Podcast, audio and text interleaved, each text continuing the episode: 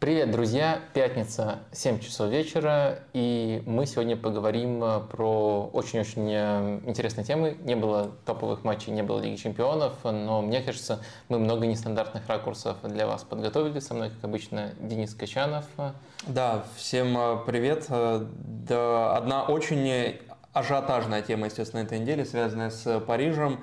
Возможно, эта книга отражает то, что происходит сейчас в ПСЖ а возможно, эта книга, которая рядом со мной, Нет, отражает мою позицию в этом стриме. Да, да, именно. Именно. Нет, я про ПСЖ. Просто не совпадение, что Месси на обложке. Что там? А. Э, окей. А, ну, естественно, поговорим о более радостных событиях. Победа Наполи в серии А, окончательная уже победа и бесповоротная. А, поговорим о... Э, это после матча, когда он 11 километров пробежит. Ну, такого матча, наверное, никогда уже не будет, но да, я еще в рамках анонсов кое-что объявлю, а ты пока да, разгоняй эту шутку про, про Месси, еще подумай над вариантами. Э, поговорим еще, конечно, о приходе Эллардайса в Лидс. Поговорим о том, что происходит с Челси в очередной раз. Это тема сквозная на, на протяжении последних нескольких месяцев, но э, тут они играли с Арсеналом, и сквозь призму этого матча тоже э, есть на что обратить внимание. Ну и что-то еще новое, интересное, что Вадим заметил на этой неделе в плане тактики тоже обсудим. А, и о будущем футболе. О будущем футболе тоже поговорим.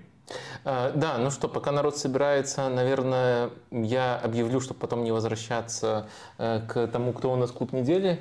Внимательные зрители, хотя не знаю, позволяет ли им э, качество нашего видео, но, в принципе, могли заметить, что у нас сегодня логотипа Атлетика красуется сзади, а это место, где мы выбираем э, клуб недели. Конечно, был большой соблазн выбрать э, Наполи из-за чемпионства, но э, мне все-таки хочется, чтобы это отражало события конкретной недели. То есть события чемпионства Наполи – это одна из главных тем нашего стрима, но это событие намного шире этой недели. А прямо сейчас, вот как раз таки последние два матча, которые были на этой неделе, в ничью сыграл Наполи и не очень хорошо выглядит, а Атлетика – это то, что доставляет наибольшее, наверное, удовольствие удовольствие от просмотра прямо сейчас. 10 голов они забили за эту неделю, получается, в двух матчах Ла Лиги. Э, и в целом это уже достаточно продолжительный отрезок, когда у них есть узнаваемые черты. Мы их очень подробно описали в прошлом стриме, когда Атлетика был гостем нашей рубрики «Пора поговорить про». Э, и мне кажется, есть сейчас действительно смысл смотреть Атлетика. Есть смысл, если вы э, хотите узнать о том, как играет эта команда. И такой вот спойлер, анонс. Я думаю, что прямо сейчас у Атлетика лучший период за все время при Диего Семена в позиционном нападении. То есть у него э, регулярно были отрезки, когда он заигрывал с идеей сделать свою команду более смелой, более атакующей. И каждый раз это было не беспочвенно. То есть было понятно, что в структурном плане он пытается делать, но постоянно включались его какие-то внутренние ограничители, либо какого-то элемента не хватало. А вот сейчас все есть, Атлетика играет просто изумительно, но в то же время там есть некоторые стилистические нюансы, которые не позволяют, например, Манчестер, назвать их э, аналогом какого-нибудь Манчестер Сити или э, Баварии или какого-то клуба вот именно э, такого типажа. Так что там много интересных деталей. Сегодня я просто подчеркиваю, что хорошая неделя для того, чтобы поощрить Атлетика. Подробный анализ был в прошлый раз, но вот как раз это можно было проговорить, пока народ собирается, перед тем, как мы перейдем к по-настоящему подробным темам, которые сегодня хотели бы обсудить. Да, сегодня тоже будет рубрика «Пора поговорить про», и в ней будет э, представитель Италии. Пишите свои варианты, пока эта рубрика не наступила, кто там, о ком пора поговорить. Но для начала э, самый короткий стрим в истории начала твоего стрима. Э, самый короткий квиз в истории начала твоего стрима. Я запутался в этих словах английских. Так вот, переходя к обсуждению Наполи, того, что случилось... Я тоже запутался, когда смотрел начало. Нолана? Ну да. Я понял. А, с 1990... Последний раз Наполе выигрывал чемпионат Италии в 1990 году. С тех пор э, чемпионами Италии были шесть разных клубов. Пять из них ты легко вспомнишь. Кто шестой? Самдория. Так, Наполе чемпион. В принципе, Самдори легко Да, за счет того, что он сразу после Наполи стал чемпионом, да, в 91-м. Так вот, почему такой гигантский отрыв э, в этом сезоне чемпионата Италии? Не было вообще никаких конкурентов реальных у Наполи?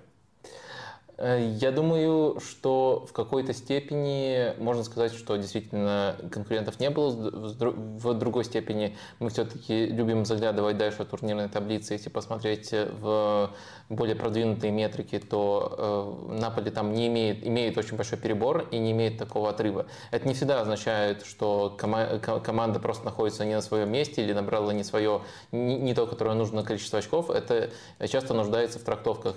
И я думаю, что в случае Наполи э, такие трактовки применимы. Мне кажется, что Наполи действительно в очень качественный футбол играл и хорошо контролировал свои матчи. И в их оверперформансе есть э, не только элемент везения. Безусловно, когда ты столько очков набираешь, с таким бешеным ритмом идешь, он тоже присутствует. Но есть э, элемент вещей, которые можно поддерживать на стабильной дистанции, э, связанные в первую очередь с тем, как Наполи затачивает свою игру, и мы, когда будем обсуждать тактику Наполи, об этом поговорим подробнее, затачивает свою игру на то, чтобы действовать на пространстве. Базовый сценарий для Наполи – это выманить соперника и потом использовать пространство, и они и то, и другое, и выманивать соперника, есть специальные приемы у них для этого, и использовать пространство, и умеют очень-очень э, здорово. И э, за счет этого, мне кажется, система может недооценивать некоторые их моменты, которые формально по точке удара не самые выгодные, но из-за того, сколько было пространства, они достаточно хорошие на самом деле. Но в то же время э, нужно там заметить, что в этой трактовке есть э, не только overperformance Наполи, но и underperformance многих оппонентов. В первую очередь, наверное, Интера. И мне кажется, если бы не было, например, ну, мне вообще Интер кажется на структурном уровне, наверное, самой, э, скажем так, пригодной для конкуренции с Наполи командой прямо сейчас. Вот если сравнивать именно какой уровень игры команда показывает прямо сейчас. Но Интер был прям, дичай, собственно, дичайший фарт. Не, не просто как бы нулевое соотношение, а прямо в другую сторону они в этом, в этом отношении уходили. Ну, по крайней мере, так было до матча с Вероной, где они почему-то забили 6 голов. Я вообще уже отказываюсь понимать этот э, Интер. Но в, цел, в целом, да, на, Наполе, мне кажется, с э, отрывом самой сильной команды по качеству футбола в, в, в, это, в этом сезоне в серии А. Но в то же время я хотел просто подчеркнуть, что могло немножко иначе сойтись и могла более плотная гонка быть, в которой Наполе, может быть, не к 33-му туру, но все равно бы должен был все доводить до вполне заслуженного титула. Я бы, наверное, еще акцентировал внимание на том, э, что э, в этом сезоне Наполи начинал как пятый фаворит. То есть, э, понятное дело, была тройка Интер и Милан как команды, которые из прошлого сезона идут, Ювентус как амбициозный клуб, который там снова тратится, Э, и Аллегри уже вроде как второй сезон работает э, и должен был дать э, лучший результат. Была еще Рома Мауриньо, ну и Рому, может быть, тут можно объяснить тем, что немножко обманули букмекеры именно той атмосферой, которую к концу первого сезона в Риме построил Жозе Мауриньо, потому что так счастливы болельщики Ромы не были уже очень-очень давно. Но вот а, общий уровень счастья это не всегда соотносится, он не всегда соотносится с уровнем игры команды, и, может быть, там по этой причине немножко обманывались, и даже Рому ставили выше, выше Наполи. Наполи был только пятым, и вот, честно сказать, а, вот пытаясь осмыслить это, отрефлексировать это чемпионство, я просто не могу вспомнить команду, которая стартовала с такой позиции, а, то есть э, даже... Низких ожиданий таких. Да, с таких низких ожиданий, то есть э, в, качестве пятого фаворита и выигрывала настолько доминантно. То есть у нас есть э, прыжки выше головы, когда не фаворит выигрывает. Э, может это быть там э, и там третий фаворит, как в Испании, но на Атлетика, Атлетика третий, но с отрывом от топ-двойки. Это может быть вообще случай Лестера. То есть такое случается, безусловно. Да и, наверное, Милан не стартовал в ранге фаворита в свой чемпионский сезон. Но когда команда стартует из такого положения, и выигрывает именно доминантно. То есть э, и э, рисунок в их матчах такой, что они больше владеют мячом, э, больше бьют, создают очень много. И еще в турнирной таблице весь сезон держит, держит оппонентов на таком расстоянии. В этом случае, в этом отношении, мне кажется, это уникально для, именно для современного футбола, Э, случай, потому что на определенном этапе, после 2000 примерно, начала очень стремительно расти пропасть между богатыми и бедными, и, следовательно, выстреливать стало намного труднее. И э, выстреливать можно в контратакующей манере, когда у тебя все-все сходится в один пазл, в один сезон, но выстреливать э, так, как будто ты и есть тот самый доминатор этой лиги, изначально стартую на, на, на пятой позиции. Если вдуматься во все, в сопоставление этих факторов, мне кажется, это просто фантастика.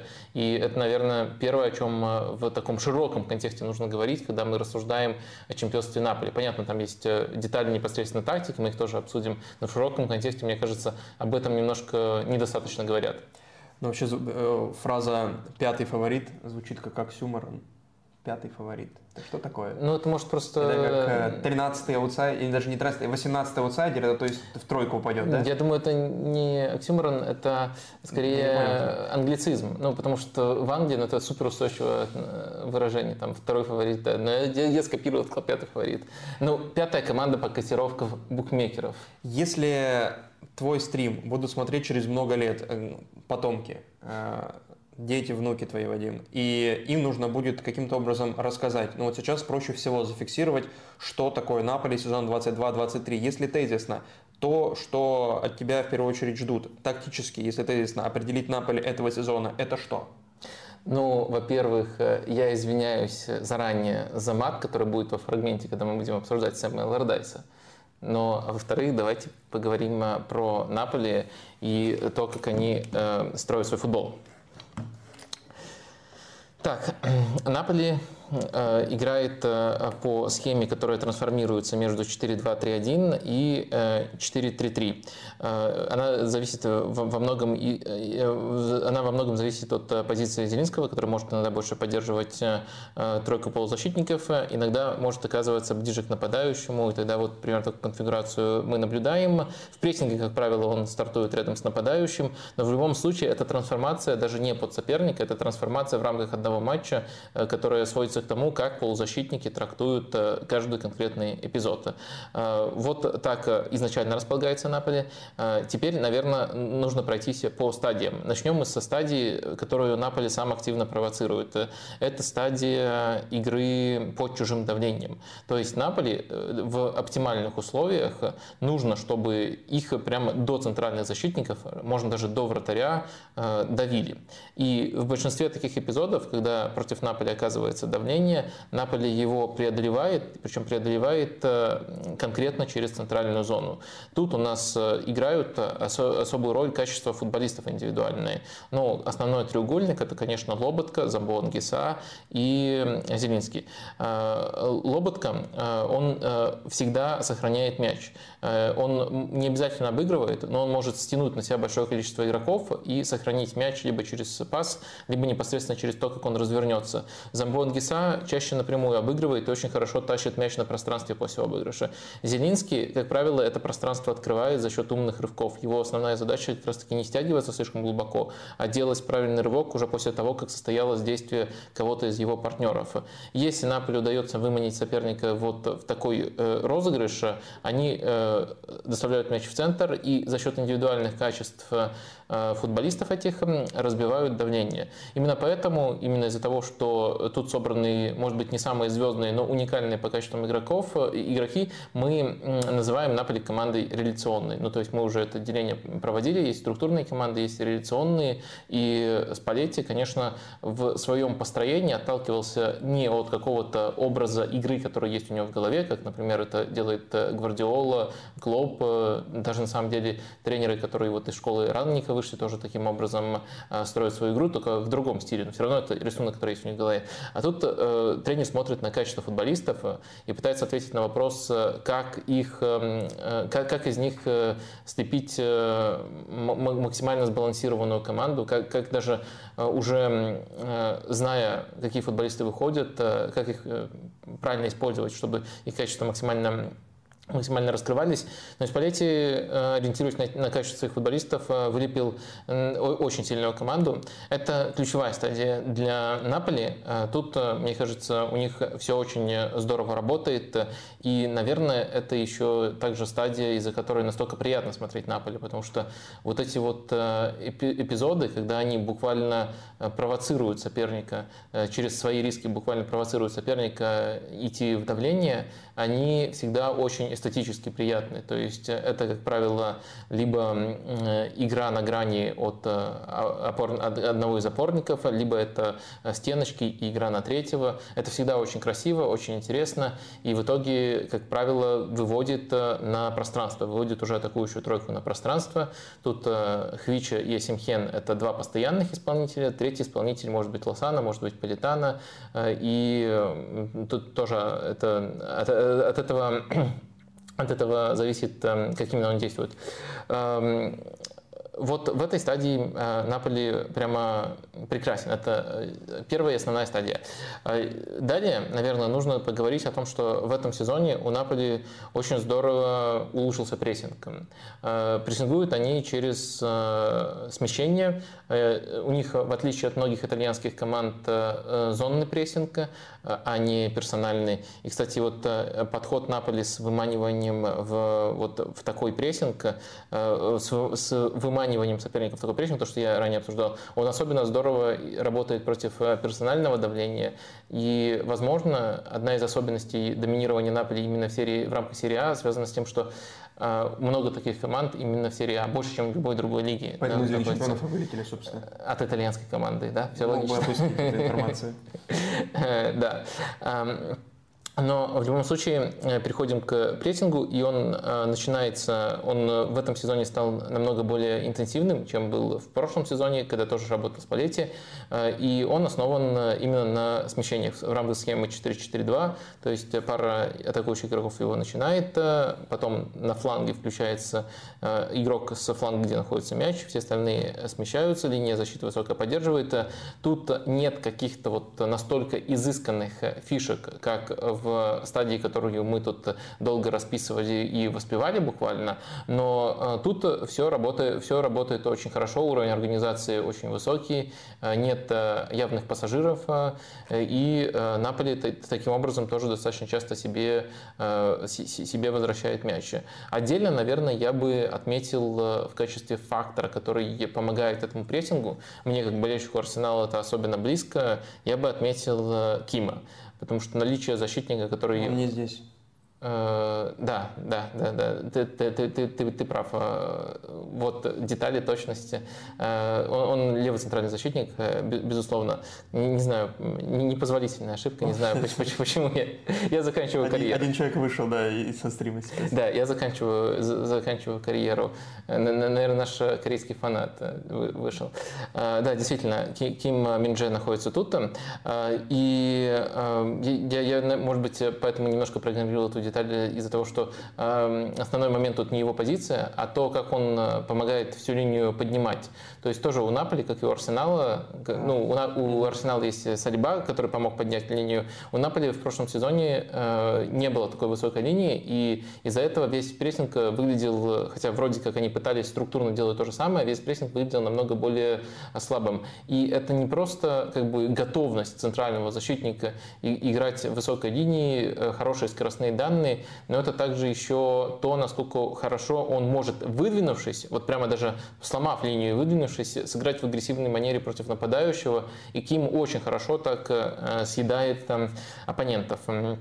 Э, и вот э, э, вроде, вроде как, если мы говорим об основе, о, том, на чем Наполе основывает свой футбол, мы уже сказали все, кроме того, что мы не сказали про проблемы в конце сезона, которые возникли. Возникли в том числе из-за того, что Наполе немножко раскусили. Это будет очень интересно посмотреть с прицелом на, прошлый, на, на следующий сезон.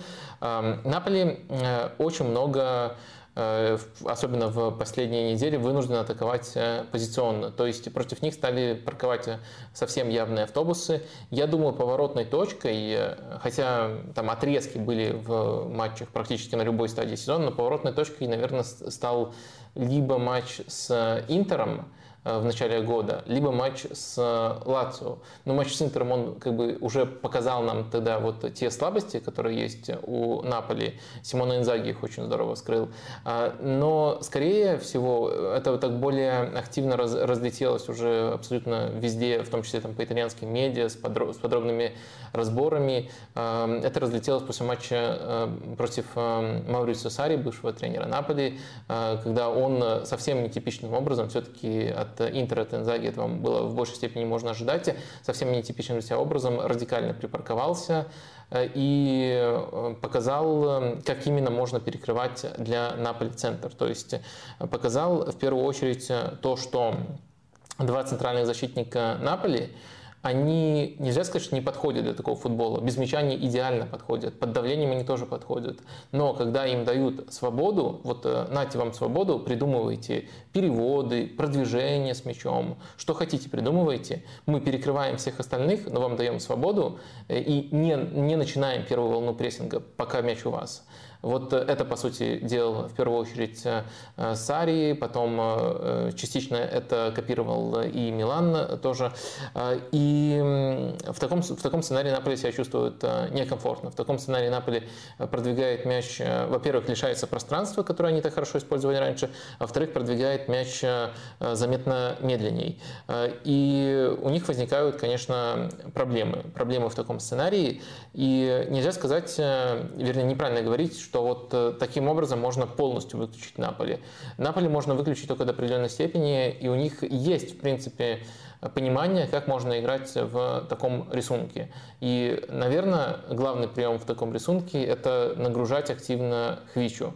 Нагружать активно эту зону, э, где есть Хвича, куда ему помогает э, своими смещениями и отвлекающими движениями Зелинский, э, где есть еще левый защитник, Альвера, либо Марио Руй, который может подключаться по центральной траектории, может подключаться по фланговой траектории. Сам Хвича тоже не всегда прикован к флангу, может быть более свободным, но в целом нагружать загружается эта зона, и из этой зоны планируется доставка мяча Асимхену. Это не очень изобретательно. На этой предсказуемости мы подробно разбирали. Э, Милан очень здорово сыграл во втором матче, э, но в то же время некоторые моменты из этого приходят. Просто это не того качества моменты, не настолько удобны этим исполнителям моменты, и не того качества, как когда Наполи играет на пространстве, когда им удобно. Ну и кроме этого, нужно, конечно, отметить на такой сценарий, на сценарий, когда нужно вскрыть рисунок матча, у Наполи есть весьма опасные стандарты. А, конечно, вот конкретно в матче с Миланом они, наверное, не принесли той эффективности, которые должны были. Некоторые моменты против них Ди Лоренцо, по-моему, имел, но а, на дистанции сезона Наполи, по-моему, больше всех серий забивается стандартов.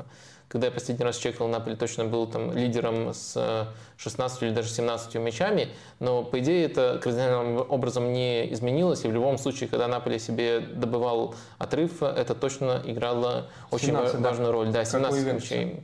Э, вот, э, действительно. Э, в общем, это тоже способ вскрыть игру для того, чтобы забить первый гол, а дальше играть уже в тот футбол, который я описывал. Вроде как с Наполи разобрались. Тезисно, как я и просил, да. Третья команда, ой, третья. Какая вторая команда серии А, и не, не даже не серия, а вторая итальянская команда этого сезона по качеству игры? Ну, я уже сказал, Интер, Интер считаю, да.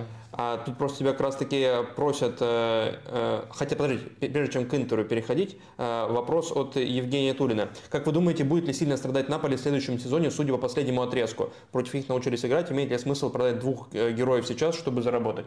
Ну вот, собственно, поддерживая твои, твои тезисы о недостатках Наполи. Mm. То есть насколько это может быть династией этой команды? Мне кажется, это вызов для Наполи. То есть, смотрите, какой у нас э, тут расклад. У нас есть э, рисунок, который удобен. Вот я его максимально подробно, эм, подробно обсудил. И у нас есть задача э, свести максимальное количество матчей к этому рисунку. Сейчас у Наполи есть вариант, как, как сводить к этому рисунку, даже если изначально это не тот рисунок, если изначально соперник не прессингует. Забить первый гол. Как можно забить первый гол? Вот я описал вариант позиционной атаки предсказуемый, но все-таки порой работающие, и есть еще стандарты. По-прежнему стандарты остаются у Наполи, в некоторых матчах будут их выручать. Можно работать, я думаю, Спалетти будет работать в первую очередь по ходу следующего сезона над рисунком позиционной игры, и тут тоже, я думаю, вполне можно ожидать определенного прогресса. И дальше, я думаю, определенный, определенный спад будет, но на самом деле на выходе будет очень трудно. То есть я не думаю, что Наполи прям посыпется и станет принципиально иной командой, но я думаю, что определенный спад будет, но просто нам немножко будет тяжело, э, скажем так, отделить этот спад, э, э, что, что тут первично. Например, то, что Наполи в этом сезоне оверперформил. То есть я признаю, что там не весь overperformance это везение у Наполи, но все-таки были матчи, где просто пограничные ситуации складывались в их пользу.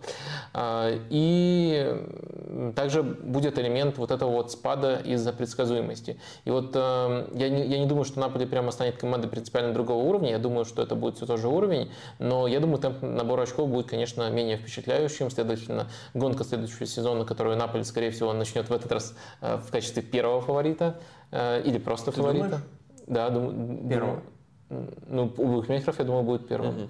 Вне зависимости от того, как сложится трансферное окно. Останется Осимин, уйдет Осимин, уйдет А, линии, ли- линии открывают э, до э, начала трансферного окна. Потом, да, конечно, это всегда влияет. Это, конечно, может повлиять трансферное окно.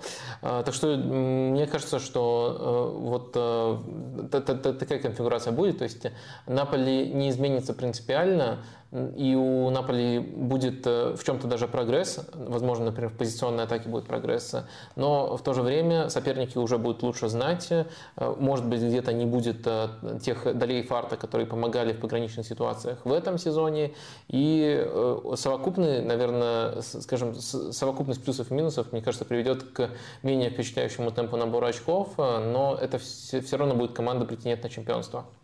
Последние четыре года в Италии четыре разные команды побеждают в серии А. И вот э, Оверхектор спрашивает, по вашему мнению, какая команда из последних четы- четырех чемпионов серии А была сильнее? То есть в 2020 был Ювентус, это последний год э, чемпионства Ювентуса на данный момент. Потом был Интер, потом Милан и теперь Наполе. Интер Конте, Милан Пиоли, Ювентус тогда э, Сари. Сейчас Наполе э, Спалетти. Ну, я выбираю между Интером Конте и нынешним нам, на, Наполи. Э, И тут э, выбор... И и та, и другая точно достигла, скажем так, в своей ипостаси какого-то пика. Э, Две очень хорошие команды. И, на- наверное, все-таки я, я просто боюсь, что будет некоторый recency bias у нас из-за того, что сейчас мы говорим про Наполи. Счетчик этой фразы уже должен появиться у тебя. Но я думаю, люди выучили уже давно, что это означает. Я Это- не говорю, я- что никто не знает, все знают. Не, я понимаю, что это, ну, это как бы не, не, не пу- не пустое клише, что это за этим действительно стоит. Ну, то есть, в общем, перекос в сторону актуальных событий. То есть всегда вот есть, есть э, опасения их немножко переоценить, э, потому Поэтому? что ты их лучше помнишь. Э, Но даже сделав скидку на это, мне все-таки кажется, что Наполи можно назвать из этих четырех команд сильнейшей. Наполи, Интер, Милан или Ювентус третий. Милан или Ювентус? Милан. Пиоли прошлогодний или Ювентус Сари. Давай отвечу Милан Пиоли, потому что Милан Пиоли был э, более понятной командой, а Ювентус был конфликтной командой. Я даже не сейчас про какие-то истории из раздевалки, а про то, что Сари пытался, пытался привить свой футбол, потом смирился, что не получается, э, и уже на совершенно других механизмах выехал. И все-таки на опыте э, команды, которая очень часто выигрывала до этого чемпионата, он доехал до этого чемпионства. Э, Может быть, мы немножко недооцениваем его адаптивность в том сезоне. Все-таки была точка, когда он повернул в эту сторону, и за это нужно ему дать должное. Но все-таки мы сравниваем вот, это вот, э, вот этот вот непоследовательный и не построенный до конца Ювентус с командами, которые были построены до конца, которые могут быть сильнее, могут быть слабее, и мы в любом случае их стараемся ранжировать, но все-таки, все-таки у Ювентуса не было этой завершенности. Не считаешь это э, предметом для опроса? Или у нас что-то другое будет? А, нет, пожалуйста, если хочешь. А, предметом для вопроса именно вот э, эти четыре команды сравнить? Да, какой последний чемпион круче? Арсенал 23. Последний, да? Ты уже отпраздновал? Да, да, да, да. Уже отпраздновал и за, за, закончился. За, закончился Не ты один отпраздновал, судя по последним матчам. Так, Милан. Милан 22. 22. Интер 21 и Ювентус 2020. Пожалуйста.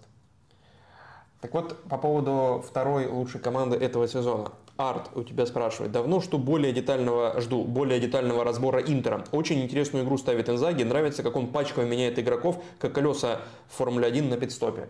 Ну, степень э, детальности и подробности ты сам определи. Ну, мне кажется, я уже про Интер несколько раз более ну, подробно хорошо, вот отвечал. Этот аспект, который здесь как раз таки поднимается, насколько он удивителен, э, то, что насколько сильно Инзаги варьирует состав, и при этом э, основные э, сильные стороны и слабые стороны не меняются. Я бы не сказал, что это плюс для Интера. Э, некоторые изменения, они, в принципе, вынужденные. В некоторых зонах это работает. Но если э, чуть детальней, то, мне кажется, это неплохо работает э, с тем, как он, скажем, регулирует контролирует, регулирует э, особенности правого фланга. То есть э, тут все очень понятно. Два прям, две прямо классные опции, из которых может э, выбирать, и даже по ходу матчей, как мы видели с Лацио как раз таки в недавнем впечатляющем перформансе Интера, менять характер вот именно этой зоны. Есть Матео Дармиан, то есть э, человек, который практически любого, болельщики Юнайтед тут не должны реализировать. Сейчас действительно он практически любого может задержать. Э, может быть, это особенности серии А, может быть, это особенности индивидуального роста Матео Дармиана, но сейчас это действительно так. С точки зрения оборонительных качеств он прямо топчик сейчас на, на уровне серии А. И есть Денсел Думфрис, его практически полный антипод, которому очень много вопросов по части обороны, причем даже вопросов совсем совсем базовых, э, э, которые, может, там детско-юношеские тренеры ему не дозадали. Э, и он в то же время прямо супер оружие, когда речь идет, во-первых, о переходных эпизодах, он очень быстро, практически как Хакими поддерживает, как Хакими и Фримпонг практически вот на уровне этих двух других топчиков поддерживает контратаки. И он, конечно, в позиционных атаках на дальней штанге или просто при подключениях тоже очень хорош. В этой зоне, мне кажется, э, игры Инзаги ну, практически всегда оправдываются. Но если мы возьмем, например, позиции центральных защитников, где э, было очень сыгранное и хорошее сочетание, узнаваемое сочетание, э, но сейчас Инзаги очень много экспериментирует и иногда не вынужденно экспериментирует. И это, мне кажется, только вредит команде, если мы берем эту линию.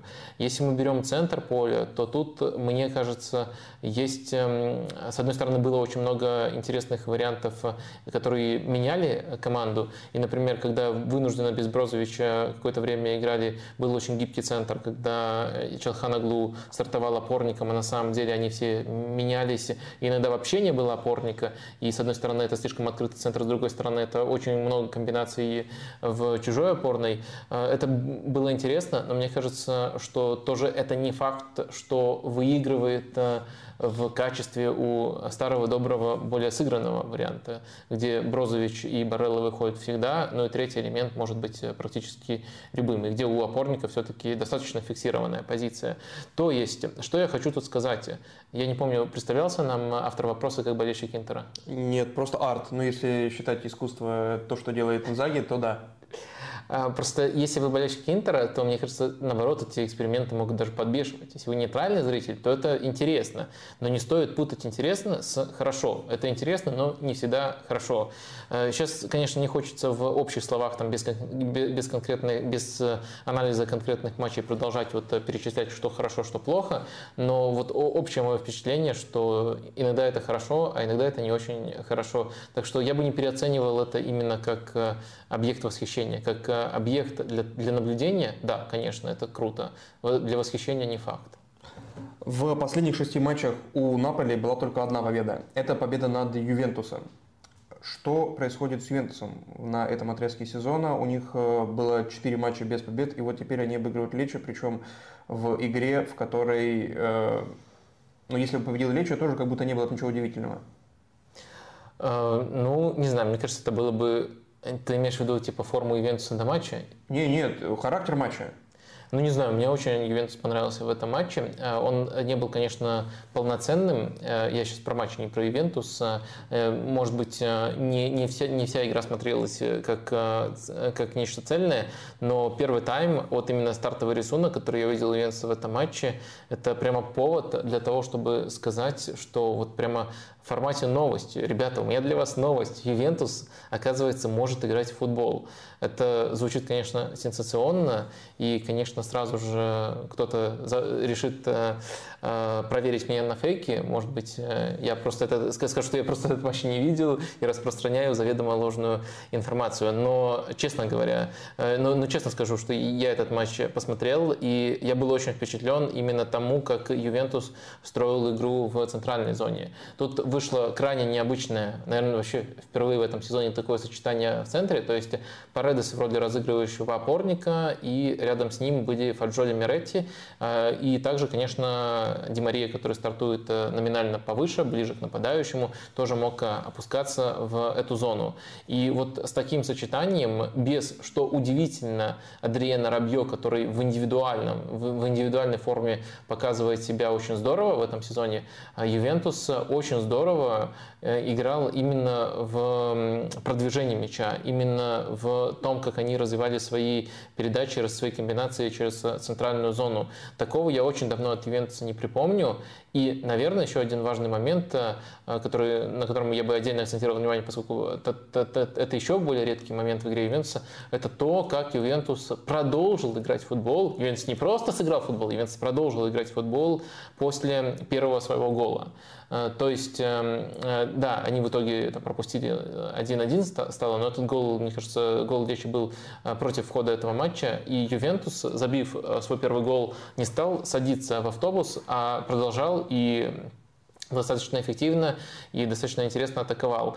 Э, я э, согласен, что это не был цельный матч, во втором тайме Ювентус был похуже, но в то же время, мне кажется, это очень интересный вариант э, если рассматривать его как нечто, на чем можно построить, как нечто, что можно развить. Вот очень интересно, зацепится ли за это Макс Аллегри. Это, может быть, даже в некотором отношении вариант, который противоречит ценностям, на которых он выдавал свой успешный отрезок в этом сезоне. Но в то же время это вариант, который нам, э, пускай там одним глазком, но позволяет э, посмотреть на то, как эти же футболисты, э, этот же состав могут в, при немножко другом наполнении на немножко других настройках действовать.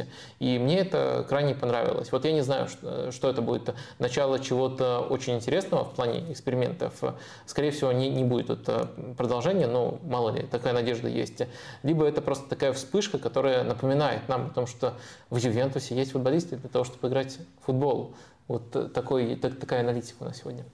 Мощная я, честно говоря, я про... посмотрел эту игру, и у меня не было такого ощущения э, восторга от Ювентуса э, в плане как раз-таки, ну, в первую очередь, там, выхода из обороны и так далее, с учетом того, что против них и Лечи, который, э, ну, да, во второй части сезона особенно более прессингующая версия Лечи, чем в первой части сезона, но все равно это Лечи, и они доставляли им большие проблемы на половине поля Ювентуса, и Поэтому я не знаю, ну, может быть, э, какие-то тонкие детали, которые мне неведомы, а они действительно будут некой базой, о которой ты говоришь в будущем для... Да вот боюсь, что не будут. Э, вот я просто увидел зачаток чего-то, но в то же время это очень ротированное сочетание, и мне почему-то кажется, плюс еще да, после этого матча Макс Аллегри похвалил Погба, типа, о, все, Погба может играть, надо его тоже будет интегрировать, ну, плюс да. Рабье куда-то надо поставить. А Рабье ставишь, он делает как бы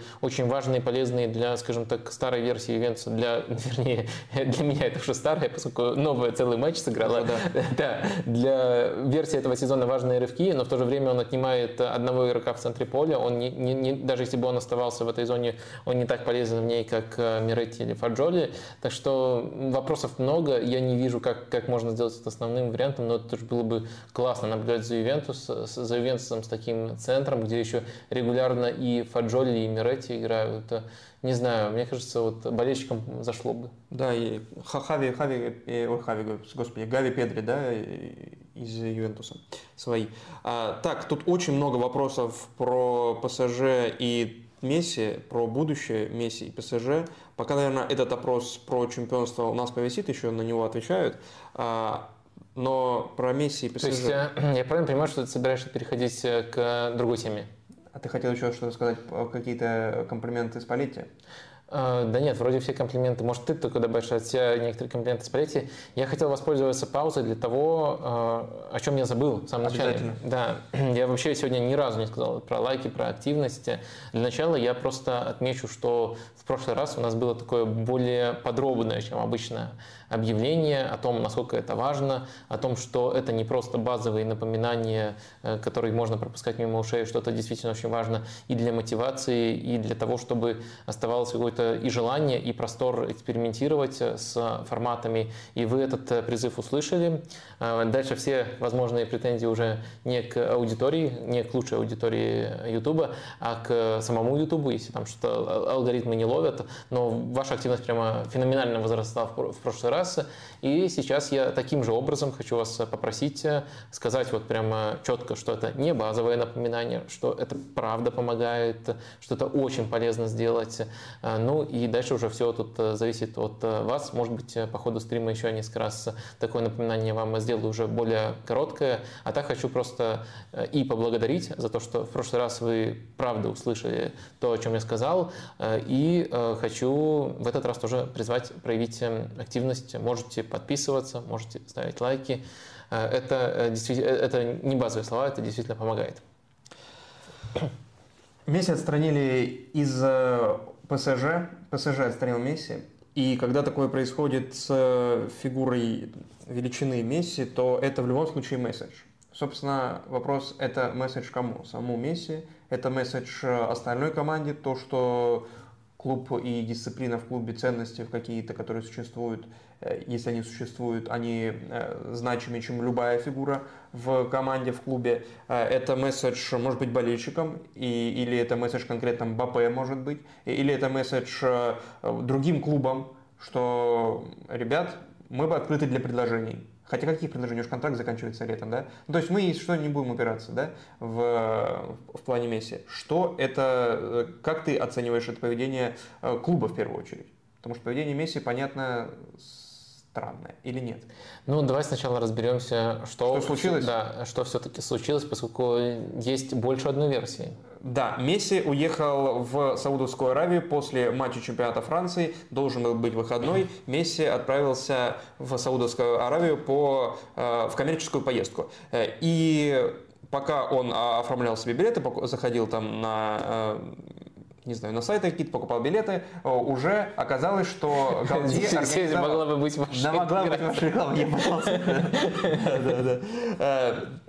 Так вот, пока э, Месси собирал чемоданы, э, и Галтье решил, ну не Галтье, не знаю, в общем, наверное, он, кто, кто еще это определяет, тренировку все-таки организовать. Ну, а Месси тем временем улетел, то есть э, в выходной день, который должен был быть выходным, была тренировка. В последний момент ее назначили, Месси улетел, после этого он вернулся, ему сказали, две недели, можешь летать куда угодно и больше не тренироваться. Он такой, ой-ой, что же так, как же делать, я же думал выходной. И вот сегодня он еще даже записал извинения. Но все равно осадочек остался, потому что до извинений был э, гигантский всплеск эмоций и со стороны болельщиков ПСЖ, и, со, и внутри клуба, если верить инсайдам экип, э, по поведению там Неймара и так далее, и так далее, и со стороны болельщиков по отношению к Месси и к семье Месси э, клуб усилил охрану, насколько я понимаю, дома, где живет Месси. Да, извинения, конечно, крайне рекомендуются к просмотру. Это прямо очень сильное, я бы сказал, эм, видео. Месси на, на фоне стены с таким вот лицом извиняется. Единственное, только не хватало, наверное, фразы Насера Хилафи «лучший руководитель из всех, с кем я когда-либо работал». Я, я, я все переосмыслил. Но в остальном, конечно, это очень очень, эм, наверное, понятные ассоциации вызывает. Пока не, пока не посчитали и не проанализировали э, моргание Месси. Может быть, у Азбука Морзе он что-то передавал, какой-то месседж. Он же гений, конечно, конечно, вполне, вполне мог бы передавать. А вот все упирается в этом, что случилось, в Э, в этот самый выходной. То есть э, есть несколько источников, есть несколько версий. То есть э, французские источники, которые, в принципе, добросовестно работают с информацией. Это не просто какие-то инсайдеры из Твиттера, это медиа, в том числе авторитетные. Они сообщают о том, что перед командой как бы до матча, до, до матча с Лорианом, который был проигран, и, в принципе, это и стало поводом для того, чтобы была назначена тренировка в понедельник, э, перед командой была ясность. Вот они сообщают, что если этот матч будет проигран, и это уже не первый раз так случается по ходу сезона, если этот матч будет проигран, то выходные отменяются. Э, и выходной в понедельник отменяется, и в понедельник будет э, тренировка. Это вот версия французских медиа. Другие источники, не французские, они также частично, скорее всего, связаны как-то с непосредственно окружением Месси, они такую более лояльную по отношению к Лионелю версию сообщают о том, что еще в воскресенье, когда игрался этот матч с Ларьяном, не было известно о том, что э, тренировка будет назначена. И вот э, как бы эмоциональным решением после поражения прямо утром в понедельник, когда он уже не мог отменить свои планы, когда он уже был там либо в, аэропорте, либо непосредственно в самолете, вот тогда а, только появилось там сообщение всем футболистам, что нужно явиться на тренировку, что сегодня будет э, тренировка. И очень многое зависит от того, какую трактовку вы э, смотрите. То есть Месси, как, э, в одном случае Месси может быть, эм, скажем так, ну, я подбираю слово, но вообще так наплевал на дисциплину в команде. Просто тут важно понимать тоже контекст, что раньше с этим, как бы, когда там Неймар на день рождения, Неймар на день рождения к сестричке катался, с этим проблем не было. Он согласовывал, кажется, нет? Э, не знаю, не знаю. Ну, с ну, врачами, по крайней мере, согласовывал. Но, но, по крайней мере... Они писали справку? Это, это все очень подозрительно совпадало, и это как бы было таким открытым секретом, что э, вот у Неймара есть такое отвлечение от футбола, и что ПСЖ готов идти с ним на любые компромиссы. И вот когда ты звезда, и как бы твой статус э, вот настолько важный для клуба, когда ты прямо главная икона клуба, тогда на такое закрывают глаза. Вот это скорее мой главный главный поинт. И вот, наверное, Месси считал, что он все еще находится в таком статусе, и что он может, э, э, скажем так, в рамках негласных правил наплевать на гласные правила внутри клуба и поехать. Вот это, если мы придерживаемся первой версии. Если мы придерживаемся второй версии, то это выглядит практически как э, саботаж как будто вот ПСЖ решил нарочно поругаться с Лионелем Месси. То есть они знали заранее. Два раза, кстати, эта поездка уже отменялась в Саудовскую Аравию, э, именно потому что Месси как бы уважал клубную дисциплину. И вот э, в, в таком э, случае выглядит, что ПСЖ как бы не оставил ему выбора, поставил его перед, ну, перед невозможным выбором, возможно, даже физически непреодолимым препятствием. Он уже был на полпути туда, не мог это отменить. И в, в, в таком случае это выглядит как э, попытка со стороны ПСЖ поругаться.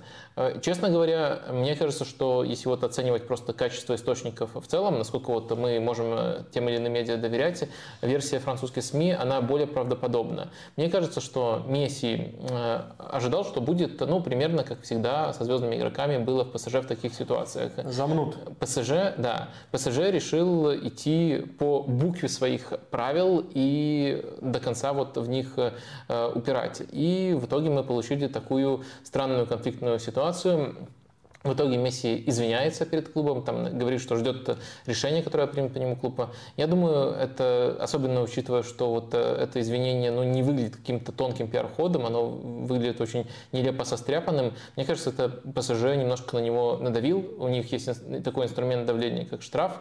Возможно, за счет того, что вот Месси э, таким образом, э, ну, штраф, понятное дело, и бан на две недели внутриклубный, возможно, как-то будут смягчены к нему санкции, либо отменены санкции по отношению к нему, из-за того, что он извинился, но я думаю, это вот был такой э, толчок действительно э, мотивировать Месси, Месси извиниться. Но в итоге, да, со всех сторон некрасивая ситуация. Я пока плохо понимаю, зачем это может быть. Я, я плохо понимаю, вот если мы все-таки пытаемся рассматривать серьезно вторую версию, я плохо понимаю, зачем ПСЖ нужно ругаться. То есть, да, действительно, Месси может уйти, вероятно, к этому в любом случае сейчас э, идет все, э, но какой профит ПСЖ от того, что Месси уйдет со скандалом? Вот этого вот я не понимаю, может быть, у тебя есть версия, есть, и в принципе, может быть, есть что добавить. Я могу интерпретировать это не потому, что я так думаю, а потому, что я попытаюсь интерпретировать это просто. ПСЖ в такой ситуации, когда Месси уходит, если они уже понимают, что Месси уходит, то говорит, что это я тебя бросаю, а не ты меня бросаешь. Понимаешь? Это не ты меня бросила, это я тебя бросил.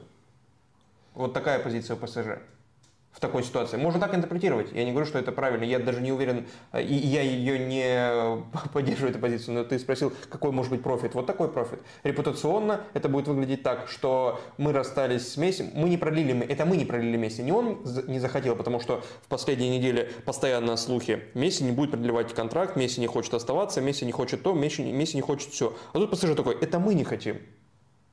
Ну да, это возможная трактовка. Потому что ты вот такой такой. Мне кажется, вот она слишком э, упирает э, в ну, вот эту вот пиар-составляющую. И плюс даже, даже исходя из той информации, которая у нас есть, э, ситуация так немножко размылась. Кто тут, кто тут кого провоцировал в первую очередь? Давай закроем вопрос, чтобы открыть новый. Давай, давай э, сначала тогда огласим результаты, хотя можно да, просто да, закрыть да, опросы да, да. и огласить новые. Результаты. Э, какой последний чемпион, понятное дело, имеется в виду чемпион серии А, круче?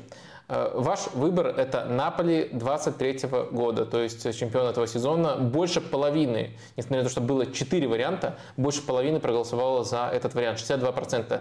19% набрал Милан 22 года, последний, предпоследний чемпион. Интер Антонио Конте 15% набрал, и Ювентус набрал 5%. Я бы тут вот что отметил, конечно, в очередной раз скажу фразу «recency bias» не дает нам всем жить спокойно, но, наверное, даже на первом плане тут немножко другое то что у нас вот прямо адекватные болельщики. Э, именно даже не потому, что они выбрали именно Наполи, я тоже выбрал Наполи, а именно потому, что часто такие опросы просто превращаются в перепись э, количества фанатов.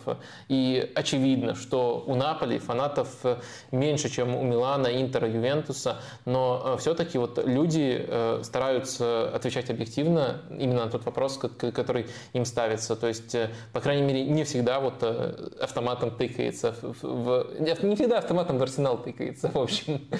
Э, вот как-то так. Результат огласил. Это закрываю. антивоенный стрим, я напоминаю. Да, поэтому такая э, риторика от Лукомского. Опрос э, по поводу того, Тут где, где окажется месте в следующем сезоне. Очень много, многоуровнево ты рассмотрел э, мои слова. Я точно такого не, такого, такого не докладывал. Э, так, где Месси будет в следующем сезоне? Так и так и спрашивать. Так и спрашивать, почему нет? Что, что тебя смущает? Тут есть как минимум э, четыре варианта. Ну, ПСЖ. В Самый простой вариант. Медиалиги Пике. В ПСЖ. Медиалига Пике это Барселона, ты имеешь в виду? Нет. Или ну, Барселоне, это не важно. Это нет, что, что то. Меди... Нет, в Барселоне отдельный вариант. Но Медиалига Пике, там, где Агуэро играет, ты что, не знаешь? Да, но у меня был четвертый более серьезный э, вариант. Ну хорошо. Ну, Барселона, Саудовская Аравия, естественно. Э, в КСА. КСА поймут. Королевство Саудовской Аравии. Я просто долго писать Саудовская. Ладно. В Саудовской. Аравии напиши. Аравии. Ну просто медиалига, я бы включил, конечно, Newell's Old Boys условный. Ну просто психанет уедет э, туда, где начинал. Ведь он же когда-то обещал, что закончит карьеру там. На родине. Чемпион mm-hmm. мира. Ну, пусть медиалига останется, если ты хочешь такой вариант. Публикуй. Ну, я написал Саудовской Аравии или ДР, ну, то есть в другом месте. Ладно, всех, все варианты Ну, Саудовская Аравия или ДР это разные направления. Ладно, а, ну ладно. С учетом этой поездки Месси... Вы, вы, выбирайте вот э, из этих вариантов. Извините, что они не все охватывают. С учетом этой поездки Месси, вариант Саудовской Аравии ближе теперь? Как тебе кажется? Ну я... и всех связей вместе с регионом. Я думаю, да, но при этом мне кажется, что пока Месси сам не решил. То есть у Месси есть вполне реалистичный вариант с Барселоной, и тут можно одной строкой заметить то, что из Барселоны ушел Матео Алимани, Э, человек, который активно, активное участие принимал в трансферной политике, именно в финализации трансферов. И многие испанские медиа пишут о том, что Алимани как раз-таки ушел из-за того, что он не совсем согласен с курсом, э, который вырисовывается у Барселоны это лето. Э, один из пунктов этой потенциальной программы, пока, пока тут все очень размыто, но я говорю то, о чем пишут, делите там на 2, на 3, насколько хотите, на любое значение. Один из пунктов этой программы – это возвращение Мессии, также, скорее всего, идет к тому, что с Серхио Бускетсом, э, другим ветераном, э, будет продлен контракт. Алимани, насколько я понимаю, был настроен в большей степени на построение уже новой команды, то есть команды, которая не будет в плену у великих имен прошлого. Ну и, конечно, э, в плане того, какие адаптации под футболиста требуются в случае, если он окажется в команде, Месси это главный, скажем так, призрак прошлого, который может настигнуть Барселону.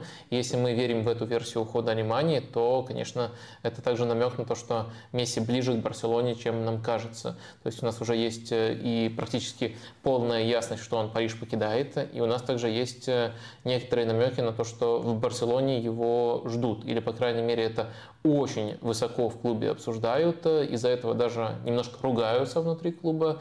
То есть это, это тот, э, тот эм, дым, без которого не бывает огня. А вот тут Иван Адамов практически негодует, судя по восклицательным знакам. Две недели задаю вопрос, почему Хави так хочет Месси? Может, у него есть гениальный план под Месси на следующий сезон? Вы сказали, что это блеф, но много изданий инсайдов говорят обратно. Ну и ты сейчас об этом же сказал, про то, что инсайды говорят.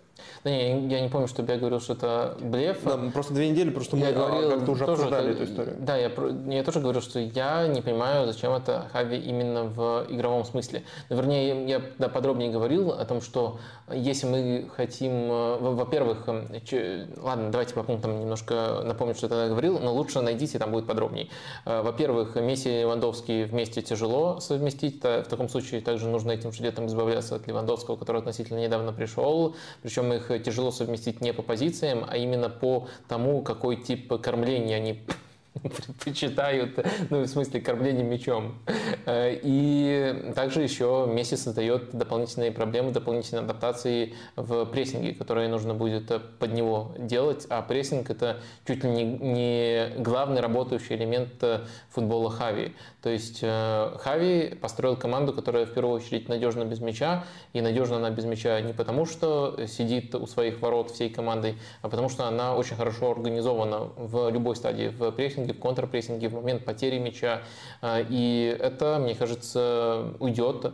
А, уйдет в первую очередь э, сам, сама стадия прессинга на таком уровне. То есть она тоже будет, э, наверное, все-таки неплохой, но все-таки не настолько цельной. И э, я думаю, также будет труднее контролировать момент потери. То есть момент потери будет заточен не на конкретное расположение, не на провоцирование конкретной ситуации, и дальше вот можно обострять, а на момент, когда Месси решит обострить. И это тоже, мне кажется, э, немножко другая динамика при контрпрессинге. То есть все эти стадии, которые Хави выстрелил лучше всего, у него будут проседать, если Месси вернется. В то же время, как мы знаем, Месси – это чит-код в проблемной пока что для Барселоны стадии. В позиционной атаке, если Месси играет, то все становится резко лучше и менее заточено на навесы.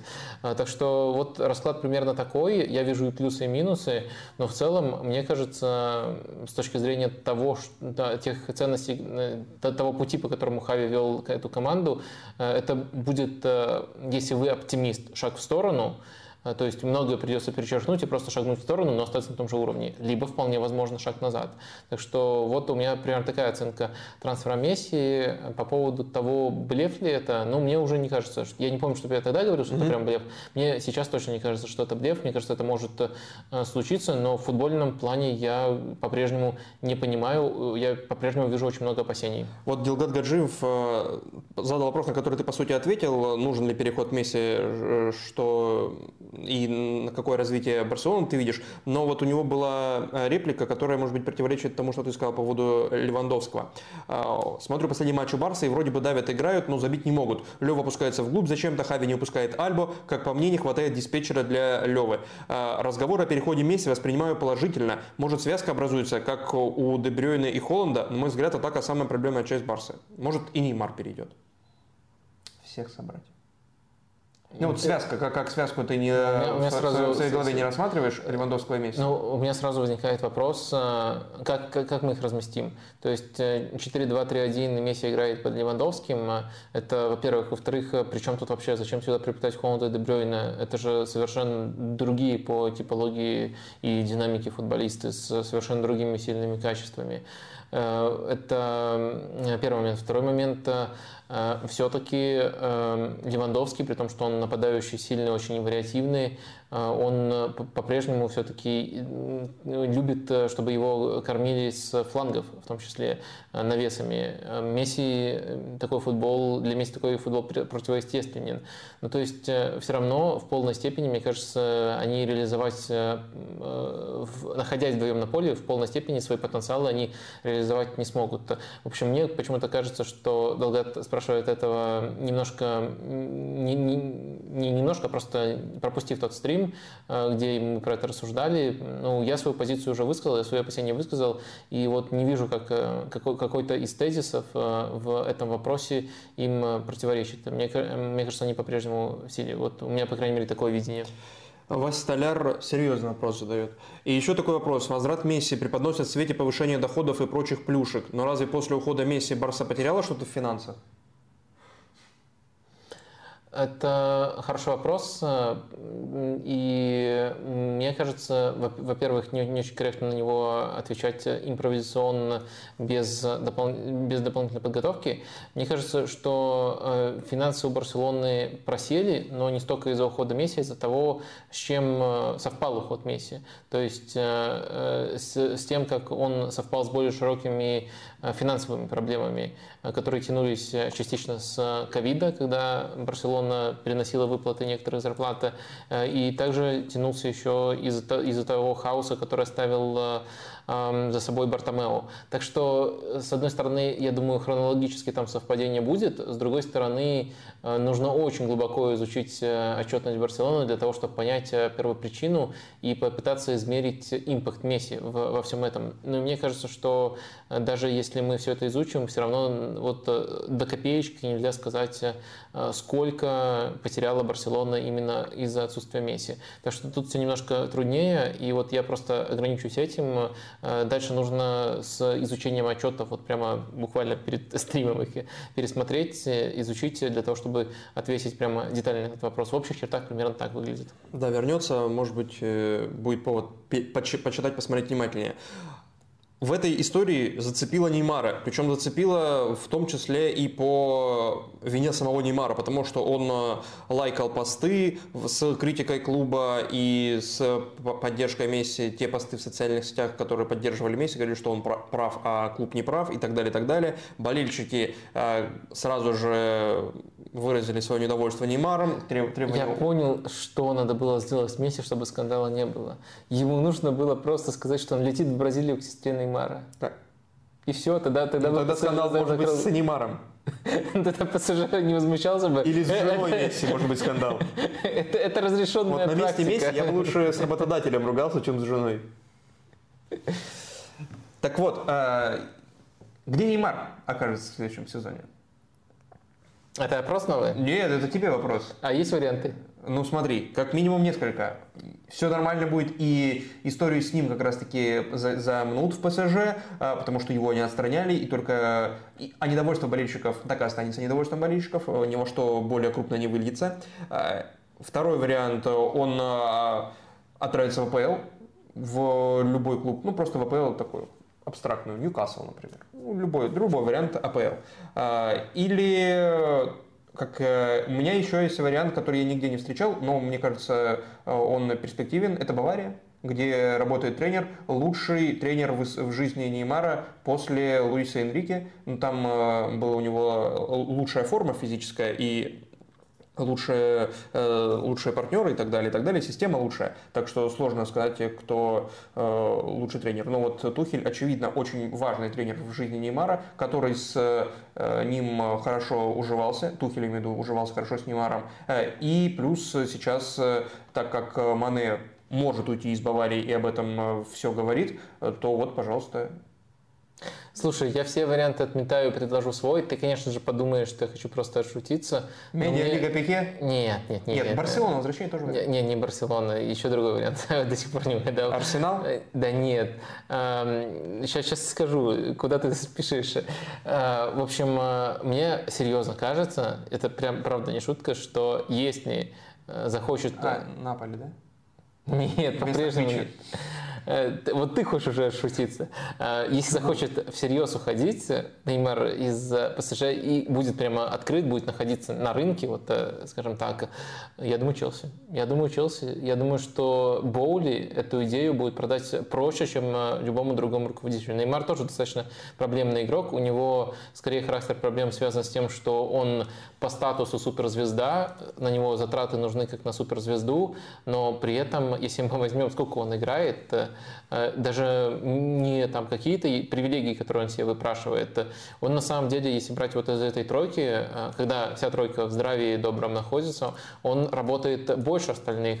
И были даже матчи, где ему персональное оборонительное задание предоставлялось. Там Галтье, например, его там, просил против Ювентуса играть по Паредосу. Это первое, что приходит в голову. На самом деле в чемпионате Франции тоже помню несколько таких матчей. И когда нужно, он там перестраивается из тройки на позицию левого полузащитника и тоже прикрывает. Так что он как раз-таки может под тактические идеи адаптироваться, но проблема в том, что он э, для звездного игрока просто мало играет. Потому что, если мы посмотрим, то один из элементов настоящих звезд заключается в том, что у них всегда, практически в любой сезон, ну, как минимум 75% от общего времени сыграно. То есть одно из качеств, которое, может быть, не так сильно бросается в глаза, поскольку его можно оценить только на дистанции, но это доступность, постоянная доступность, маленькое количество травм и готовность играть по два матча в неделю. И вот у Неймара с этим проблемы, при этом он требует э, обслуживания обслуживания как полноценная суперзвезда. Из-за этого я думаю, что у большинства клубов, которые мыслят рационально, минусы перевесят э, плюсы при вот, ответе на вопрос, нужно ли нам покупать Неймара.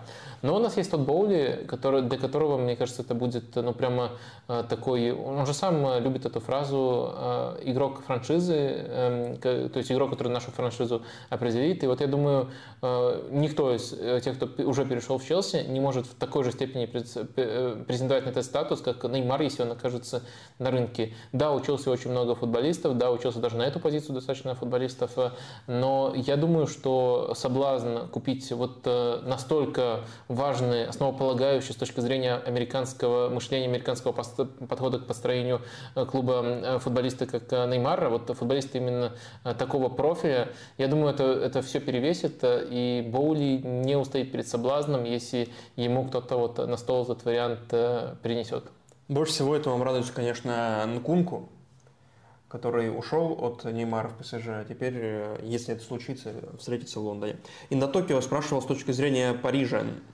На, да. на протяжении последних лет складывается ощущение, ПСЖ не хватает сильного центрального нападающего, имеющего безусловный авторитет в клубе. Например, праймовый Ибра. Мбаппе не было бы удобнее в паре? Ну, вопрос просто в том, э, это речь, вопрос вообще про какой клуб? Киллиан Сен-Жермен, либо Пари Сен-Жермен? Ну, давай это, допустим, вопрос о будущем. Мы выгоняем старье, Месси и Неймара. Я могу, выбрасываем. Я могу себе позволить, потому что я не, не знаю русского языка. Да. Выбрасываем старье. Да, и строят проект вокруг Мбаппе, игрок франшизы, все дела. Э, наваливает ему кучу бабла, чтобы он еще раз не запросился в Реал. Э, и вот нужен ли ему напарник? Большой, авторитетный, центральный нападающий. Я не знаю, такие, кто такие сейчас. Левандовский разве что и Бензима. Но если мы строим Киллиан Сен-Жермен, то да, определенно вот э, э, этот вопрос буквально цитирует э, то, что говорил сам Мбаппе. Он тогда приводил еще перед чемпионатом мира, когда все работало с тактической точки зрения у ПСЖ, приводил вот Жиру как хорошего партнера в пример, как тот типаж, который нужен ему. В медиа писали, что таким Жиру Плюс для него мог бы стать Левандовский в случае, если бы Левандовский выбрал Париж. И это просто так. Сам Мбаппе нам об этом говорил. Да, вот отвечая на ваш вопрос, конечно же, Килиану Мбаппе было бы удобнее играть с такими нападающими, если наша задача не построить лучший вариант, а именно максимизировать качество отдельного игрока. И э, э, это действительно так, тут, тут ничем не поспоришь. Если же говорить о в целом том составе, который есть у ПСЖ, и тех вариантов, которых с ними можно построить, если игроки не ноют, а просто соблюдают тренерские инструкции, то мне кажется, что вариант, который был у Парижа на старте сезона, когда Мбаппе, да, действительно э, действовал в более центральной роли, чем он привык, и в более дисциплинированной роли, чем он привык, но все работало, все комбинировали, но ему Мбаппе открывался там не на 100% своих возможностей, а на 85%. Зато общий плюс-минус тут для ПСЖ был прямо э, явно, явно впечатляющим и положительным. Э, я думаю, в таком случае нельзя говорить, что эту, э, этой команде обязательно нужен нападающий. Но если мы, э, помимо того, что строим хорошую команду, сбалансированную тактически, еще должны удовлетворять все хотелки Мбаппе, то да, с вами невозможно не согласиться. Об этом просто-напросто напрямую сказал Мбаппе. И действительно, если мы смотрим именно на его эффективность, то это правда, он тут не наврал, он подметил тонкую тактическую деталь. Действительно, ему было бы так удобней. При этом, если правильно подобрать игроков под под, Мбаппе можно построить э, хорошую, но уже немножко другую по типажу команду.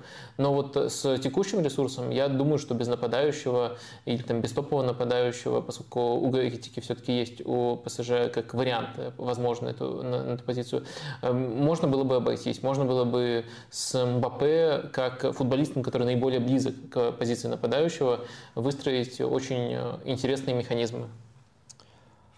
Что по голосованию насчет будущего Месси? Итак, голосование по поводу будущего Месси. Мы обязательно передадим результаты Лионелю.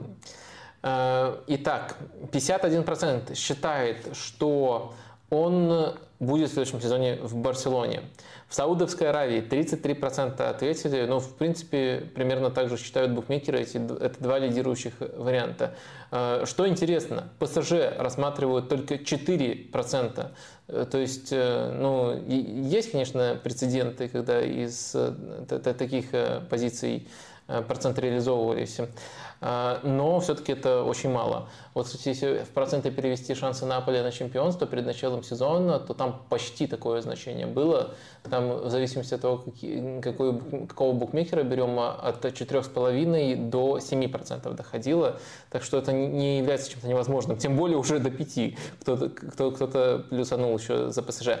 И, наконец, вариант э, э, в медиалиге Пике, в испанской медиалиге, в ее аналоге, я не помню, как она точно называется, поэтому решил вот такое народное название тут использовать. За этот вариант проголосовало 12%. Ну, в любом случае, там немножко поменялись отношения, буквально на пару процентов, но лидирующий вариант с отрывом – это Барселона. Ставьте лайк, да, если хотите, чтобы Месси ушел из ПСЖ. Или ПСЖ избавился от Месси. Сейчас диз, диз, дизлайков. А, хотя из ПСЖ, наверное, люди будут за. Ну да, тогда ставьте. Переходим к той части стрима, где мы обсуждаем э, ну, новости в более сжатом формате. Хотя как, как пойдет, как пойдет, потому что э, это, по сути, рубрика «Не новости, а события», и в данном случае это более актуально, потому что Челси, Челси вновь проиграл при Лэмпорде. Шесть поражений в шести матчах во всех турнирах у Фрэнка в Челси. Я понимаю, к чему ты ведешь, но первая английская тема, я хотел бы сделать э, микротему. Пожалуйста. Микрорекомендацию. Э, дело в том, что... Ты понимаешь, к чему я веду? Я уже сказал. Так, хорошо, микро. Э, да, но, в принципе, люди, которые начали слушать, они сейчас могут дослушать, поскольку это тоже касается Арсенала. Ну, Челси играл с Арсеналом, это тоже касается Арсенала. Э, я стараюсь смотреть по возможности матчи женской команды Арсенала.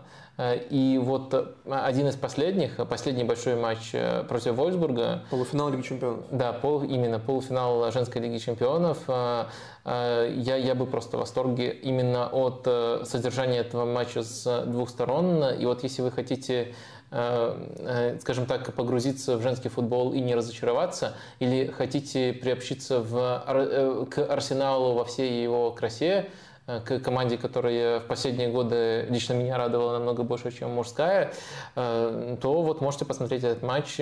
Это очень такое необычное зрелище с точки зрения того, что вот если мы берем именно тактические идеи и то, как Арсенал играл под прессингом, и то, как Вольсбург организовывал свой прессинг, то это, наверное, даже есть, есть соблазн у меня в некоторых моментах был там поставить 10 из 10 именно по тому, насколько команды тренерские и идейные. Но в любом случае это точно выше восьмерки, может там девятка как, так, такой, чтобы, что, что, чтобы э, без пристрастной оценки где-то девятка из 10. Но при этом, конечно, все-таки э, нельзя отрицать, что техническая составляющая тут заметно ниже.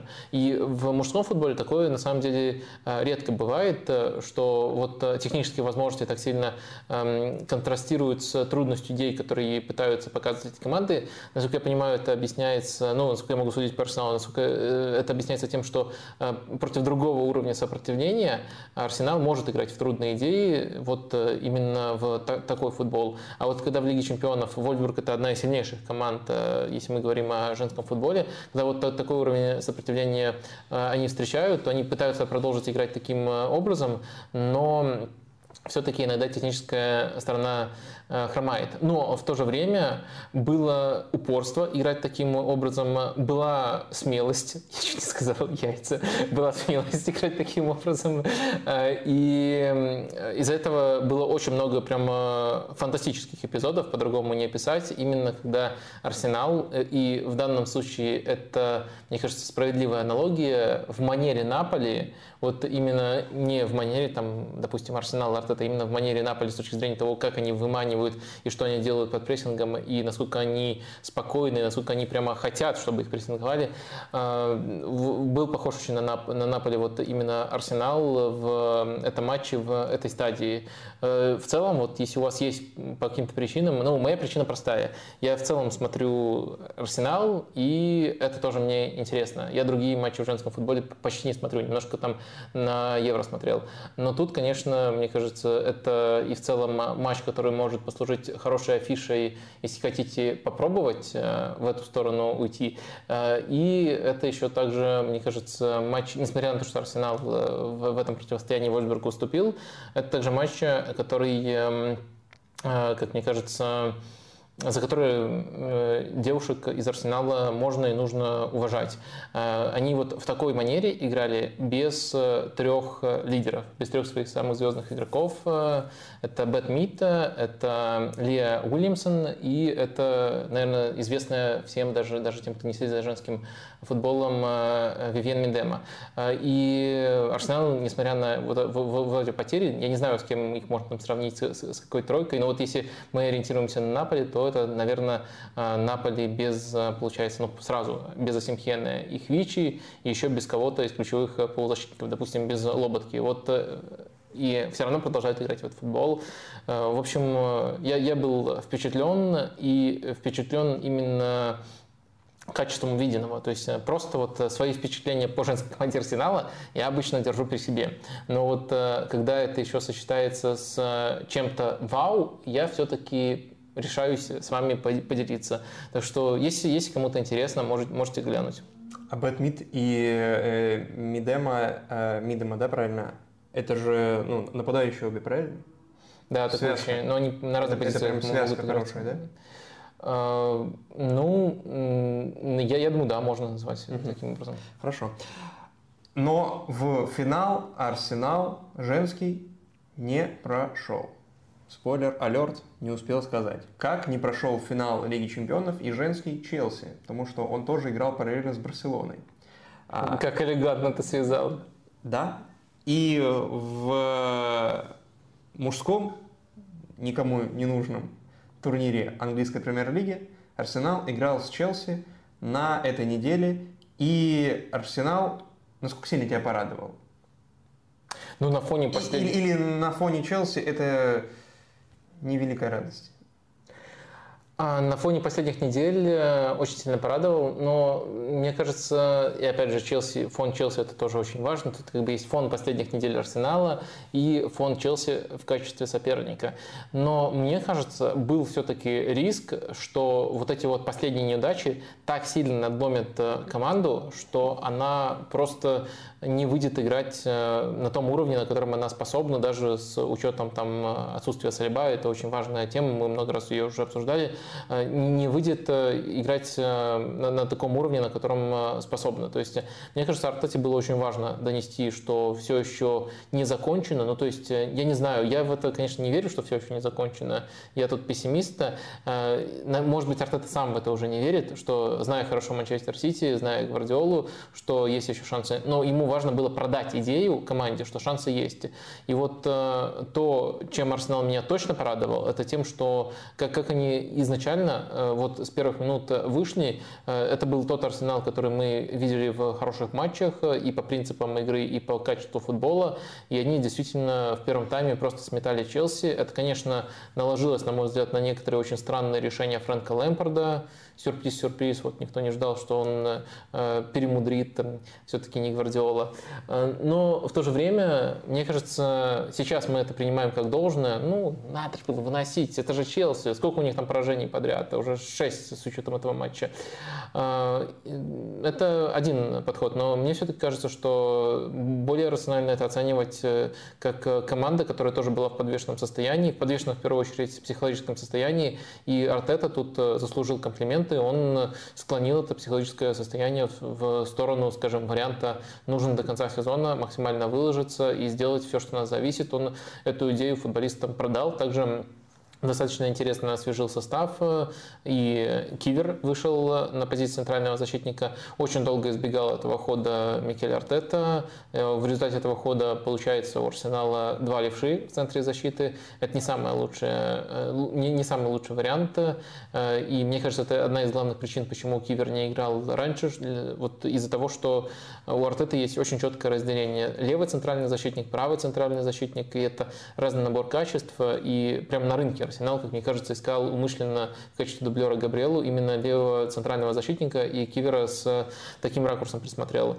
Но в то же время это оказалось на втором плане. Самое главное, это, конечно, качество э, без мяча, и с Кивером удалось и линию поднять, и более надежно отыграть, более цельно отыграть, как э, единый механизм, а мяч все-таки удалось иными способами продвигать. Может быть, также помог фактор Жоржини, то есть недалеко от Кивера как раз-таки очень часто располагался Жоржини, Жоржиньо, который в, этом, в этот раз против своего бывшего клуба э, вышел в старте и э, в продвижении мяча э, здорово помогал.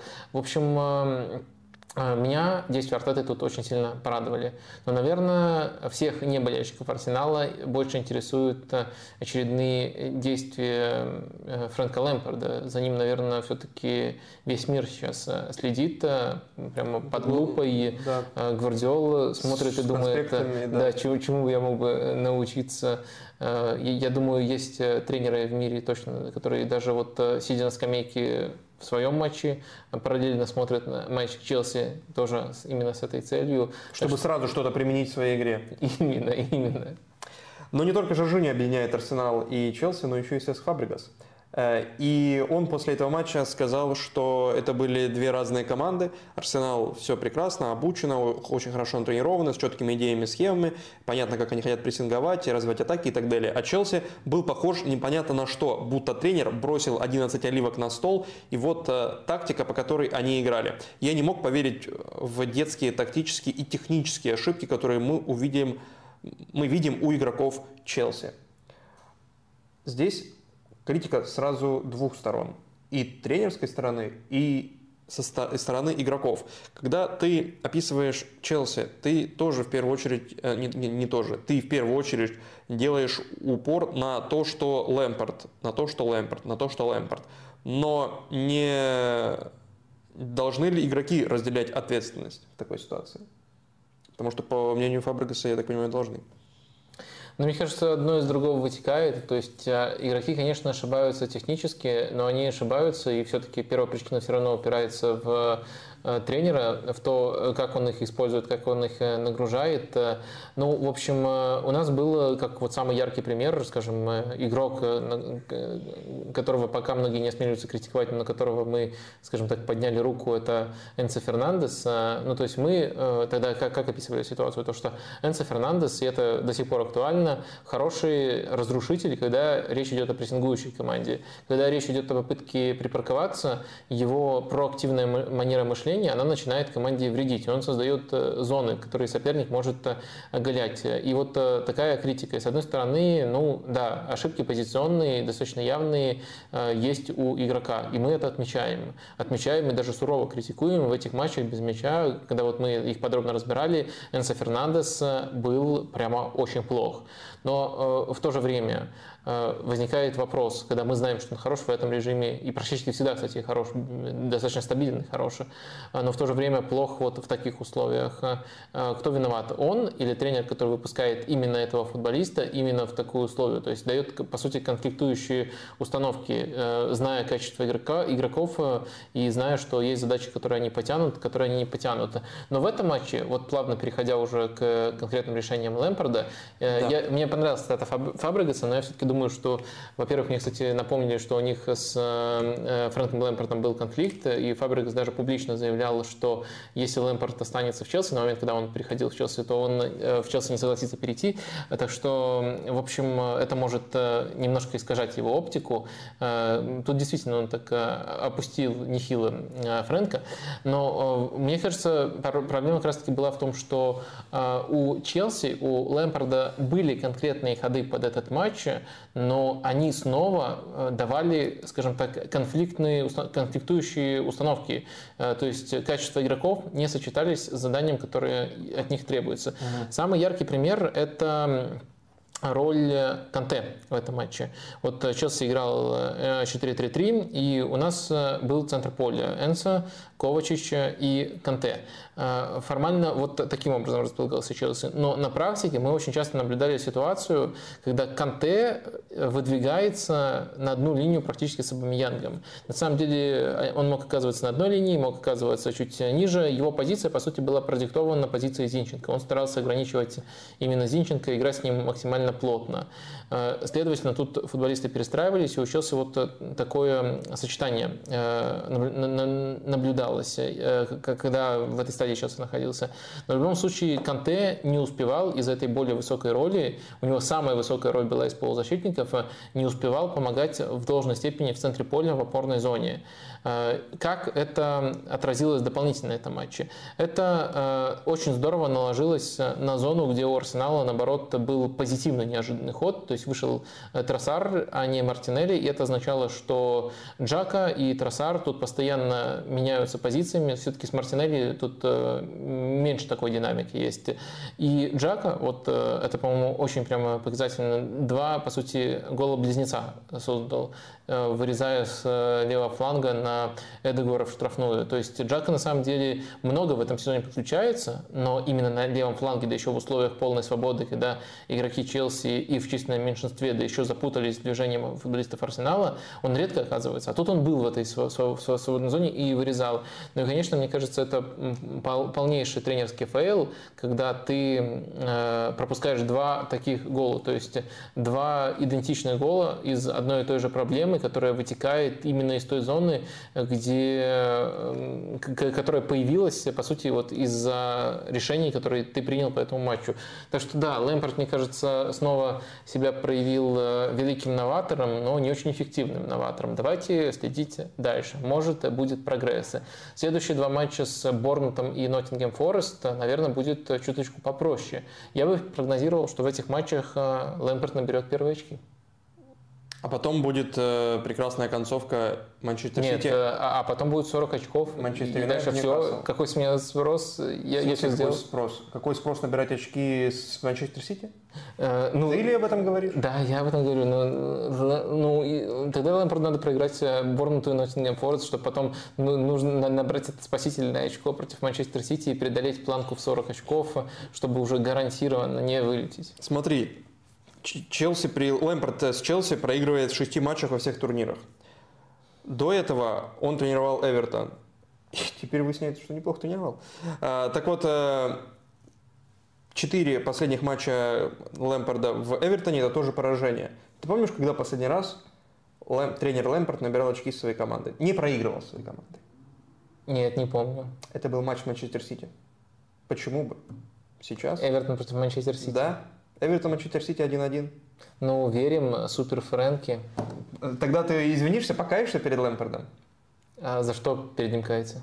Ну, за то, что ты был неправ, не по достоинству оценил его тренерский талант и замысел. Понимаешь, вот ты описываешь Наполи как команду, Ну, которая слушай, заманивает в ловушку. ты- Лэмпорт заманивает в невероятную ловушку. Все команды, кто дальше будет выходить, Бормут, Форест, будут выходить уже думая, что победили. Сити тем более. А тут Лэмпорт такой, а сейчас мы их обманем. Жесткий автобус. Возвращаемся к настройкам Эвертона. Жесточайший автобус.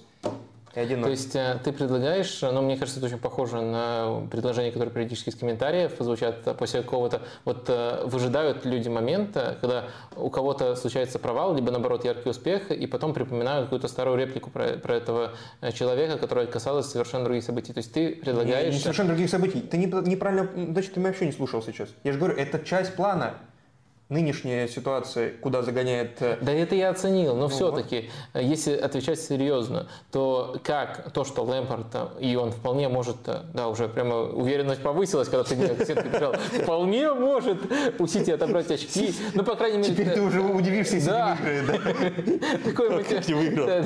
Такое, математически э, возможно. Все в футболе может случиться. А Как это поменяет мое видение? Я не, на- не ставлю, что оно правильно, но как оно поменяет, должно менять мое видение его э, действий в матче против Арсенала, в матче против, э, допустим, Реала, особенно в ответном. Э, В общем, я всегда стараюсь анализировать Лэмпорда взвешенно. То есть я ча- часто стараюсь, по крайней мере, зацепиться за тот 10-минутный отрезок, но в этом матче даже его не было, который у него Не, ну, получился. 1-0, там был выход 1-1 у Чилвелла, забей, и все, и можно уже отказываться 10, назад. 10-секундный отрезок. Э, Ну, не вот за 10 секунд сложнее даже мне зацепиться. А вот за 10-минутный можно, как вот, например, с Реалом. Э, Стараюсь э, э, дать свою трактовку, почему он это делает.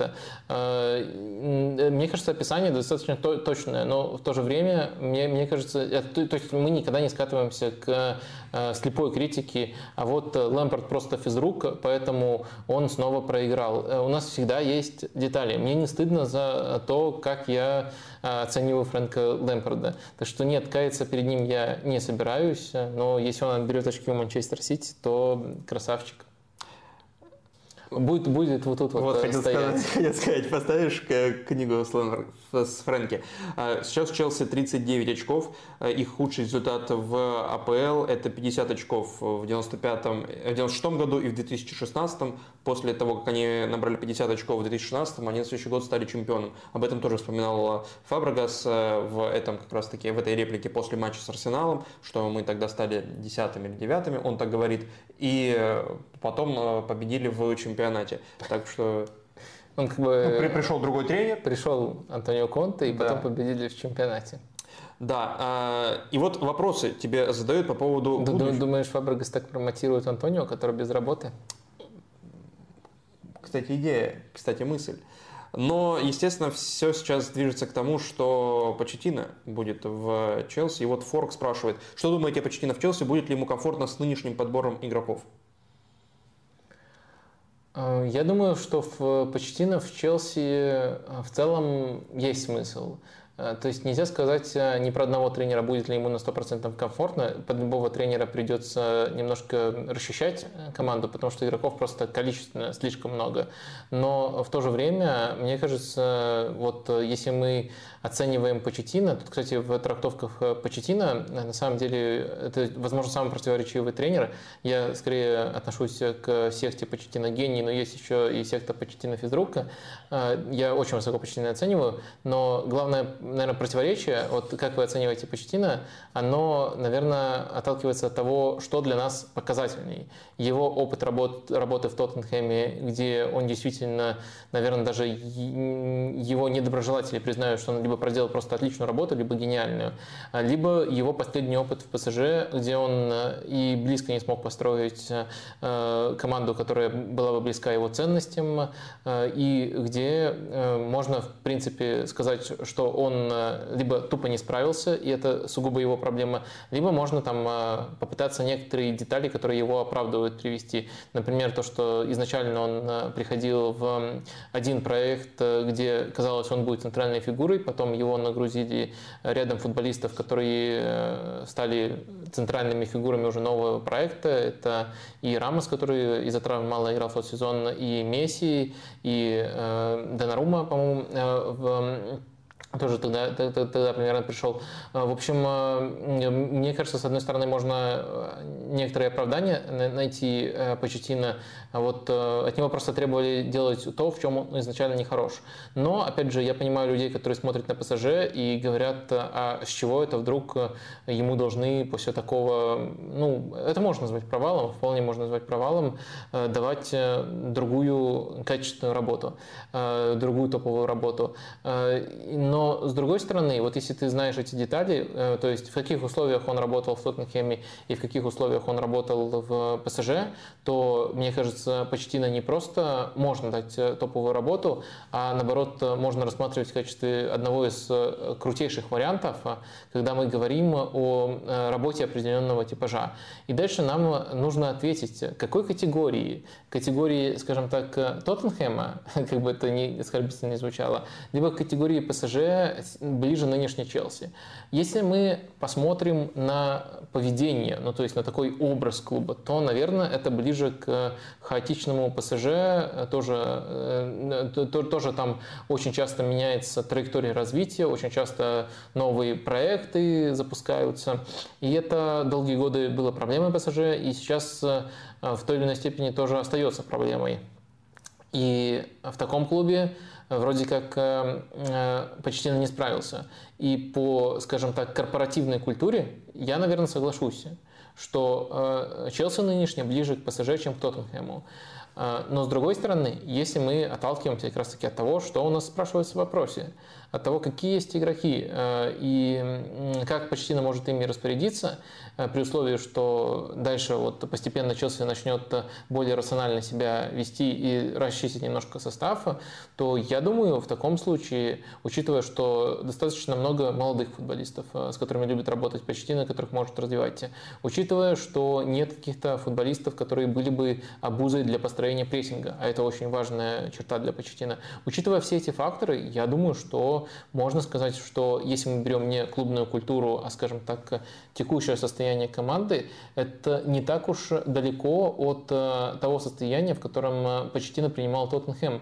Там, на самом деле, ему тоже от э, некоторых игроков приходилось избавиться, некоторых, наоборот, достаточно быстро промотировать. И мне кажется, что тут можно провести определенные параллели. Если мы ориентируемся, я надеюсь, вы до сих пор со мной еще не запутались в этих вариантах ПСЖ, вариантах Тоттенхэма, если мы ориентируемся все-таки на траекторию работы Почтина в Тоттенхэме, то приглашение его в Челси это джекпот, это очень хорошее попадание.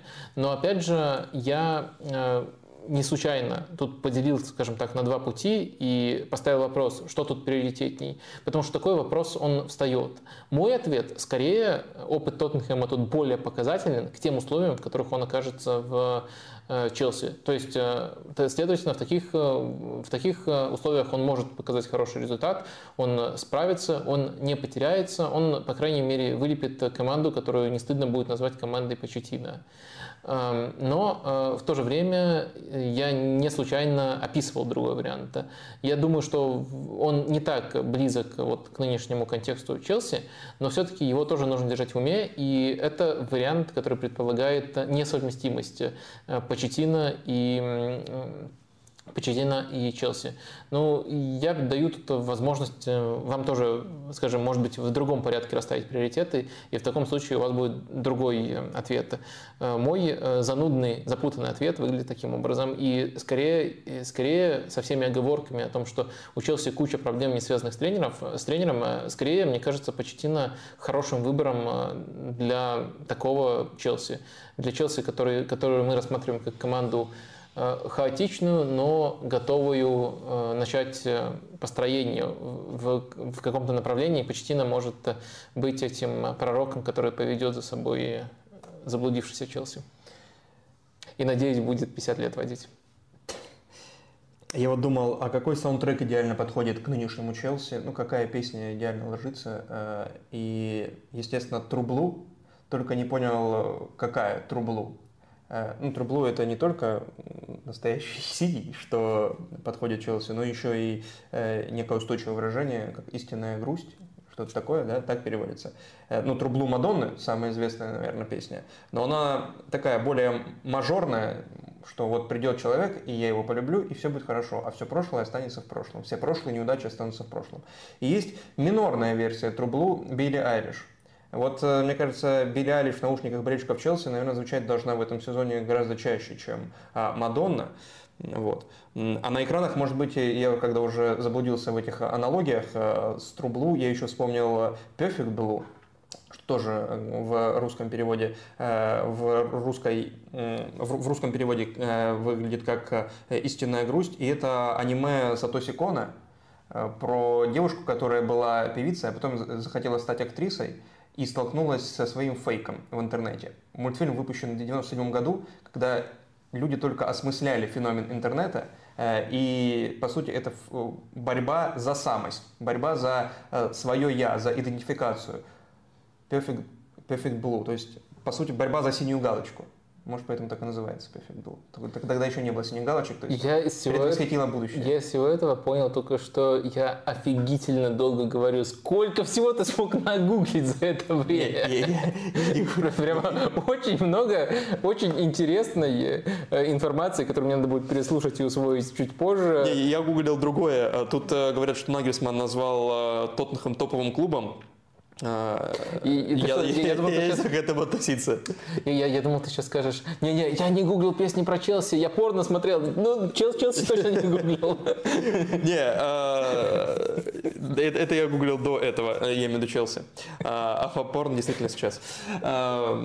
Холланд. Холланд побил рекорд на этой неделе, и его рекорд, конечно, более позитивный, чем достижение, не, не, недостатки Челси и э, рекорды Лэмпорда, антирекорда. Холланд э, побил рекорд АПЛ по голам за сезон. Теперь у него 35. Мы очень часто говорим о том, как Холланд адаптируется, насколько э, получается у Гвардиолы встраивать его. Сам Пеп после того, как э, побил рекорд Холланд в матче с Вестхэмом, э, сказал на пресс-конференции, чуть ли не начал пресс-конференцию с того, что я помню, как после поражения в Суперкубке от Ливерпуля некоторые из вас, обращался он к журналистам, говорили, что Холланд не сможет адаптироваться к премьер-лиге. И потом такой смотрит, ну где он сейчас? эти журналисты.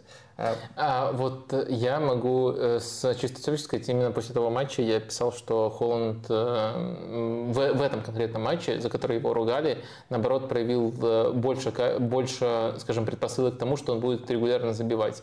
Конечно, логика была супер продвинутая, у Холланда в том матче было просто дофигища моментов, он очень хорошо двигался, я просто э, акцентировал внимание на этих моментах и с таким простым тезисом выступил, но в итоге мне, по крайней мере, удалось э, избежать э, кары Пепа. А ты считаешь, что он адаптировался теперь полностью? На этой, ну вот сейчас. Индивидуально, мне кажется, то, что Холланд индивидуально адаптировался, можно было с уверенностью говорить там уже в первый же месяц. Mm-hmm. Он уже тогда в индивидуальном плане заткнул э, всех критиков. Но долгое время, и это не только домыслы всяких хейтеров с, со стримов, э, которые там на российском диване, не диване, э, креслах ведут, это также Джейми Каргер говорил, долгое время был вопрос, подвешен в воздухе, сделал ли Холланд Манчестер Сити сильнее, поскольку Манчестер Сити, особенно до того, как открылась дорожка к Лиге Чемпионов. Ну, сейчас кажется, что Манчестер Сити главный фаворит, хотя Реал это очень серьезное препятствие. Э, но до, до этого, даже к Треблу кто-то говорит, э, до этого э, очень много было разговоров, вполне справедливых, о том, что Сити не делает ничего, чего не делал бы раньше. Давай вопрос, вопрос да, пока да. мы об этом будем рассуждать и говорить с точки зрения этого рекорда или и вообще вот таких результатов Холланда в этом сезоне, а, Как вы считаете, чья Э, большая заслуга в этом. Понятное дело, это комплекс факторов. Здесь и индивидуальный талант Холланда, и его быстрая адаптация к новому чемпионату, это и система Барселоны, о, господи, и система Гвардиолы, э, это и партнеры, которые окружают э, Холланда. Но вот какое из этих направлений вы считаете наиболее значимым вот в таком результате, в таком достижении Холланда? Чтобы как-то его, ну, может быть, более четко э, сформулировать. И Главный аспект или ну что? Ну да, давай так, да. Или что главный секрет успеха Холланда. Нормально тогда? Допустим. Э, ну, именно в этом сезоне мы говорим сейчас. Так, варианты конкретно у нас какие э, есть? Талант Холланда, индивидуальный талант Холланда он сам такой, и что бы ни происходило вокруг, то есть э, приди он э, сейчас в Челси, забивал бы столько же. Ну вот примерно этот вариант, э, на, вот так вы должны отвечать. Если в любой системе он бы забивал столько же. А, это окружение, то есть партнеры. Кевин Дебрюйн отдал 8 голевых передач на 30, на, из 35 голов, 8 забиты с передач Кевина Дебрюйна. Ну, допустим, Кевин Дебрюйна и компания. Вот такой Нет, вариант. Да, КДБ и партнеры. Во, прекрасно. Можете, можете, да, за, заодно можете юридические услуги заказать. Да, э, система... Ну, голевой пас и юридические услуги прямо в комплекте идут. Система Гвардиола и Манчестер Сити. Система Пепа. Которая провоцирует столько моментов. Ну, я не знаю. Семь пенальти он еще забил. Судьи, у меня есть вариант. Ну и, я не знаю, э, проведение, талант, не знаю, на, на наследство. Mm. Ну, четвертый можно не предлагать. Ну, ладно, давай, судьи, ну, ну, в общем, нам нужно было просто добить, не думайте, что мы тут э, плодим теории заговора. Да, надеемся, что там будет минимальный процент у судей, потому что это несерьезный вариант. Э, хоть и 7 пенальти из 35, то есть пятая часть голов. Вау. Многозначная фраза, будет минимальный процент у судей. Процент от какой суммы, хочется спросить сразу. Э, ладно, так, я просто вот, да. Че, так ты э, сам насколько ощущаешь э, то, что э, это историческое событие, насколько ты отдаешь должное, или это просто какое-то стечение обстоятельств, которые, ну, вот как говорит Пеп, ну, сейчас много забивают. Этот, э, он побил рекорд, когда-то кто-то побьет и его рекорд. Вероятно, что и сам Холланд побьет этот рекорд. Или это прям реально большое, значимое историческое событие, которому нужно посвящать отдельные там, минуты в футбольных э, дискуссиях? Мне кажется, это суперисторическое событие. Ну, во-первых, нужно э, понимать, э, что какого года он побил рекорд. Он побил э, рекорд Коула и Ширера, которые в 90-е его установили, когда просто-напросто было больше матчей в АПЛ. Коул еще играл даже не в Манчестере, а Ширер даже не в Ньюкасле.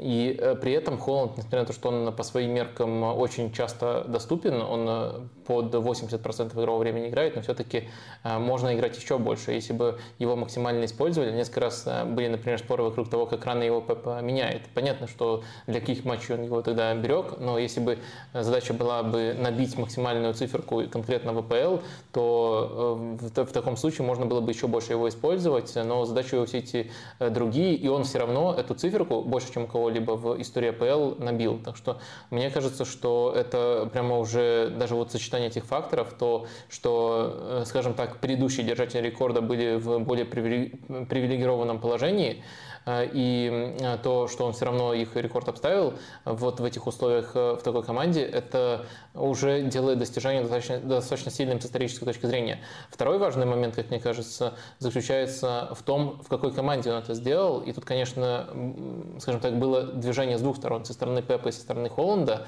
но он сделал это в команде Пепа Гвардиолы, в команде, в которой голы очень равномерно распределялись практически в любой сезон при Пепе, в команде, команде, в которой, по-моему, было 6 футболистов, забивших больше 10 мячей в один сезон при Пепе. И очень часто было 4 и больше таких футболистов. А, а, и это стандартная практика. И это э, так часто наблюдалось, на таких дистанциях наблюдалось, что, конечно, это не было просто каким-то стечением обстоятельств. Это было э, чем-то, что естественным образом вытекает из стиля, в котором Гвардиола строит свою команду. И, конечно, в прошлом у него был опыт работы там и с Левандовским, и Месси, пускай другого типажа, но тоже из него сделал суперявного бомбардира. Друг, другой опыт у Пепа Гвардиолы был, но в Манчестер Сити э, такая результативность основного нападающего, пускай от него этого ждали даже перед началом сезона, это, скажем, э, отход от тренда. И это отход, э, который связан и с тем, что э, Пеп адаптировался, и это отход, который также связан с тем, что Холланд показал, насколько он крут и уникален. Так что я думаю, если сказать, э, если все эти факторы сопоставить, то никак не получится принизить достижения Холланда. И серьезно папа такое сказал, что просто сейчас много забивают, не обращайте внимания. Ну, немного забивают. Он говорил, что э, это, конечно, достижение. А это, я, это мой авторский перевод его пресс-конференции. Он сказал, что этот рекорд тоже будет побит. Э, и то есть не нужно делать акцент именно на том, что это прям рекорд. Это большое достижение, вот такое количество мячей забить в АПЛ. Э, ну, в общем, мне все-таки ближе позиция тех, кто э, восторгается этим. Я, я из тех, кто, конечно, этим полностью восторгается. Опять же, нужно понимать э, ценность индивидуальных рекордов. Скажем так, командные взаимодействия, командная химия, они всегда сложнее. Сложнее и на дистанции, и в рамках какого-то конкретного матча. Что-то может быть плюсом, что-то может быть минусом в том или ином контексте, при том, что речь идет об одних и тех же качествах. Но если мы это изолируем и рассматриваем как индивидуальное достижение, тогда ну, это просто вау, и мне кажется, переоценить это просто невозможно, отмахнуться от этого невозможно, это очень, конечно, мощно. Давай очень короткий квиз из трех вопросов, чтобы подсветить чуть э, ярче и достижения Холланда. По лучшим бомбардирам в истории АПЛ, не будем глубоко копать, сколько людей... Ты понимаешь, что у нас только 14 минут был вопрос? Сколько? 4 минуты назад. Ну, прекрасно, поэтому сейчас э, я не, не собираюсь заканчивать Холландом. Я хочу вот э, задать тебе три вопроса в режиме квиза. А, а зря, зря ты не собираешься заканчивать Холл, с а, Холландом. уже все? Нет, я, я имел в виду просто закончить с ним, закончить его карьеру. Блин, да что ж ты такой кровожадный? Без Холланда Сити забьет была, до конца была, сезона. Была в голове шутка, где же Рой Кин, когда он так нужен, но это показалось мне слишком жестоким, поэтому я только в контексте оговорки о том, что возможно такая шутка была, ее озвучиваю.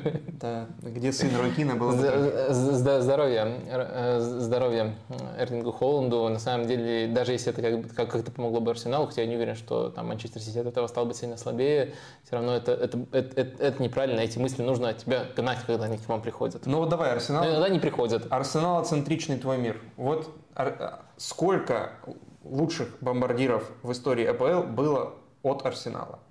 Ну вот за историю именно премьер-лиги.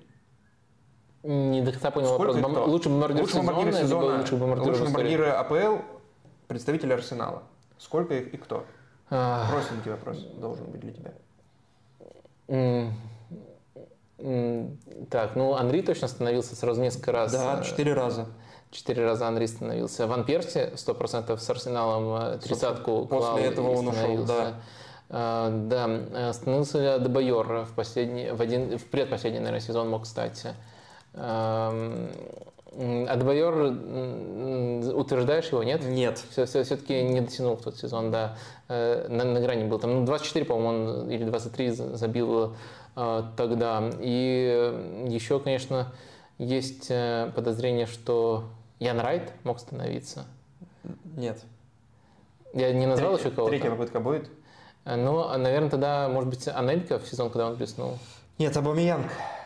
А, него- точно, него Абамиян. было столько же голов, сколько Ой, ну, ну, ну это да, вот я сразу вспомнил про какой сезон, но он вообще мало забил, двадцатку, по-моему, и они разделили тогда золотую бутсу. Ну и что, разделили 22 гола забил. 22 гола. Нормально забил, чего уж. А, Вот сейчас сколько у Кейна второго Но это, ну, это 25? в- вопрос с подвохом, это не чистая золотая бутса, это разделенная золотая бутса. Ладно, в 21 веке был только был лучшим бомбардиром АПЛ только один игрок э, не из топ, не из команды топ-6. Тоже очень. В 21 веке был только один футболист, не из топ, ну классическая топ-6, в которой нет Эм. Ньюкасла, нет Астон Виллы. Не из топ-6, э, может, только- может Ширер был не, не, не, в, не в этом клубе? Э, В 21 веке, я сказал.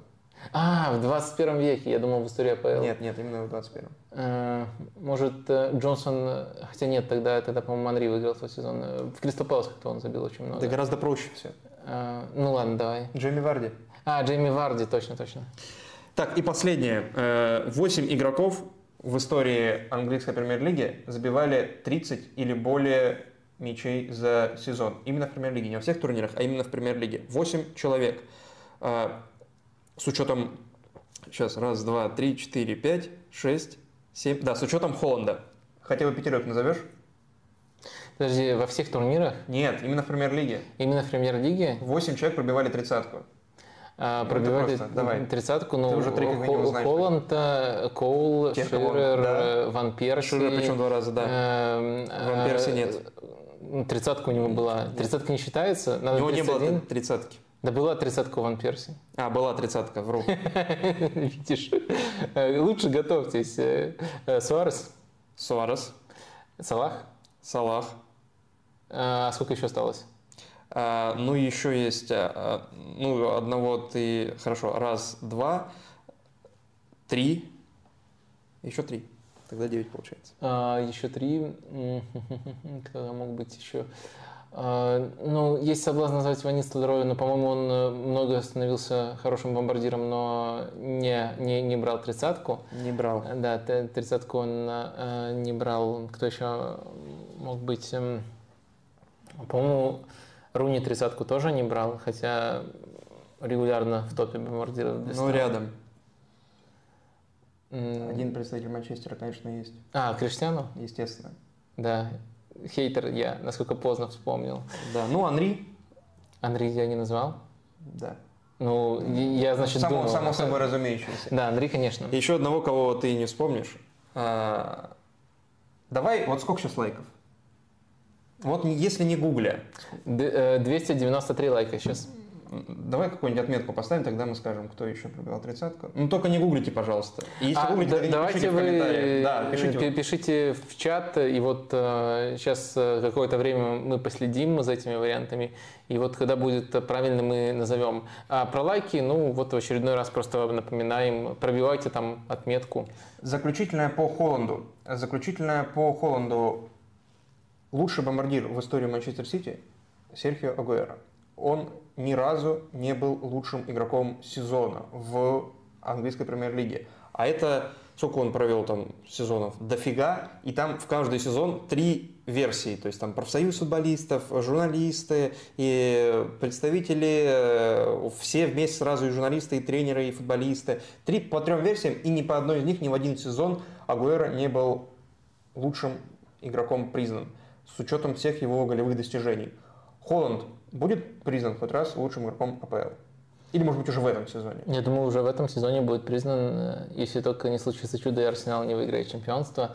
Э, Ну и вообще, мы же уже это как-то обсуждали, есть только одна причина, почему так часто игнорируют футболистов Сити, это, конечно же, антиспартаковский заговор. Эм, По-другому это нельзя. Нет, но Кевин Дебрюйн остановился. Ну, становился, но все равно было много, было мно- много случаев, когда Сити становился чемпионом, э, и по традиции кому-то чемпион дают, Сити не всегда давали. Ну, плюс, как ты говоришь, есть э, разные версии, и тоже часто нек- не- некоторые версии э, особенно часто игно- игнорируют Сити по понятным причинам. Так что я думаю, что все-таки Холланд и его блеск индивидуальный, а это все-таки индивидуальная награда, она, этот блеск затмит абсолютно все, и даже в этом сезоне он станет лучшим игроком. Э, Является ли он таковым с точки зрения значимости командного вклада, это более широкий спор. И Дебрёй на самом деле проводит просто уникальный сезон, э, хотя был у него небольшой сп- спадик в середине сезона. Э, Можно, можно спорить. Это на самом деле вроде как мы уже проговаривали такое, такое базовое соотношение сил вот в м, соотношение аргументов э, в, в- в этих спорах. Э, Так что, наверное, в очередной раз нет смысла, но если, скажем, отвечать не по поводу того, что я думаю, а, как мне кажется, проголосуют другие, то я думаю, что станет, конечно, в этом сезоне станет. А ты что, в этом сомневаешься серьезно? Да, наверное, нет. Э, И я даже почти не сомневаюсь, что он 40 голов пробьет. Сейчас у него 35. Если он забьет 41 гол, а если 42, то это вообще, это он побьет рекорд Джимми Гривза, если под рекордом понимать э, количество голов забитых э, в один сезон после войны, после того, как сезоны в АПЛ шли без остановок. Джимми Грифс забивал 41 мяч за сезон, но это было еще, когда по 22 команды было в чемпионате Англии. Э, и если сейчас это повторит э, Холланд, то это будет невероятно, невероятно. сказал, когда после войны у меня какая-то другая отметка всплыла. Ладно, эм, окей. Ну, если после войны и Холланд побьет рекорд в этом сезоне, то Э, ладно. В ближайшем- Ке- Кевина Филлипса называют в комментариях и клянутся, а мы верим, конечно, нашей аудитории, что это все без Гугла. И мне кажется, когда столько человек нас смотрит, нас смотрит 14, 14 человек, высока вероятность, что действительно кто-то прямо сразу вспоминает. Э, Тем более это вполне реально, если ты смотришь за АПЛ. Просто когда на тебя кто-то вот так вот давлеет, тогда тяжелее вспомнить. Да, это Кевин Филлипс в сезоне 99-2000 за Сандерленд. В ближайшем туре у Холланда в соперниках человек, которого Холланд точно не ожидал увидеть. Сэм Эллардайс. Возвращение Большого Сэма в большой, большую игру, которую, которую сам Сэм Эллардайс на пресс-конференции по этому случаю сказал, который сам описал как неожиданно. Я не думал, что в такой отрезок сезона в концовке меня могут позвать. Чего хихи-ха-ха? Нет, это просто э, описал как неожиданно. Ну, любым способом это можно было описать, но как неожиданное. Ты знаешь, что в Лисе работает э, Кинейр, э, Ангус Кинейр, э, который хорошо знаком с Эллардайсом. И по ходу этого сезона когда у Лица были проблемы. Эллардайс звонил Кинейру и сам себя предлагал. На этом эта- этапе сезона он сказал. Не то, что вообще, конечно, он от... всегда. Какая неожиданность. Слушайте, я предложил своему дружбану, чтобы меня взяли. И там еще э, спортивного директора уволили, и, следовательно, больше слушают моего дружбана. И вот сейчас меня приглашают. Вот же неожиданность, вот же сюрприз. Вообще нежданчик. Так вот, события, которые произошли в Лице на этой неделе. Это увольнение Хави Грасия после 12 матчей. Это уход э, спортивного директора э, Орты, который работал очень давно и, по сути, строил эту команду, приглашая Марсела Бьелсу, обращаясь к нему, там, ездил к нему в Аргентину и так далее, и так далее, и так далее. Искал замены Марсела Бьелса. И приход э, э, Эл Дайса. Давай вот первые два события. Уход спортивного директора и уход тренера. Это напрямую связанные события. Что из них причина, что из них следствие? Да, я думаю, что это напрямую связанные события. Э, Я думаю, что Орто ушел именно из-за того, что это решение было принято вопреки его э, пожеланиям. Э, В целом, несмотря на то, что э, Хави Грасия был э, таким э, кризисным вариантом на концовку сезона, это все равно был вариант, который исходил от Орты, и он таким образом своего человека поддержал. И мне кажется, из всех этих событий, на самом деле, уход Виктора Орты самое значимое, поскольку действительно он во многом архитект, э, архитектор даже не нынешнего лица, а успешная версия нынешнего лица, потому что на каком-то этапе у лица, э, как ты знаешь, э, сформировалось двоевластие. Э, Есть э, владелец, э, вот, который, с которым команда поднималась в чемпионшип э, Андреа Родриасани, Ага. и есть э, новые американские инвесторы. 49 что там? Э, Ну, э, фо- 49 э, Xers, как так их называют, ну, короче, э, 49-е. как Что-то в 49 году значимое произошло. Да, с- 49. Ну, просто к- 49, может быть, не обязательно год э, какое-то значение для них э, имеет. И, в общем, вот эм, теперь есть э, такое двоевластие. И вот пока, скажем так, развивался проект э, э, Родрицани, и Орта был э, главным человеком, с которым он консультировался по футбольным вопросам, и в целом Орта все это еще организовывал. Мне кажется, Лиц э, выходил к своему пику и был, э, скажем так, э, понятным футбольным проектом. В основе этого проекта, конечно, не сразу, но постепенно и в огромной степени благодаря Виктору Орти было приглашение Марсела Бьелсы. И не просто приглашение Марсела Бьелсы, а приглашение его в клуб чемпионшипа. Это само по себе, даже если мы не знаем, какой э, статус культовый Марсела Бьелси в итоге приобретет у болельщиков лица, у лица, это само по себе большое достижение. Э, Заманить Марсела Бьелсу, э, понятное дело, тут не только слово Орты имело свой вес, но и то, э, каким клубом лиц является. Например, я думаю, большим аргументом для Бьелсы была фанбаза лица, которая даже в чемпионшипе была очень яркой, очень многочисленной, и это для него важный фактор, конечно, для того, как он работает. Но в любом случае Орта, как человек, который ему помогает и сильно помогает с трансферами, это очень важный человек. И мне кажется, вот это вот решение, вот вклад Орты вот в это решение и в построение команды, с которой Бьелса выйдет в АПЛ и там как минимум в первом сезоне ярко пошумит, это во многом, в, в огромной степени заслуга Орты. Но нельзя, конечно, сказать, что он э, безупречен. Даже близко нельзя, поскольку у него были э, и яркие провалы, если мы берем э, конкретные трансферы. В частности, самый главный из них это, конечно же, Агюстен. Слышал про этот кейс? Про то, что он хотел Агюстена во что бы то ни стало? Или... Не, нет, он пригласил Агюстена в Лиц, в сезон, когда Лиц шел уверенно к промоушену, аренда с правом обязательного выкупа в случае выхода команды в АПЛ.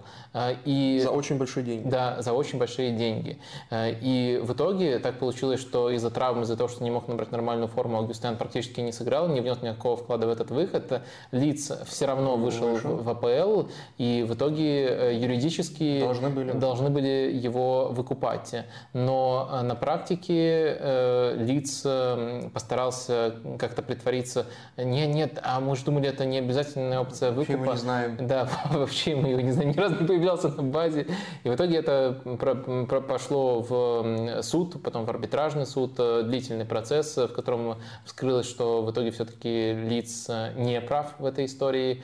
Э, и вот это, конечно, явный fail, который вот в первую очередь вспоминают. Наверное, тут фейлом можно назвать и само приглашение игрока, который вот таким образом себя показал. Я сейчас говорю в первую очередь про его травмы, его неготовность.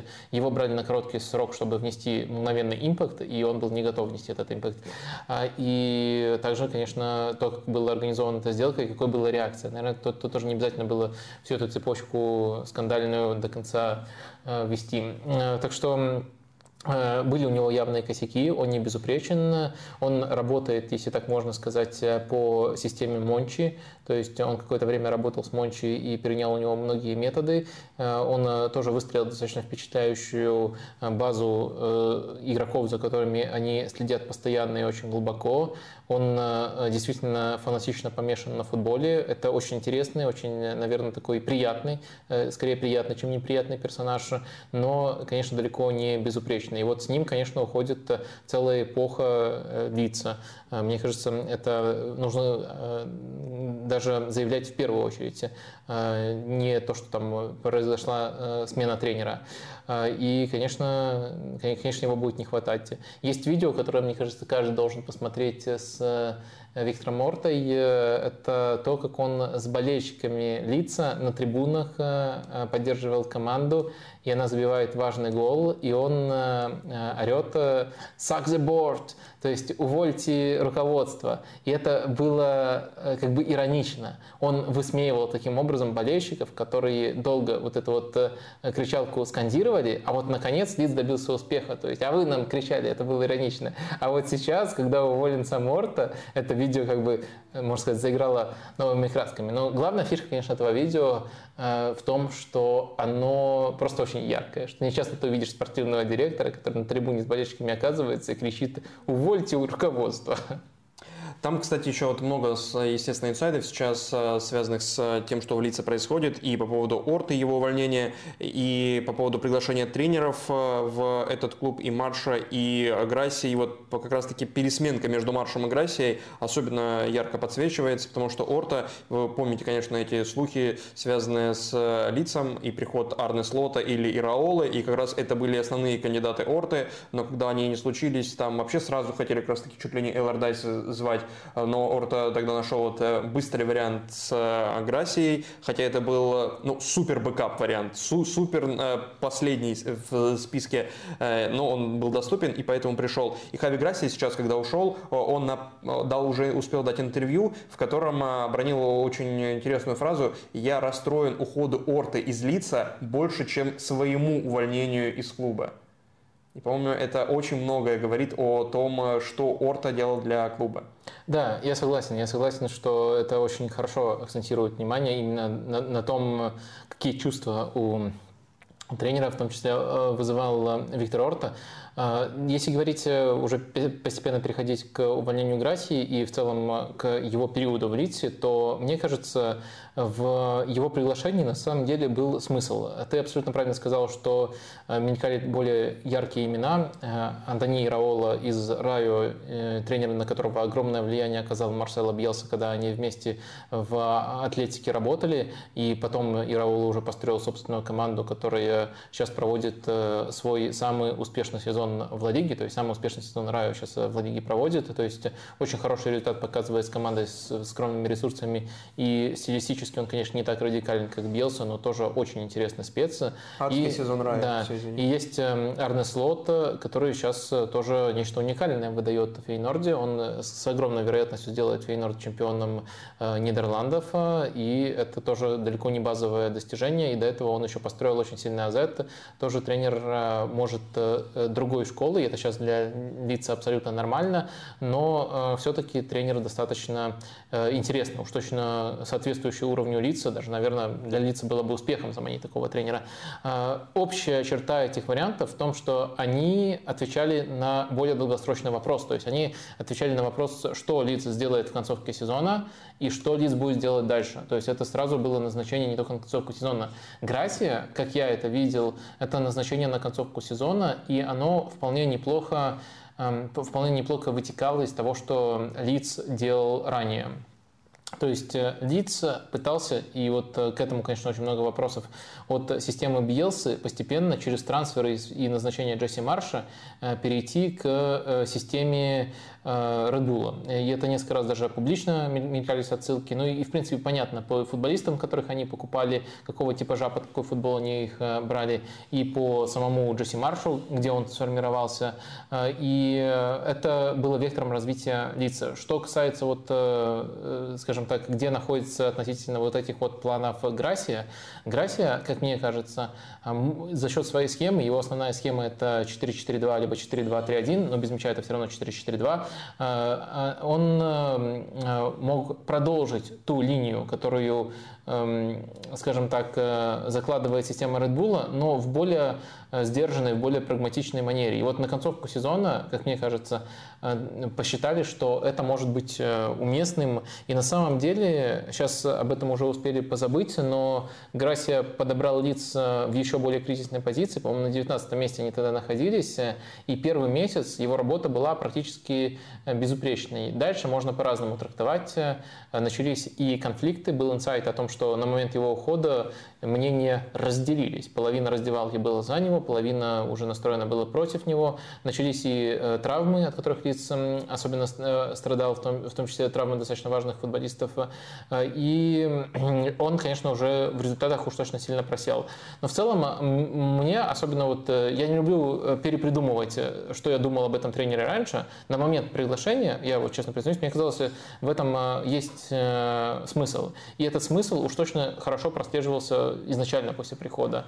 Э, и дальше э, кое-что пошло все-таки не так, но в любом случае э, успешно, неуспешно, мне это казалось назначением до настоящего назначения. То есть настоящее решение откладывалось до лета, а задача, задача Грасии заключалась в том, чтобы команду удержать на плаву на короткой дистанции. И изначально он с этим справлялся здорово, но сейчас серия результатов в разных по количеству матчах, и, конечно, она ему далеко не льстит, и в итоге он уходит, приходит Элардвейс. Да, и Грасия, кстати, сам вот в этом интервью говорил, что ключевым был матч с Кристал Пэлас. То есть сначала все вроде нормально и что-то выстраивалось, но матч с Кристал Пэлас э, все сломалось. Все сломалось, и дальше уже было невозможно что-то восстановить. Сэм Эллардайс приходит, и приходит он с потрясающей фразой, которая, естественно, распространилась везде. Фраза, в которой он э, бросил, как говорил когда-то руководитель Спартака, перчатку в лицо практически всем э, тактическим гикам. Так вот, он сказал, что меня уже списали, я старый, антиквариат практически, но в плане тактической теории, в плане знания терминологии я вообще ничем не уступаю, а скорее всего даже превосхожу Гвардиолу, Клопа, Артету и так далее. И Пеп не полез на конфликт. А зачем? Кто полезет на конфликт с большим Сэмом? Зачем это надо? Учитывая связи. этого человека. Пеп сказал, ну он прав. Вот взгляните, сказал Пеп очень-очень тонко, да, он, как бы в сторону. Он сказал, он прав, вот взгляните, и уже про другого человека, взгляните на Нила Уорнака в Хадресфельде. Вот человек работает, неважно какой возраст, пожалуйста, э, добивается результата. Как тебе фраза Сэма и его приход вообще? Ну, мне кажется, Пеп тут уже включил режим, который мы можем иногда наблюдать, когда каких-то Э, близких себе людей э, навещаем э, в дурдоме. То есть ты понимаешь, что тебе какой-то просто бред втирают. Но спорить, тратить на это время, это как бы... То есть ты считаешь, что они близкие люди, да? Да, тебе, ну, в, в любом случае какая-то реакция на эту фразу нужна, и ты принимаешь... Я, я, я не считаю их близкими людьми, я считаю, что это похоже на ситуацию mm-hmm. между близкими людьми. И как, как, какую-то реакцию тебе надо показать, и ты просто говоришь, да, да, вот действительно действительно, да, обязательно возьмем за три дня. Думаю, такая фраза в этом контексте тоже звучала э, в то или иное время. Э, ну, мне кажется, что Пеп проявил сейчас к Элордайсу абсолютно такое же э, отношение. Два года Элордай без работы, сейчас ему дают контракт по очень интересной схеме. Схема, которая даже более интересна, чем трансфер Агюстена и условия Агюстена. 500 тысяч сейчас, вне зависимости от результатов, за оставшиеся сколько матчей? 4. За оставшиеся 4 матча, нехило так. И если останется Сэм Эллардайс, а Сэм Эллардайс умеет оставаться в премьер-лиге, если что-то умеет, то это оставаться в премьер-лиге. И вылетать Сэм тоже Эллардайс, умеет с Вестбромичем. Он, по-моему, это единственный раз, когда он вылетал. И, кстати, не уверен, что он именно с Вестбромичем вылетал, да, но это, значит, первый раз и единственный его а, вылет. Если он останется с лицом, то еще 2,5 сверху миллиона. Ваши эмоции, Вадим? Я просто офигел. А, и тут даже не важно, о каком тренере идет речь, это просто нам показывает э, нечто, скажем так, в более широком контексте. Насколько все-таки нерациональны иногда могут быть руководители клуба. Мы сейчас даже не знаем, какая часть руководителей лица большую роль принимала в этом решении. А, но я так подозреваю, все-таки, подозреваю, что все-таки не Радриацани. Но в любом случае это показывает, насколько могут быть нерациональны и насколько могут переоценивать а, в принципе роль а, тренера в таких вещах. То есть, если мы посмотрим на это с точки зрения вот сугубо рациональной, то, во-первых, у нас есть показатели лиц по ходу сезона и даже на последней станции, и они как бы нам намекают на то, что команда из текущего положения, несмотря на то, что календарь достаточно трудный, может э, просто без тренерского импакта за счет э, регрессии к среднему э, остаться в АПЛ. И тут ты платишь просто огромные деньги за, за то, что вклад будет либо нейтральным, либо чуть положительным. Также у нас есть исследования достаточно больших данных о назначениях поздних. После какого-то тура, там точно после 30-го, я не помню, может какая-то другая отметка, но суть в том, можете у The Athletic найти это исследование, на этой дистанции э, тренеры, в принципе, когда приходят, э, главный вывод этого исследования, они не оказывают серьезного влияния на э, и, и место команды, на самом, деле, даже, на самом деле даже на прямое место, и на игру команды. То есть это слишком маленькая дистанция. Там даже не после 30 и... извини, а вообще на весеннем отрезке. Да, да, тут да. даже две смены тренера на этом отрезке. Да. И это, мне кажется, тоже достаточно Э, показательная в этом контексте информация. Я не говорю о том, что э, мы пока даже не рассматриваем, принял лиц правильное для своей ситуации решение, либо неправильное. Э, готовность оценить смену тренера на этом этапе из такой ситуации, когда у тебя все не Э, пугающее, ну то есть когда у тебя все как бы плохо, но все-таки у тебя нет ни, ни, ни гарантии того, что это улучшится, ни гарантии того, что ты обязательно вылетишь, если продолжишь по текущей э, линии. И вот оценить эту, эту грань практически неуловимую в 2,5 миллиона, мне это кажется бредом. То есть э, даже сейчас не рассматривая фигуру Эллардайса, просто готовность из такого положения, из положения, в котором находится лица, э, таким образом оценить сравнить то, что может случиться вообще без импакта тренера, без какого-то значимого вклада преобразования тренера, и то, что может не случиться, даже если ты назначишь не Лавдайса, а Гвардиолу. Ну, как мы, в принципе, выяснили, это одно и то же, так что этот вопрос снимается. Вот я надеюсь, я изложил вот эту вот мысль, которая меня в первую очередь тут убила, то есть сама структура, как, как это сделано, бонус и зарплата, ну, зарплата вполне стандартная там для э, АПЛ, ничего скандального в этом нету. Но вот этот вот бонус и то, э, что э, в принципе готовы такие деньги поставить на то, что, конечно, наверное, все-таки отличается по своему вкладу там, от рулетки, но в принципе тут отличия, отличия не такие большие, как нам могут показаться. Из-за, и, именно из-за ситуации лица, из ограниченности влияния, которое может оказать э, любой тренер в э, таких условиях. Э, так что на этом, я думаю, можно заканчивать вот это вот нытье и снова перейти к теме, а он же Сити играет. Мы, мы молиться на него должны. Золотой Сэм Эллардайс человек. А давай сейчас подведем итоги опроса по Холланду и откроем еще один, который Слушай, мне сейчас я каждый раз, когда поглядываю на опросы, вижу тут э, вопрос, будем ли сегодня обсуждать Беллингема. Я так понимаю, Беллингема в реале. Э, и я на это отвечу, поскольку ответ э, короткий. Э, в наших темах нету этого потенциального перехода. Там Фабрицио Романо об этом уже писал, много источников сообщил, сообщило, что это уже практически свершившиеся факты. Но у меня выходило отдельное видео, вернее, на канале ZZ The Zone, как-то так. Ну, короче, Z-Zone. Э, автор канала зовут Зураб, и он так назывался э, очень-очень давно. Э, проверял очень известный канал, где намного известнее, чем, например, мой канал. Так что точно вы его найдете. Там есть видео про Беллингема, и вот меня на 15 минут предметно вот расспросили только про него в контексте мадридского Реала. Так что тут прямо ваш вопрос, ну, он на 100% отвечен. Просто нужно э, переадресацию настроить. Вот я сейчас ее настроил. А мы собирались э, подвести итоги Ты опроса. умеешь удерживать аудиторию, как никто. Так опрос по а, я, я уточняю, надо досмотреть стримы, потом искать канал, где э, это все обсуждается. А, так, секрет успеха Холланда. Судьи 3%. Э, дальше. КДБ и партнеры. Э, это юридическая компания, которая пользуется Холланд. 18%. Э, система ПЭПа. 22%. И 57% талант Холланда. Вот этот вариант у нас побеждает, хотя вот буквально, когда я создавал опрос, то сделал такую оговорочку, что вот если вы выбираете этот вариант, вы считаете, что он буквально везде, даже в Челси столько забивал. В этом Челси. Не, да, не даже в этом Челси. Вот такая оговорка была, вот значение этого варианта. Да. Ну, наверное, и люди все равно на него кликали. Хотя вот после этой оговорки, после того, как ты пояснил, что это значит, я бы не, не решился на это кликнуть.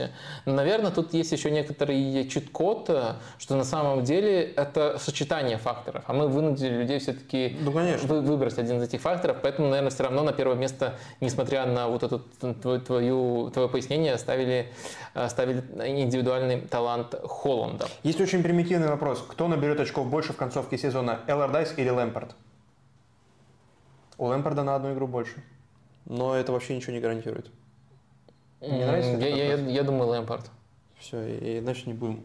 А, у, у тебя Но у Лидса там вообще календарь easy. Манчестер Сити, Ньюкасл, Вестхэм, Тоттенхэм. 12 очков. Вообще, как себе домой. Кроме, э, кроме Алардайса, на этой неделе, на прошлой получается, но на этой, что мы не встречались в рамках стрима, вернулся в большой футбол еще один большой человек. Он вернулся туда, где когда-то был. Хосе Бардалас снова работает в Хитафе. И Хосе Бардалас уже даже сыграл с Хитафе. Победил Сельту на этой неделе. А, Хосе Бардалас, возвращающийся в Хитафе, спасать, судя по всему, Хитафе, который пока в зоне вылета. Будет забавно, конечно, если он их спасет и потопит Валенсию, где он начинал сезон. Это будет... Э, а, подожди, не начинал, да? Господи, Гатуз начинал сезон, как все запутано. А, он до этого был. А, так вот, Бардалас, возвращающийся в Хитафе, это, как тебе кажется, та версия Бардаласа, которая выводила Хитафе в Еврокубке или та версия, у которой не все получилось в Валенсии? А, мне кажется, что это, конечно же, та версия, которая выводила Хитафи в Еврокубке, и вопрос для меня был, хватит ли ему, э, это, в принципе, вопрос для любого тренера, который сейчас приходит, хватит ли ему времени для того, чтобы э, отладить, э, направить, скажем так, команду по другой траектории. И вот сейчас уже, по сути, два матча с Бардаласом провел, провел Хитафи, и мне, как ценителю всяких необычных проектов, интересно очень следить за тем, что он пытается построить, и я впечатлен. Я впечатлен тем, что он пытается построить. Вернее, первый матч был э, так себе против Испаньола, и там э, скорее сказывалось то, что ну, буквально вот под этот матч он пришел и еще э, ничего не успел, кроме того, как на свою фирменную схему 4-4-2 на четверку защитников, после того, как Кики использовал пятерку, перевести команду. Но против Сельты, вот с этой недели был тур Ла Лиги, меня этот матч, честно говоря, очень сильно впечатлил. Я уже сейчас вижу вот прямо классические Э, настройки этого хитафи, сразу же э, именно того хитафи, который ассоциируется с Бардаласом. Ну, даже не знаю, как, какой из пунктиков э, тут нужно ставить на первое место. Давайте договоримся, что я перечисляю их в произвольном порядке. Ну, во-первых, получается, из 10 полевых футболистов 7 футболистов в итоге оказались на желтых карточках.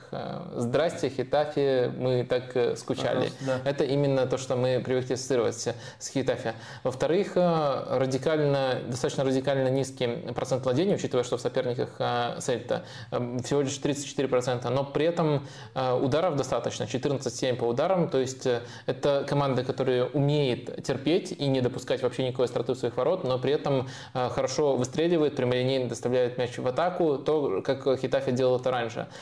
И а с точки зрения территории, то есть э, высокий прессинг был важным элементом э, вот того самого Хитафи, тоже уже в этом матче намного больше это было похоже на классическую версию Хитафи. Также, наверное, если мы э, обсуждаем уже более конкретные элементы э, Хайми Мата. Э, может, вы помните человека, который вот блистал-блистал при как раз-таки Бардаласе, а потом ну, резко отошел э, на роли второго плана. Он в этом матче уже вышел, стартовал и отыграл больше, чем в любом другом матче Ла Лиги этого сезона. Не было у него ни одного полного тайма до этого. Отчасти мучили его проблемы со здоровьем, но в целом это просто игрок, который Кики Флоресу не попадал в Кики Флореса так, как он попадает в Бардаласа. А тут Бардалас, придя в эту команду, и это, кстати, одна из причин, почему вот я на твой ответ, э, на твой вопрос ответил, что это будет ближе к тому Хитафе, из которого он уходил. Есть тут несколько у него, скажем так, э, в английском есть избитая фраза «доверенных лейтенантов», так. Э, но в любом случае есть доверенных лиц, как угодно назовите это, и там Дамин Суарес, и Деканам, и Аран, Арамбари, и Максимович, ну, короче, много футболистов, которые помнят еще, чему их учил Бардалас, он достаточно быстро команду к этим настройкам откатил. Единственный момент, э, который пока вот в этом удачном матче был немножко другим, это, конечно же, э, схема. Она э, была либо 4-5-1, либо 4-3-3 при прессинге. И это, конечно, отличается от того, как, как обычно свою игру строит Бардалас. С ним очень плотно 4-4-2 ассоциировались. Может быть, постепенно он к этой формации еще откатится. Вот в первом матче он ее пробовал.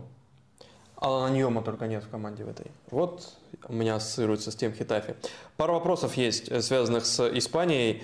А, по сути, Станислав Минин под псевдонимом Армен Алахвицкий спрашивает. Если вдруг следите за секундой, что скажете по Эйбару? Сохранил ли коллектив свой стиль? Гаритано вроде как вполне эйбаровский тренер и не только в смысле того, что, его, что это его родная команда. Я просто подумал, когда задал вопрос, а не ругает ли Станислав Минин своих студентов, когда они команду называют коллектив? Это норм? Мне кажется, наругал бы, за, наругал бы за такое. Значит, это настоящий Армен Махвицкий. Да, раскусили мы. сами, сами придумали теорию заговора и сами ее разоблачили. Вот браво. Нет, просто это второй человек, э, известный мне. Ну, Армен мне неизвестен, но вот э, кто интересуется э, Ибаром прямо сейчас? Ну, и я тебе сообщу, что список этих людей не расширяется. То есть я тебе ты известен, ты не но и мне очень нравился Эйбар, когда они были в Ла Лиге, но дальше я, я я, потерял их из виду. Я просто вот топ-5 охватываю лиг, еще некоторые клубы из высших лиг просто интересные, стараюсь следить, но больше, больше на меня никак не хватает. На вторые дивизионы, даже, даже на чемпионшип тоже, тоже не хватает. Армен, напишите Минину куда-нибудь в комментариях в Телеграме, подпишитесь на него. Не, на если, и он вам точно ответит. Гарантированный он будет рад ответ, такому вопросу. Э, ну, я думаю, да, будет рад. Но Артем Прожога есть. Э, это основатель э, фан-клуба русскоязычного Эйбора. И вот он-то точно вам ответит. Я думаю, он не просто следит, я думаю, он каждый матч, который реально посмотреть Эйбора, все еще смотрит. Так что даже может про форму конкретных футболистов вам что-то рассказать. Вот это, такой детализации, я думаю, даже у Станислава не будет. Так, ну и Эльвин Керимов под псевдонимом Степан Перелесов спрашивает. Вопрос посвящается команде недели. Как приход Сюинджу отразится на обороне Атлетика? Его приход сможет решить проблему отсутствия людей, способных качественно начинать атаки пасом в начальной фазе? Мне кажется, что он может помочь в этой стадии. Хорошо, что вы конкретизировали, что вы тут конкретно спрашиваете. А, но э, в то же время, конечно, скажем так, э, Сюинджу нужна школа, школа Симеоны. То есть э, просто азам научиться обороняться. Потому что то, как он обороняется, то, как он, какие позиционные решения принимает э, в Лестере, это важная причина, э, почему у него был очень-очень длительный отрезок э, проседания. По качествам это очень сильный защитник, именно вот по голому набору качеств, по умению их применять и по умению не допускать тактических ошибок, это очень слабый защитник. В итоге у нас получается такой контраст – когда его интуитивные решения попадают в рисунок матча или просто тупо чаще оказываются успешными, чем неуспешными, его э, хвалят. Ну или когда просто его ошибки кто-то недостаточно внимательно смотрит и игнорирует э, и видит яркие действия, его хвалят.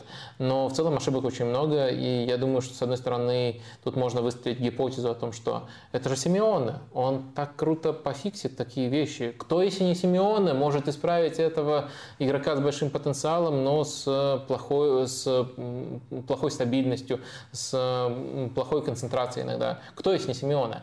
Это, скажем так, одна гипотеза. Вторая гипотеза э, ну да, он с мячом, конечно, обращается получше, чем э, Стефан Савич, но в то же время а не лишит ли он э, некоторых качеств, которые уже есть у Атлетика, эту команду. Так что я бы точно не ждал в лице Сюинжу какого-то зрелого, готового и на 100% э, качественного решения. Но в то же время я бы ожидал, э, что если Симеона с ним повозится и повозится в, и это повозится, выразится в том, что Синджу будет развиваться в правильном направлении, вот в таком сценарии, мне кажется, это может быть э, хорошим союзом. Наша постоянная рубрика «Пора поговорить про». И сегодня здесь, как я уже анонсировал, человек из чемпионата Италии – Человек, который сейчас идет на третьем месте в списке бомбардиров чемпионата Италии. Булаэдиа, нападающий с Лернитана из сборной Сенегала. Вадим, почему он заслуживает попадания в рубрику «Пора поговорить про», кроме того, что у него прекрасная статистика голов и голевых передач. 15 плюс 6 в этом сезоне. Подожди, надо, надо, надо еще какие-то объяснения. Не хватает вот этого. Результат на табло. Результат в таблице бомбардиров. Каким образом он забил 15 голов тогда и отдал 6 голевых? А, окей. Играя в Салернитане.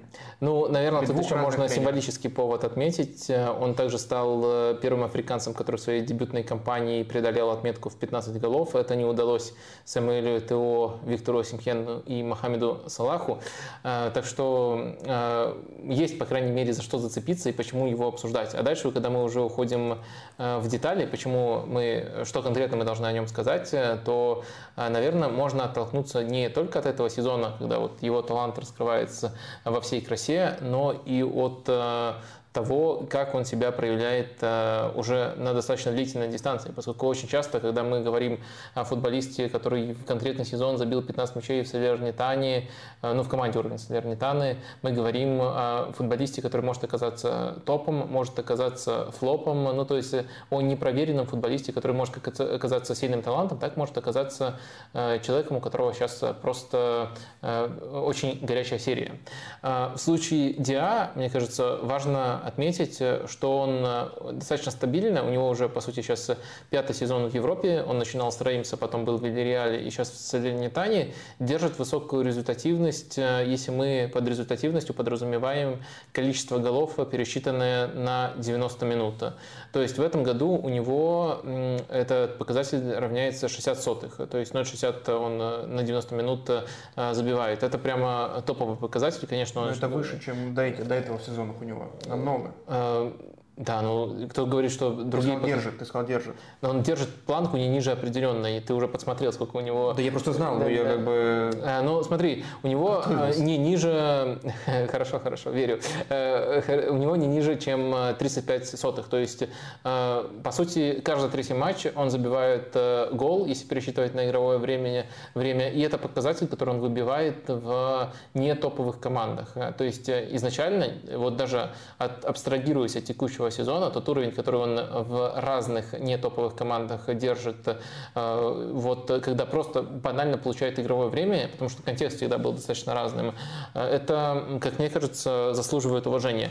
Э, этот сезон получается особенно ярким, но эм, даже вот если мы идем путем, где мы оцениваем футболиста по его нижней планке, то она у Диа достаточно высокая. Это хороший результативный форвард для команд, наверное, если уже переходить к следующей мысли, вот такого типа. Это именно контратакующее оружие. Это человек, который очень хорошо играет на пространстве. Это человек, который любит тяготеть к левому флангу и оттуда может э, смещаться, просто делать рывки под э, открывание за спину, либо уже смещаться с мячом. Дриблинг у него тоже весьма на неплохом уровне. И это человек, который э, также на этой дистанции очень впечатляюще реализует. То есть, если сравнить его ожидаемые голы с реальными, конечно, в этом сезоне у него самый большой overperformance, но он он э, практически всегда э, либо близок к своему показателю, либо немножко его превосходит.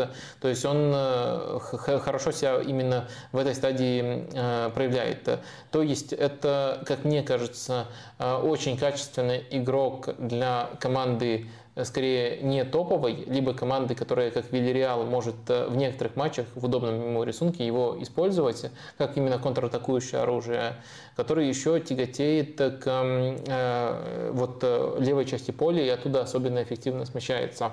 А я... И он двуногий. Э, да, и хорошее дополнение, кстати.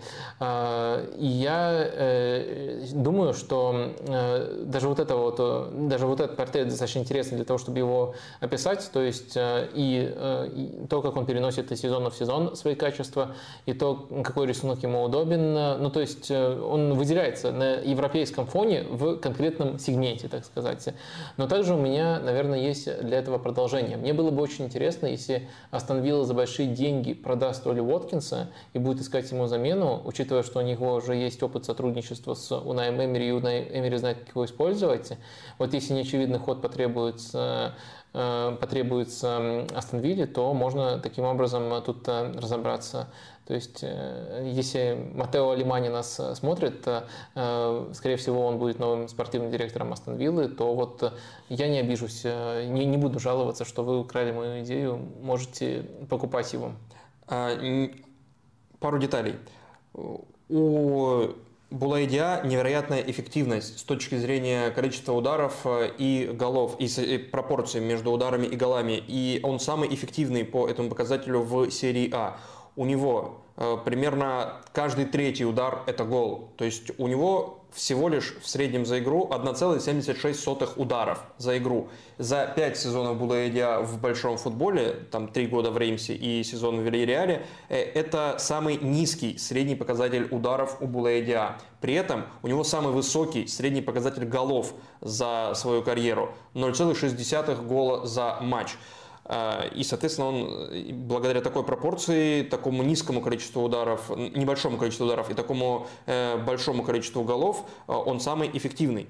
И еще момент. У Булаэдиа атак contribution, то, что Опта понимает как удары без пенальти и созданные шансы, то есть передачи там под удар в игре, у Булаэдиа он на 67-м месте в чемпионате Италии. Если сравнивать с другими бомбардирами или с футболистами его позиции или в целом атакующими футболистами, то это невероятно низкий уровень. То есть там у Лаутара, который на первом месте по этому показателю, у Асимина, который там третий, у Лукмана, у Ляу, у Хвичи, у Миранчука этот показатель вклад в атакующую игру, э, в, ну, в атаке э, своей команды выше, чем у Булайе Диа.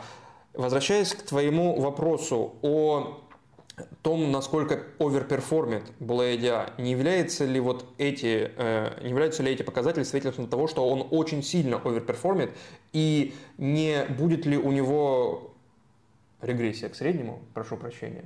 Э, но я, как Сэм Эллардайс, я владею терминологией, понимаешь? Тоже не хуже вас. А, так вот, не будет ли у него регрессия к среднему, а, как, а, или даже не к среднему, а ниже, как было, например, у Пионтека, там, когда он играл за Джену и переходил в Милан, или как было у человека по фамилии Нванкво. Помнишь такого человека? Эм, да, э, смотри, э, сразу хочу уточнить, ты же, конечно же, имел в виду, э, когда говорил не хуже вас, не хуже вас с Гвардиолой. Естественно. Да, но это перед вопросом, перед ответом на вопрос мне просто необходимо было прояснить. А теперь... Для уверенности в собственном ответе, я понял. Теперь ты, заручившись поддержкой Пепа, можешь нести любую ахинею. Пожалуйста, Вадим. Э, да, так и живем. А, в общем, а, мне кажется, тут как раз-таки отвечает на твой вопрос неплохо. Ну, э, наверное, если трактовать просто эти показатели, то важно понимать, насколько плохой команде Салернитан mm-hmm. на каком этапе э, именно как футбольная команда, не то, что они из нижней части таблицы, а просто в какой футбол они играют. Они ни на каком этапе сезона не были хорошей, интересной командой. Это, наоборот, команда, которая не помогает своим атакующим игрокам. Это команда, которой нужны атакующие игроки особенного типа, которые будут и классно классно наказывать и просто цепляться за редкие шансы. Идея с этой задачей справляется блестяще. Это отвечая на первый вопрос, почему у него такие низкие цифры относительно других э, игроков а, атакующих. А, ну и плюс, конечно, важно понимать, что это очень часто игроки разных позиций. А, и второй момент, регрессирует ли он э, к среднему? Мне кажется, может регрессировать к среднему, но как раз таки отличие от тех случаев, которые ты называешь, в том, что мы э, уже неплохо знаем, как он себя проявляет вот, скажем так, какой у него средний. То есть это все равно, это будет не 0, э, э, не 60 сотых гола за игру э, за 90 минут, а тоже очень высокий показатель, но чуть-чуть меньше. То есть не, не будет такого, что он просто будет неузнаваемым игроком. Это может случиться только если он перейдет в команду, которая играет без пространства, которая не оставляет пространства. А вот для команды не топовой, может быть даже предтоповой еще норм, но не топовой, я думаю, думаю, что он очень классное оружие, причем э, одно из достоинств, я на этом отдельное внимание акцентирую, его проверенность. Вот нам просто кажется, что э, вот сейчас у него какая-то вспышка, на самом деле, если мы посмотрим именно относительно игрового времени его, у него там и во Франции был сезон с 14 голами, то есть даже в, относитель, в, в абсолютных цифрах Когда очень не, узнали, не, да? неплохо. А, но э, если мы посмотрим даже на его менее результативные сезоны, если мы посмотрим, сколько его использовали в тот момент, он хорошо цеплялся за свои шансы, и это у него него прям переносится сезона в сезон. Это вот действительно э, один из аспектов, которые, которые впечатляют. Так что вот к нему я бы не сказал, я, к нему, наоборот, я считаю, что можно провери, применить категорию проверенности, а не наоборот, то, что большая серая зона, мы не знаем, как пойдет э, и кем он в итоге станет. Человек, который, возможно, когда-то станет э, гостем. А, я, по-моему, не сказали главного. Он электрик? TI электрик? Да, по образованию ты не знал? Нет, интересный факт. Не, про это не натыкался. А, но ну, тоже, то, то, то, тоже ну, почему он, не сказал раньше? Ну, он там вообще работал, кем только не работал, чтобы помогать своей семье, помогать больному отцу и так далее. И поэтому, собственно, отчасти его карьера только в 22 года началась профессиональная. До 22 лет он не был профессиональным футболистом. Э, я хотел сказать, что он забил 4 гола на этой неделе, и, и в том числе поэтому мы про него говорим. Да. Это вначале надо было сказать. Да, он гола. сделал э, хитрик в последнем туре очень яркий, и до этого отложил на один тур чемпионства Наполи. Угу. Человек, который, возможно, когда окажется в рубрике PR поговорить про, но пока он всего лишь забивает 18 голов в 24 матчах э, Лиги Жюпеле, бельгийская, бельгийский, бельгийский чемпионат, и забивает за клуб Серкль Брюгге. За Монако 2. Монако, это Монако, это фарм-клуб Монако? Ну да, это вот не фарм-клуб, это сейчас называется э, другим словом, типа групп-клуб, group club. А, часть, часть семьи. Часть, часть, да, холдинга Монако. Аясе Уэда, японский нападающий этого клуба, которому 24 года, и он так много забивает. Почему он заслуживает упоминания? Ты что не знаешь, кроме того, что он забил столько голов? Не, я про него практически ничего не знаю, но э, я, опять же, что-то мы сегодня много к Артему Прожоге переадресуем, вот если по Бельгии надо к нему обращаться. Э, я просто наткнулся на интересную новость э, про него, которую хронологически мы немножко пропустили, но которая, мне кажется, интересная для обсуждения. Это то, как вот этому футболисту японскому, э, который только адаптируется в бельгийском чемпионате, даются инструкции. Дело в том, что вот там тренер конкретно рассказал в интервью, что они дают ему инструкции через Google Translate. И это, как мы видим по его результативности, весьма неплохо работает.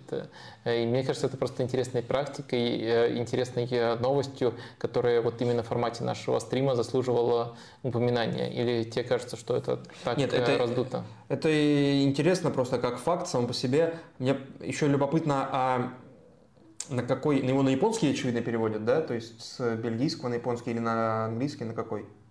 А, ну, я думаю, это как тренеру удобнее язык э, тренера и язык э, э, футболиста. То есть на японский переводит, а с какого это тренер На японский. Ну, то есть это, видимо, очень хорошая адаптация к японскому языку у Google переводчика. То есть он должен переходить в следующий клуб в страну, где тоже есть хорошая адаптация. Не знаю, в России насколько хорошая адаптация Google переводчика в сравнении с Японией, например. Но если он будет выбирать клуб, это должно быть важным фактором. Может быть, может быть. Либо все-таки он э, выучит язык. Да ну это что за, что за дедовский метод? Выучить, ты в каком веке живешь? Выучить язык. Что ты скажешь тоже? Выучить язык. Это... Скажи, еще наймет переводчик. Вот это, зачем это? Кому это? Вот, есть. Кстати, это очень... Э, Телефоны придумали, Вадим. Очень э, важный факт, очень важный ракурс. Вот это у нас такой кейс, который может э, в итоге открыть дорогу другим подобным кейсам. И что если на выходе футболисты из экзотических стран действительно иногда будут э, предпочитать вообще не учить язык э, и просто в контракте будут прописывать, что вы мне через Google переводчик установочки давайте. Конечно, конечно, можно удаленно. И тогда, тогда я не знаю, тогда может быть э, еще появится должность специальная писаря при, при тренере, то есть человек, который тренерские там тренерские fuck off будет переводить как-то цензурно, так чтобы футболисты понимали и еще до них это доходило. Кстати, у Писарева легко может играть, у Юрана может играть. Знаешь почему? Почему? Потому что они на языке футбола. А очень хорошая адаптация с языка футбола на японский у да, переводчика. Да, да. Норм. Ну давай про... На самом деле нет. Про... про... Про нормальные технологии поговорим, хотя это тоже высокая технология. Текст, который ты мне сбросил и сказал, Денис, обязательно почитай, это будущее, за этим будущее. И автор у этого текста тот, которого мы когда-то обсуждали, человек, который непосредственно в футболе находится. Текст э, и колонка для английского Guardian, э, которую написал э, руководитель, я забыл кого футбольного Гримсби. Да, Гримсби Таун, Джейсон Стоквуд. Он постоянный автор, этого издания. И вот он написал, что в будущем, а уже и сейчас в некоторых клубах, в первую очередь в Брайтоне и Брентфорде, но они тайно скрывают, ну, тайно, они просто скрывают свои э, алгоритмы. Так вот, искусственный интеллект, чат GPT в, в частности, он его приводит в пример, будет помогать тренерам непосредственно в том числе и при подготовке, тактической подготовке к определенному сопернику, в реакции на события в матче, которые может э, искусственный интеллект э, анализировать куда быстрее и точнее, чем э, естественный интеллект. Ну и вот дает примерно срок типа 10 лет, и все будет очень сильно по-другому. Ну, я не говорил тебе, что за этим будущее, я сказал, что это просто интересно. И самое главное, в этой интересности заключается в том, что действительно ты очень точно представил этого колумниста за Guardian. Это президент, chairman Гримсби, то есть человек, который непосредственно руководит футбольным клубом. Не последний футбольный Да, ну как не последним. По-моему, 12 место у них в Лиге 2, но в любом случае это профессиональный футбольный клуб. И я думаю, что в данном случае, учитывая, что динамика как раз-таки развития, но все-таки уровень руководителя, не, не у каждого есть деньги, чтобы купить Челси и там херню творить. Кто-то покупает э, Гримсби и там руководит достаточно умеренно. При нем команда хорошо развивается, это человек, который непосредственно из э, профессионального спорта. И что вот он э, таким образом рассуждает, это вот сам факт этого рассуждения, рассуждения в эту сторону, вот это вот мне кажется интересным. А вот э, то, что в этих рассуждениях точно, что не очень точно, это уже, мне кажется, немножко другой второй вопрос. Наверное, я хотел немножко процитировать один особенно важный абзац, где он описывает, э, как конкретно это может э, происходить. Э, вот постараюсь его сейчас вам синхронно перевести. Вот, в общем, пишет про то, как он видит этот процесс влияния искусственного интеллекта на решение в футбольных матчах. В будущем вся историчес... все исторические данные могут быть использованы в, реж... в режиме там, прямого эфира, в режиме вот прямо сейчас, для того, чтобы, для того, чтобы рекомендовать стартовый состав и э, даже тактику на матче против конкретно, конкретного э, соперника. Эм, э, это, эти данные потом будут в режиме прямого эфира, в режиме реального времени обновляться, и рекомендации по адаптации стратегии, тактики будут передаваться тренеру. Например, компьютер может, искусственный интеллект может Э, может э, распознать, что правый защитник соперника устает к этой минуте и теряет свою скорость.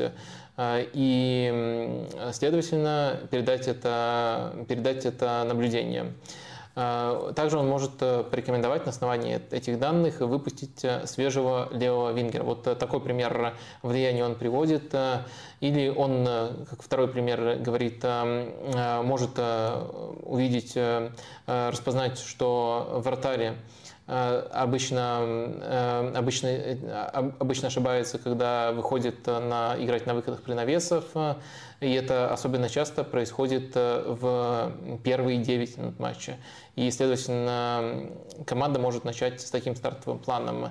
Э, и э, может все доходить вплоть до таких деталей, как уровень шума на стадионе, в какой момент он на каком уровне, и как команда с точки зрения своей концентрации реагирует на тот или иной уровень децибел на э, футбольном поле. И дальше он заканчивает этот абзац с более-менее конкретными примерами, тем, что гипотезы тут могут быть просто бесконечными. На выходе, что у нас есть? Мне все-таки кажется, несмотря на то, что он э, в конце э, пишет то, что «А мне-то друг в 18 году, израильский профессор э, Йоав Шохам рассказывал, мы с ним обсуждали там искусственный интеллект, как он быстро развивается». Ну, то есть его знания вот, по искусственному интеллекту, мне кажется, очень сильно, очень сильно завязаны на вот, достаточно устаревшие, мне кажется, беседы так что мне кажется, что все-таки, исходя из того, какие дискуссии сейчас развиваются вокруг э, чата GPT э, и в целом влияния искусственного интеллекта, Э, мне кажется, все не так тут безоблачно, и вот э, от генерирования не подражания там какому-то стилю и созданию чего-то в режиме подражания, это может быть даже какое-то искусство, но создание в режиме подражания, а вот до таких ходов, до таких трактовок, все-таки из того, что вот я слышал, например, в программе «Точка»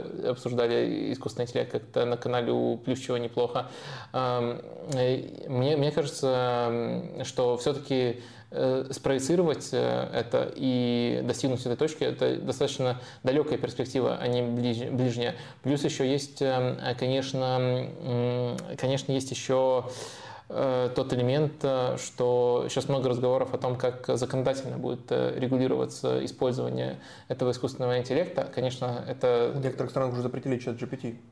Да, Чуть это, ли не в Италии. Да, в Италии такое было, но в любом случае э, это скорее такая немножко надуманная проблема, потому что э, остановить развитие искусственного интеллекта. Запретили а... интеллект, прикинь?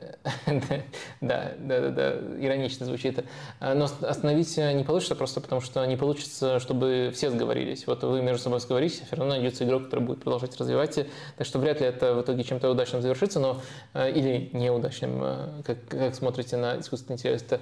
В любом случае, мне кажется все-таки, что эти оценки, они, ну, в принципе, наши оценки тоже дилетантские, основаны на вторичной информации, но э, в любом случае к оценкам в тексте, мне кажется, нужно относиться с опасением, и те вещи, которые там описываются, они безумно интересные, и они действительно могут быть чем-то, к чему мы придем, но вот с оценкой, что мы придем к этому близко, что мы уже к этому э, близки, остается только это, скажем так, э, в, в массы вывести, с этим согласиться пока все-таки, мне кажется, невозможно. Но в любом случае это как бы мое видение, есть видение Джейсона Стоквуда из колонки The Guardian. Э, тут можно и к тому, и к другому относиться. Я тоже далеко не эксперт, э, как и Джейсон, в принципе, просто разных людей тут, слушай, можно изучить еще больше э, мнений тех, кто понимает больше в этом. Но я, по крайней мере, кроме этого еще немножко знаком просто с тем, что реально выдает сейчас, что может, а что не может выдавать чат GPT. Я немножко с ним экспериментировал, скажем так.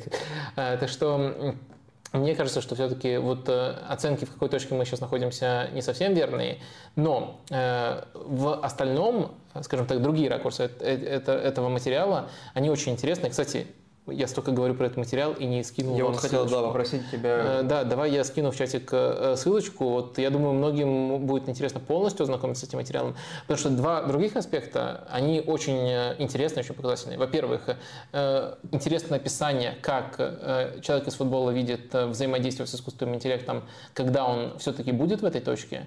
Э, ну или если он в этой точке будет. Э, и второй аспект – это то, что об этом э, на полном серьезе уже говорят Думаешь, не будет оскорбительно сказать футбольные люди, потому что это немножко поизносилось? Вообще нет, футбольные люди. Ты футбольный человек? Нет. Футбольный человек это вот в, как минимум в русском в русскоязычном пространстве это те, кто вот реально в футбольной индустрии работает. Нет, да, да, даже, ну я думаю, мостовой себя к, к футбольным относит как раз таки людям. Самый. Топ-1 а, футбольных ну, людей в мире. Грубо говоря, играли, тренировали, руководили клубами. Вот это вот футбольные люди. Все остальные не футбольные. Аутсайдеры. Угу. А если ты был консультантом какого-нибудь клуба, ну, допустим, Анжи, ты не считаешься футбольным человеком? Злодеем-консультантом? Ну нет, ну, аналитическим консультантом. Я не знаю. Я, я, я думаю, что вот э, печать футбольного человека действительно должен ставить Александр Мостовой. То есть э, кто футбольный человек, кто не футбольный. Еще вот печать ему, он... господи, ту бумажку, ту печать. Нет бюрократии разводите. Я считаю, что на лбу надо прямо футбольный, не футбольный. Или наоборот. Ты вот когда рассказывал про этот текст и про шум трибун, я понял, что в, на некоторых российских стадионах э, естественный интеллект уже давно пришел к искусственному интершуму и использует это как способ давления. Очевидно, это тактический маневр давления на тренеров, на соперников, на игроков соперника и давление на судей, потому что есть исследования, которые говорят, что судьи ведут себя э, при домашней толпе не так, как... Э, Подожди, меня немножко смутила фраза вначале. Естественный интеллект пришел. В смысле? Где? То есть естественный интеллект. Ну, естественно, природный. То есть ты не отказываешь этим людям в интеллекте? Я никому не отказываю в интеллекте. Золотой ты человек. Спасибо. А вот как думаешь, на судейские какие-то решения искусственный интеллект может повлиять? Потому что это вызывает э, среди футбольных людей самые большие и жаркие дискуссии. Ну, вот как-то помочь э, справиться с проблемой, то, что ВАР не справляется. Даже в этих, э, в Англиях и Германии не справляется ВАР. В Англиях и Германии? Ну вот, смотри, сейчас был момент в Германии. Э, не засчитали, не поставили пенальти. Вот мы с тобой встречались на стриме неделю назад. А параллельно играл Боруссия Дортмунд с Бохумом. Да, я потом не дали, смотрел. Не дали пенальти, надо еми. А только разговоры в Германии об этом. Как так, как так. Клоп вот сейчас тоже говорит, это безобразие, надо вводить э, какие-то вещи, например, челленджи, вот вводить. Хотя сам Клоп на неделе играл с э, Фулхэмом и дали пенальти, за который потом судьи извинялись. Нет, ты, ты, ты И говорили, поясни, что, были. что, что, что, что, что такое челленджи, потому что я, я уверен, что нас смотрит часть аудитории, которая подумает, что это будет э, кто больше раз мячик набьет, э, и исходя из этого будет приниматься решение. Нет, Челлендж это оспаривание. На оспаривание судейских каких-то решений берут тренеры в разных видах спорта. Это применяется в хоккее, там, в баскетболе, в, в теннисе, естественно. И, собственно, э, судьи идут и еще раз смотрят. В медиалиге применяется, естественно, уже давно. Э, Да, конечно. Во- Вот это вот источник всех идей. Да, это действительно разговоры, которые появились. Это, мне кажется, достаточно интересные разговоры. В первую очередь, действительно, они в Бундеслиге на основании этого матча с Дортмундом именно вот новая волна обсуждений э, поднялась. И, возможно, действительно, Германия, об этом, по-моему, Кикер писал, может стать э, первой страной, которая э, ведет э, именно такую систему. Насколько я понимаю, тут не нужно преобразовывать мировые правила. Это можно просто вот как алгоритм использования VAR, ну, вписать как еще один пункт в алгоритме использования VAR в одной конкретной стране. И вот Германия может решиться на такой эксперимент. И мне кажется, это очень интересным и вполне адекватным решением. Конечно, понятное дело, сразу же возникает много вопросов по поводу того, как этим можно злоупотреблять, как это будет растягивать матчи. Наверное, нужно э, четко, чет- чет- чет- четко эти вещи прописать. Самым э, основным пунктом, конечно, будет э, ограничение количества раз сколько ты можешь использовать. Возможно, это будет только один раз за матч, не больше для каждого тренера. Может быть, чуть больше, но точно не очень много. Этим нельзя злоупотреблять.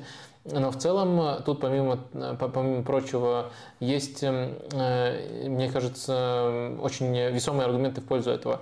И один из самых ярких э, как раз-таки был озвучен одним бывшим арбитром Бердном Хайнеманом. Он написал о том, что он написал о том, что таким образом ответственность может перераспределяться. То есть в данном случае ответственность будет не только на судье, который получает э, все, все, все, все, все оскорбления, но и на тренере, который э, применил челлендж именно в этой ситуации, потратил свой челлендж именно в этой ситуации. И мне кажется, перераспределение ответственности, следовательно, пере- перераспределение давления за такие решения, оно может, э, в принципе, и положительно сказаться на отношениях э, судей и тренеров. То есть э, несколько раз э, в порыве эмоций тренер э, использует челлендж на решение, где оно не будет пересмотрено, на правильное решение он использует свой челлендж. Он тоже поймет, насколько трудными могут быть э, трактовки, ну, вернее, ему будет проще понять, насколько трудными могут быть трактовки. Ну, не знаю, мне кажется, как гипотеза это имеет право на существование. Э, То есть, ощутив себя в этой шкуре, когда тебе нужно, эм, во-первых, правильно выбрать решение, которое будет оспорено, то есть э, не использовать, не, не, скажем так, профукать свой челлендж на какое-то э, решение, которое тебе ничего не даст, тоже, мне кажется, он по-другому будет оценивать. Вот э, почему, мне кажется, это может работать? Ведь когда ты думаешь оспаривать, не оспаривать, тебе нужно как бы оценить это решение судьи с точки зрения вероятностей. Насколько это пограничный эпизод, насколько это очевидный эпизод. И тогда, когда тренер несколько раз увидит вроде как эпизод, который его возмущает, но в то же время подумает, использовать либо не использовать челлендж, и решит, нет, это слишком пограничный эпизод, он поймет, что таких пограничных эпизодов больше, чем ему кажется изначально. И мне кажется, вот из-за этого может некоторый сдвиг именно в мышлении тренеров по отношению к судьям случиться. В то же время есть еще вот банальный этот факт перераспределения ответственности. Вот поэтому мне решение это очень нравится. Мне нравится, скажем так, э, м- мысли в эту сторону. Э, Понятно, дальше вопрос реализации, сколько раз, э, как это будет реализовано, это все очень важно. Но вот э, в целом, мне кажется, идея очень здравой. Может быть, у тебя есть э, что-то возразить, либо наоборот дополнить. Есть дополнить. Я вот сейчас э, вспомнил, что у меня попадалась на неделе новость, что в детском бейсболе в какой-то одной из американских лиг э, пришли к решению, что там же, ты понимаешь, что такое родители на детских соревнованиях? Это Мгм. же ну, одни из самых опасных людей в мире в этот момент. Согласен. И вот особенно это они опасны для судей. Которые судят их детей. Как можно судить мое чадо? И вот родители очень часто срываются на судей, проклинают их и так далее. Так вот, э, в одной из детских бейсбольных лиг э, пришли... Кстати, мне кажется, это тоже сплачивает тренеров и судей. То есть проклинают и тренеров, и судей. Да, так вот пришли к решению, что те родители, которые будут ругать судей во время матчей, должны будут отсудить три игры, прежде чем им разрешат вернуться на трибуны.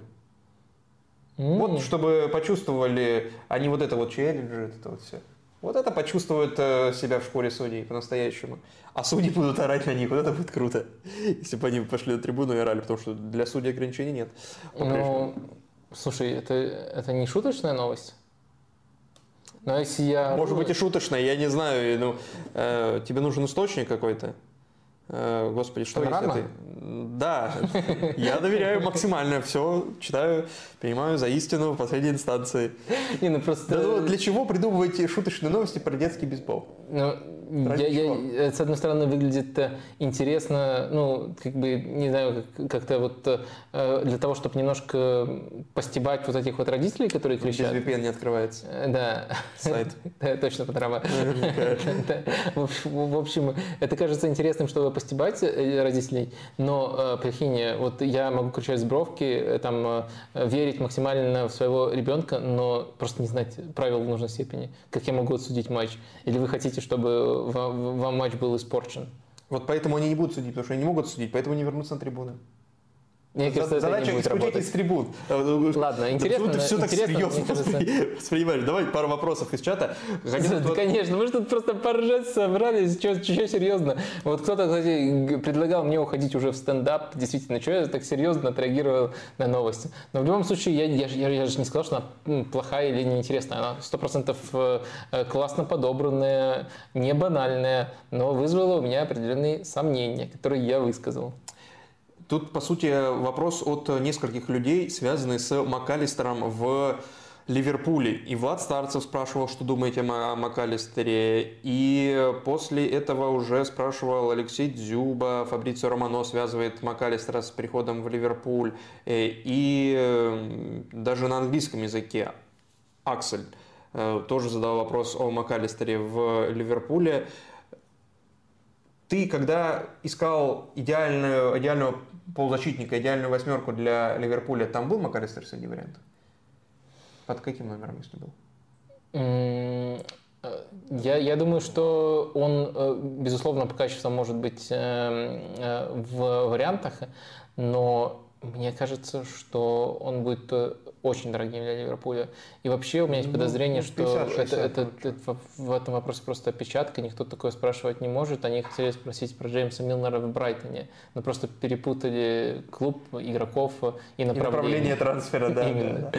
Про Джеймса Милнера в Брайтоне, как, как будет его использовать Джеймс... Дезерби. Но... Джеймс Милнер в Брайтоне, перспективы по МакАлистеру быстро закончу. Да. Э, очень, очень хорошо торгует с Брайтон очень хорошо свои активы защищает. Э, и мы это видели очень хорошо на примере Скайседо. Если они кого-то продают, они продают его по супер завышенному ценнику. Я думаю, просто Ливерпуль поэтому не договорится. То есть э, мы уже видели у Ливерпуля, во-первых, очень серьезные инсайды по, по поводу того, что они выходят из гонки по Биллингему из-за цены. И я думаю, что Брайтон ну, точно не в два раза меньше будет запрашивать за МакАлистера, и это не устроит Ливерпуль. А во-вторых, вроде как э, в эм, этих же новостях мелькало предположение, что Ливерпуль может э, за действительно большие деньги потратить на полузащиту, но купить нескольких футболистов. И мне кажется, МакАлистер вот в эти, в эти детали не вписывается. В полузащиту Ливерпуля, наверное, впишется, но это не совсем ливерпульский будет трансфер, потому что это очевидный игрок, чемпион мира, берется уже, когда цена на него достигла очень высокой планки, Такое, конечно, было, например, пускай он не чемпион мира, но с Ван Дейком, когда уже было тоже очевидно, что на него большая гонка и что он первая цель Ливерпуля. Но я не думаю, что МакАлистер настолько уникален. Я думаю, что он один из списка, хорошо способный подойти, но думаю, что цена тут все решит не в пользу Ливерпуля, поэтому эти слухи я бы не переоценивал. Зачем Джейс Миллер Брайтону, если и так есть прекрасный правый защитник Мойзес Кайседо? Э, Паскаль Гросс может еще сыграть на этой позиции. Э, я, думаю, что тут, тут э, просто дело в универ... я, на самом деле тоже был шокирован этой новостью. С одной... Что Кайсед играл в защите, в защите с Манчестером? Или? Нет, нет, а, нет. Джеймсом Милнером? Э, Джеймсом Милнером.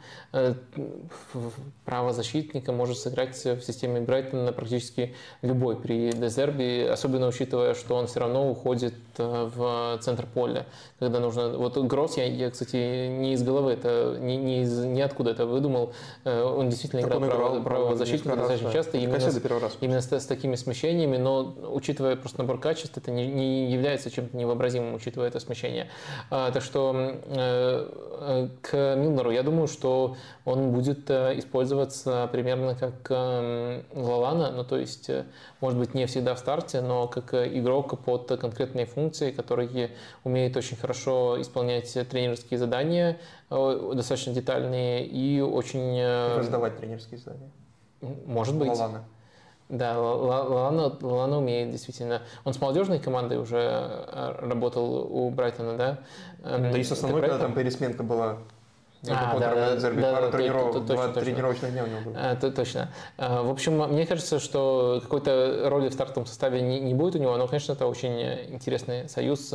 И также, мне кажется, если брать вот э, именно, скажем, что нам этот трансфер говорит в такой коннотации, я думаю, этот трансфер нам говорит о том, что Брайтон уже сейчас планирует на Европу. То есть они расширяют нет? Я думаю, это... Ну, давай, закончи, пожалуйста, мысль. Я думал, что просто расширяют состав. Ну, это прямо нет явной роли в стартовом составе, но при этом вполне может подойти э, на сразу несколько ролей э, в этом Брайтоне. Э, и просто классный игрок относительно уровня Брайтона.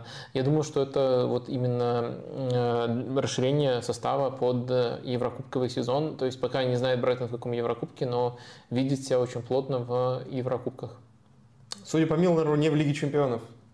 Но я думаю, это в первую очередь говорит о том, что искусственный интеллект еще очень сильно далек. А, кстати, я тогда тебя не поправил, или тебя и Стоквуда, но все-таки Брайтон и Брентфорд не используют искусственный интеллект, они используют данные. По-моему, Стоквуд именно об этом написал. Данные и искусственный интеллект, они всегда одно и то же искусственный интеллект это уже когда тебе могут напрямую что-то выдать, а данные нужно трактовать. Хорошо. Дан... Сори за режим мега зануды. Вот иногда Хорошо. данные, режим зануды. Данные, я тогда меняю свой предыдущий тезис. Данные не э, всегда... Данные иногда приводят вот к этому, к Джеймсу Милнеру в Брайтоне. Тебе не нравится Милнер? Милнер, как, как на, на роль Юдониса Хаслима идеальный. Кого? Юдониса Хаслима. Вот погуглишь. Э, Юдонис Хаслим. Я прямо сейчас погуглю. Немедленно. Кстати, тут вот Артур Макарчан пишет, что МакАлистера в Сити уже сватают, и была новость, что его перехватили. Вот у них денег есть, у них денег достаточно. На... То есть ты думаешь, на что Милнер э, сможет, будет играть темнокожего баскетболиста в голливудском фильме, и поэтому подходит на роль... Не играть. Юдони Хаслим не играет. Он набрасывает с бровки. Он набрасывает Пос, бровки? Последние несколько сезонов он, ну, он принадлежит Майами, числится, выходит на очень небольшие минуты и набрасывает с бровки невероятно. То ну, есть ты считаешь, что в голливудском фильме Джеймс да Милнер... Почему? Потому что сказал, что он подходит на роль Юдониса. А, Господи. Хорошо. На роль. Давай, кстати, к фильмам перейдем. Знаешь, у нас осталось две темы из заготовленных, которые связаны так или иначе с футболом среди женщин. А если так мало осталось, давай воспользуемся уникальной возможностью сказать про лайки.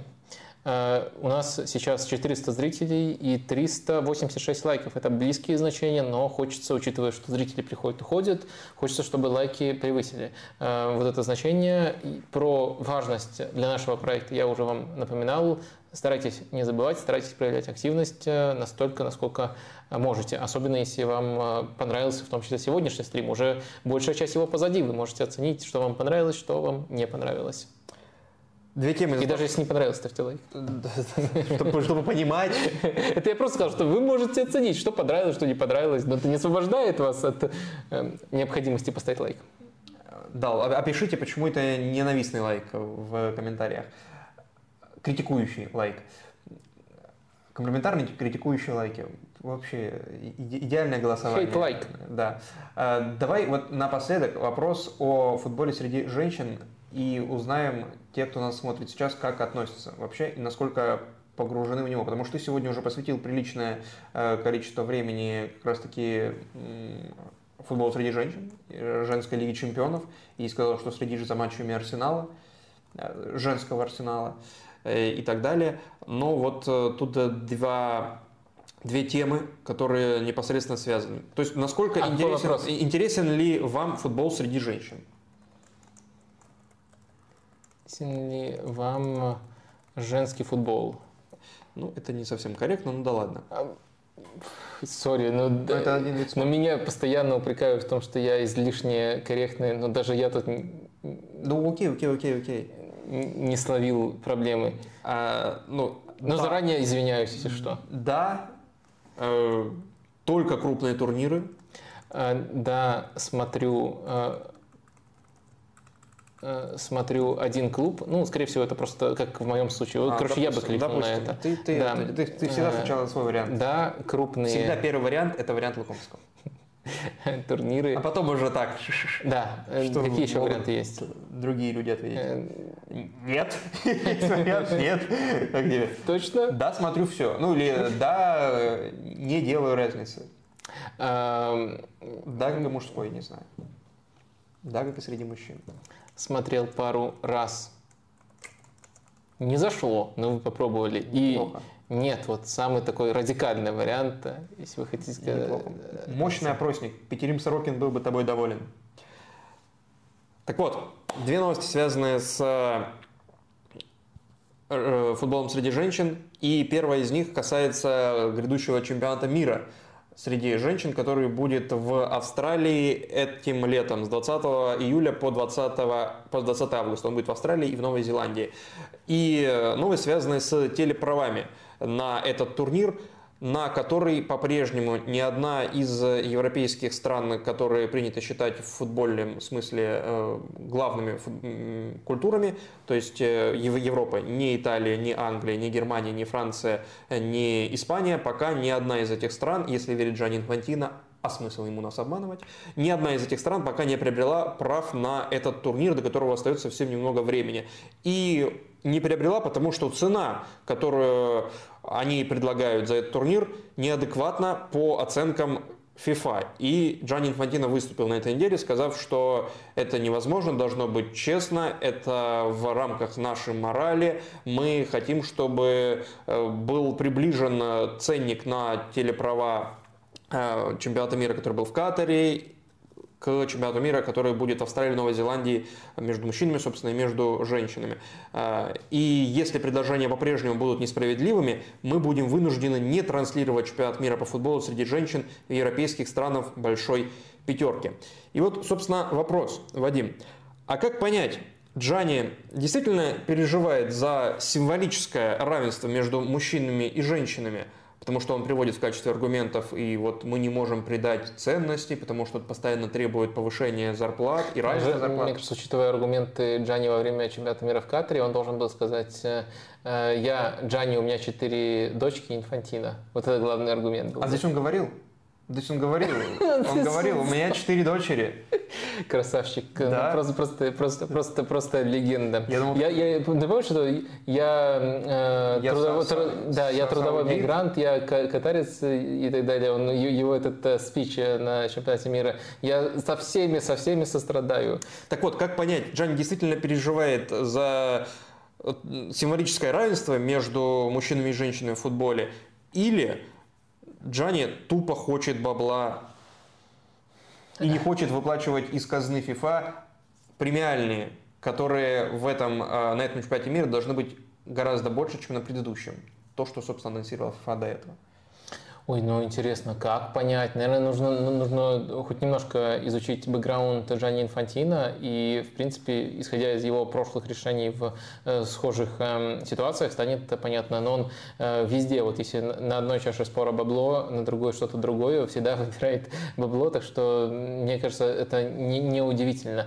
И на самом деле тут я постараюсь добраться немножко до другого ракурса, э, который подведет нас и непосредственно к трансляциям на мужские турниры, но в целом Джани, конечно, просто выдал очередную дозу популизма. Вот в свободное время вот этого процесса, где его обвиняют в, эм, в Э, превышение должностных э, полномочий. Сейчас э, у него по нему такой эм, процесс ведется. Эм, и вот он в перерыве решил выдать такой спич. Это не первый раз он на самом деле говорит про права на женский чемпионат мира. Но интересно, и интересно именно для критического осмысления его аргументация о, о том, как он соотносит количество зрителей на этих турнирах. Э, телезрителей. Да, телезрителей на, на, на, на этом турнире. Э, и, следовательно, стоимость э, контракта. Ну, он, конечно, хочет, вот из этого, использует такую вот манипуляцию, отбрасывает весь контекст и хочет, чтобы, грубо говоря, пропорция была одинаковая. Если столько смотрят женский турнир, и он на последний ссылается, то, может, вот столько, то в таких же пропорциях должны распределяться телевизионные доходы. И таким образом он он э, чуть ли не там, в 50 раз требует увеличить э, текущие э, предложения. Это не совсем корректно, если, ну, то есть это манипуляция не просто не совсем корректна, она неправильная в корне, поскольку она игнорирует огромное количество особенностей при просмотре футбола. Например, есть исследования, которые показывают, что женский футбол смотрят не в принципе как ивент, а смотрят в режиме за наших, и вот только это сегмент матчей. И вот таким образом поддерживают. И в этом плане, конечно, женский футбол относительно той точки, в которой он был раньше, растет. И последний чемпионат мира показал хорошие показатели, уж точно на фоне того, что было раньше. Но все-таки это, мне кажется, важное отличие от мужского футбола. Но второй такой момент – это часовой пояс. Э, Австралия, Новая Зеландия. Вот там будут проходить э, ближайшие турниры, и это нужно учитывать. Ну, то есть э, сама вот эта логическая цепочка Джанни Инфантино – это чистый популизм, и это абсурдно с точки зрения, скажем так, фрагментации картин. Он только привел то, то, то, то, те, те аспекты, которыми можно манипулировать, и проигнорировал очень много важных, в том числе для, для бродкастеров э, деталей. Но в то же время все-таки вот этот масштаб, который он приводит, э, э, в общем, это можно рассматривать как и недооценку одного продукта, и как переоценку другого продукта, он слишком большой. То есть частично эти там 50 раз можно объяснить дополнительными факторами, разницей. Но в то же время это очень интересный э, вопрос с точки зрения того, а не является ли это индикатором, что бродкастеры вот э, более объективно, просто вот смотря сторонними глазами на женский футбол как... С точки зрения рынка. Да, с точки зрения рынка на женский футбол как продукт, оценивают его э, настолько низко, Э, при том, что цифры аудитории, а это все-таки не, не единственный показатель, как вот пытается выставить Инфантино, но важный показатель, они так сильно отличаются, они не, не так сильно отличаются от, э, э не, уж не так сильно коррелируют с э, цифрами в мужском футболе и э, заработками в мужском футболе. И мне кажется, вот в этом контексте назревает вопрос, а являются, не является рынок именно на футбольные турниры мужские, не только на чемпионат мира, который продает Но и на другие, э, очень сильно перегретым относительно других телевизионных продуктов. Э, и вот э, в этом контексте, мне кажется, эта история намного более интересная. То есть понятно, что еще самый важный фактор, который рождает вот прямо кратный разрывы в пользу трансляции мужского футбола относительно аудитории, это конкуренция. То, что есть еще дополнительный престиж, что ты получаешь турнир, за него борются сразу несколько бродкастеров практически в разной стране, это и исторически сложилось. Но а, все же а, цифры аудитории, они, безусловно, важны, и они тут показывают одно из двух. Либо что один продукт жутко недооценен, и доля истины, пускай, мани... пускай есть и манипуляция, но есть и доля истины в словах Инфантина. Либо, наоборот, это показывает э, то, что мужской футбол сейчас с точки зрения телевизионных прав э, перегрет. И мне кажется, это интересный э, кейс именно для рассуждения. И вот мы, мы вас с ним познакомили, и примерно вот я описал, как я это вижу. Может быть, тебе есть что добавить? Мне интересно, а не сравнивал ли Инфантино, или, может быть, где, где тебе где-то попадалось вот сейчас, в этот же период времени, будет, ну, чуть раньше, э, чемпионат мира до 20 лет среди мужчин. И он должен был изначально проходить в Индонезии. То есть примерно тот же самый часовой пояс, что и Австралия и Новая Зеландия. А, вот, э, но, но не основные составы сборных, а вот молодежные, юношеские даже некоторые. Вот там телеправа на этот турнир насколько больше, чем э, хочет э, Инфантина от, за женский чемпионат мира получить? Вот, мне кажется, вот это может быть более, более бы показательно. То есть, если там тоже кратно, и это, может быть, а, а, подтвердило или опровергло вот то, о чем ты говоришь. Слушай, ты считаешь, это сопоставимо по просмотрам? Ну, я не знаю, но если ты говоришь, что в основном смотрят за наши и не наши в женском э, э, варианте, то здесь э, тоже очень могут, э, очень часто наверняка смотрят э, типа наши и не наши, наши дети и не наши дети. Родители их смотрят, да? Но родители кричат с бровки. Да, и кричат. Нет, ну наши, ну в смысле дети, ну юношеские турниры. Короче, эм, тут надо чекать, я тебе сходу не скажу, у меня такой информации в голове не хранится, но мне кажется, я просто видел вот э, трансляции последнего женского ЧМ, они были действительно впечатляющими, я думаю, они выше, чем на мужском э, Ю-20. Чемпионата мира именно в 2019 году, который проходил. Да. Там вот э, была статистика, что 31% аудитории от той, которая смотрела чемпионат мира в 2018 году, чемпионат мира среди мужчин, 31% этой аудитории смотрела и чемпионат мира среди женщин через год. Ну, то есть вот такая примерно пропорция. Uh-huh. А, а ты смотрел чемпионат Европы последний же? А, ну, э, местами. Я болел тогда за сборную Нидерландов, э, и вот их матчи в основном смотрел. Ясно. Я матчей 8, наверное, зацепил матче 7-8, вот так примерно. Ну, в основном поздние стадии. Вот э, Харри Макмиллер спрашивает, как оцениваете уровень э, Беттани Джейн Мид? Бет Мид. Ну да, ну одна из трех э, главных звездочек Арсенала, наверное, даже одна из двух. Эм, ну, я думаю, что мне просто тяжело оценить ее в контексте всего женского футбола, поскольку он, мой контекст сужается только одной командой. Но в контексте Арсенала, ну, мне кажется, это очень высокий уровень. Но одна из двух звезд, я думаю, это, в принципе, может быть оценка уровня.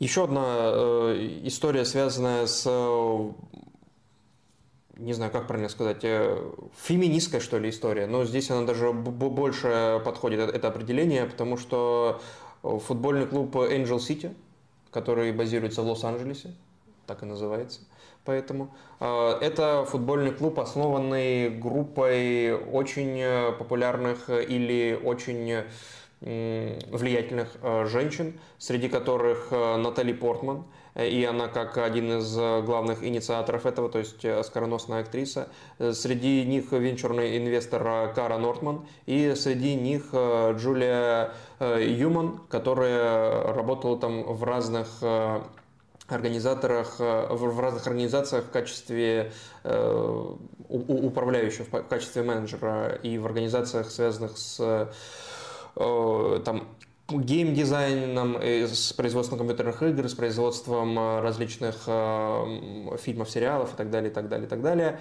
И еще среди них есть один мужчина, там четыре, вот, собственно, учредителя этого футбольного клуба, тоже венчурный капиталист Алексис Оня, но нам он интересен с точки зрения продажи этого клуба массовому зрителю, потому что кроме участия Натали Портман, там в нем, в этом проекте участвуют и еще некоторые друзья Натали Портман, ну, Натали Портман э, тоже актер, актриса, в основном актрисы.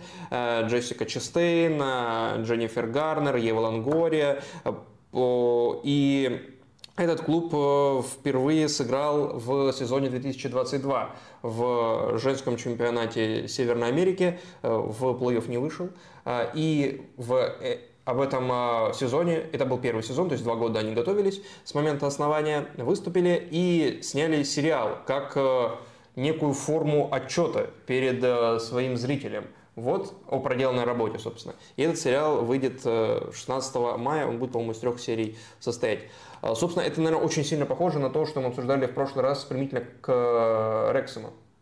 Да, э, мне кажется, это действительно э, похожий кейс, и с точки зрения того, Э, кто в числе, в данном случае не просто владельцев, но по сути основателей этого клуба присутствует. Э, тоже есть э, большие, большие имена, которые просто с своим фактом участия в этом, в этом проекте привлекают какую-то аудиторию. И то, что тут сочетается спортивное развитие проекта с, со съемками сериала, мне кажется, это, это, это действительно показывает один из потенциальных вариантов существования пока что небольших клубов, но потом, может быть, это перенесется и на большие клубы э, в будущем. Это еще один хороший пример. И если вот эта траектория действительно продолжится, то я думаю, мы сможем заключить, что Сандерленд – это самый влиятельный клуб э, в истории человечества. Все началось, э, все, все вот влюбились в этот формат именно со времен Сандерленда. Но, ну, Сандерленд Тилайда и вот эта вот, вот самая документалка, которая показала две вещи. Во-первых, э, можно снимать про неудачу настолько же эффектно, э, как и про э, успехи. И, во-вторых, можно снимать про нетоповые клубы, если это правильно упаковать. И, может быть, даже если у тебя больше доступа, чем дают топовые клубы, это будет тебе, тебе плюсом. А тут, как мы видим вот этих проектах Rexham и Angel City, тут прямо максимальный доступ, поскольку это, по сути, твой клуб. Так что этот формат определенно развивается, этот формат э, в рамках этих двух проектов выходит на абсолютно новый уровень. Э, и э, мне кажется, что это вписывается на самом деле не только в футбольные тренды. В чем тут футбольный тренд? Я думаю, мы вот раскрыли на прошлом стриме с Рексом потенциальный футбольный тренд. И сейчас, в принципе, это понятна формула, на которой основывается путь развития такой команды. Но это еще вписывается неплохо в голливудские тренды. Ведь там сейчас забастовка сценаристов. Э, так. Есть такая штука. Допустим. Э, да. Всегда бывает. Я не... А, не, не, там действительно сейчас э, сценаристов, которые работают именно над сериалами, потому что у них там очень четкое разделение на фильмы и типа ТВ, то, что делается для телека. Эм, ну и, наверное, для, для платформ тоже это сюда включается. И вот, учитывая эту проблему бастующих сценаристов, эм, может быть, вот просто перейти на такой формат и в итоге футбольные клубы из этого получают какой-то импульс к развитию, получают э, интересных инвесторов, э, привлекают новую аудиторию, которая приходит от э, Портман, Рейнольдсов и так далее, а следовательно, те, кто делают этот продукт, получают возможность делать качественную драматургию без сценаристов, потому что, как известно, кто лучше драматург. Да, Тут, знаешь, мне в этой истории что нравится, как э, девушки дошли до идеи создать футбольный клуб. То есть они э, были знакомы и встретились, по-моему, на матче чуть ли не чемпионата мира э, по футболу среди женщин. И Натали Портман сначала с вот Карен Нортман, с бизнес-леди, общались, были знакомы, и потом такие, слушай, Кара, Наташа, а что бы нам не создать футбольный клуб свой? Ну, может быть, с блэкджеком и так далее. А, и вот с блэкджеком и стриптизерами, да? И стриптизерами, да. Позовем кого-нибудь, э, и вот, и потом они познакомились с еще одной женщиной и учредили клуб. И вот э, мне кажется, что в целом это подход к я в прошлый раз это говорил, это подход очень сильно медийный, то есть это по сути создание медийной команды в рамках профессионального спорта. И я не говорю, что это плохо, это просто мне кажется, что именно это и происходит.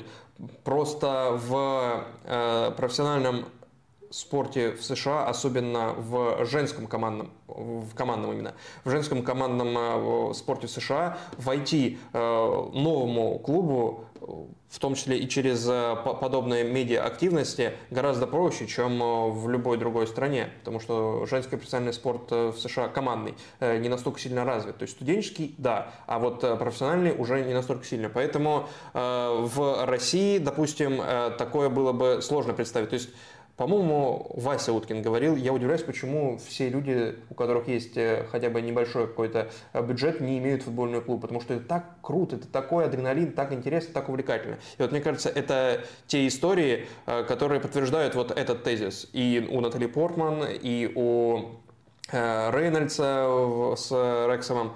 Это вот крутое развлечение, которое еще можно сделать профессиональным, то есть еще и создать какие-то рабочие места, по сути. Согласен. Что Подведем, по опросу? Да, да итоги опроса про женский футбол. Ну что, э, тут можно по-разному трактовать. Я, в принципе, был уверен, что вариант «нет» победит. Ну, я просто немножко знаю это. Мы записывали один большой подкаст про женский футбол, несколько раз обсуждали а его. Я смотрел, да, да, да, да. Достаточно интересный да. подкаст. Качеством я точно там не разочарован, как э, один из участников этого подкаста, точно не затеряюсь на фоне других, но все-таки реакция и общая, скажем, температура по больнице, средняя температура по больнице уже тогда была очевидна, потому что я был уверен, что вариант «нет» победит. А вопрос был у меня в пропорциях.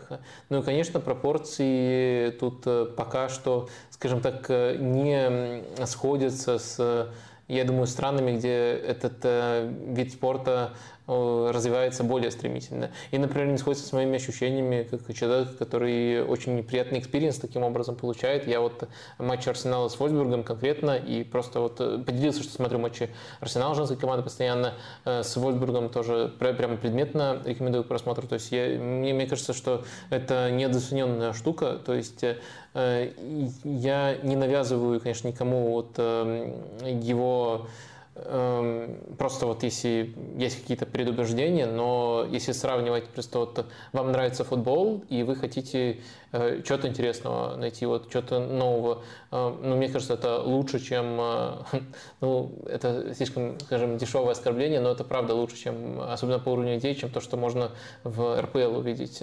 И это даже не притягивание. Ну ладно, короче, свой спич, наверное, это был чуть ли не первый в истории love speech. Обычно у нас hate speech в эфире, а тут получается love speech. Но ты все равно захейтил э, Абаскаля, личку Карпина. Да, все, все в мире относительно. Э, hate speech да, по отношению к э, РПЛ. Не, у Карпина хорошая идея, остальные так себе. Ладно. Эм, короче, итоги опроса, а то я вступление дольше, чем сами итоги. Интересен ли вам женский футбол? 68% отвечают нет. Э, смотрел пару раз, не зашло. 22% проголосовали таким образом. Э, да, крупные турниры это 6%. Э, и да, смотрю один клуб, это 5%. Э, ну и сейчас э, нет, стало 67%, на 1% убавилось, кто-то еще проголосовал. Вот такие итоги у нашего вопроса. Ну, вот какие есть, даже, даже пускай вот они с моими ощущениями не совсем сходятся, но не должны сходиться, мы же спрашиваем, чтобы узнать всеобщее ощущение. Давай пару вопросов из чата и будем прощаться. Лилиник. Лилинг, Вадим, как вам идея использовать Микеля Мерина как левого защитника в топ-клубе? Кого? Микеля Мерина. Микеля Мерина как левого защитника в топ-клубе? Никак не эта идея. Ну, то есть э, он левша, и, и дальше, ну, вот какие еще качества у него для того, чтобы играть левого защитника, и как те качества, которые он сейчас показывает в центре поля, э, вот, э, скажем, там, как они будут там проявляться. Ну, потому что Мерина, он силен именно тем, что он в центре поля может любую работу делать. От рывков в стиле там Лэмпорда до штрафной, с целью завершить, до созидания и продвижения мяча а Все это он делает на высочайшем уровне, очень классно прессингует, и вот ставишь его на левый фланг, где совершенно другие функции. И даже если это левый фланг э, с, со смещениями в центр, как ложный фулбэк, это все равно другие функции. Если он ложный фулбэк, тогда тут не, не открывается его вариативность, он больше прикован конкретно вот к опорной зоне. Если он просто бегает по флангу, тогда не раскрываются его сильные качества, которые прямо идеальны для игры в центре поля. Ну, то есть, э, извините, мне кажется, что он в целом универсал высокого уровня, поэтому если будет много травм, э, может закрыть позицию, в том числе левого защитника. Типа как Джака. Ну, ну допустим, допустим. Эм, э, но Если мы говорим не о том, что может или не может закрыть, а о том, как лучше реализовать его потенциал, то что-то я тут не вижу того, что видите вы, выдвигая такое предложение. Но в то же время я благодарен за каждое неординарное э, предложение, за мышление outside the box. Об Энце Лефе в Ливерпуле, по-моему, как-то был, э, было твое мнение. А, а вот мистер Ф спрашивает о Кефрене Тюраме, что в его игре схоже с Беллингемом, а что наоборот.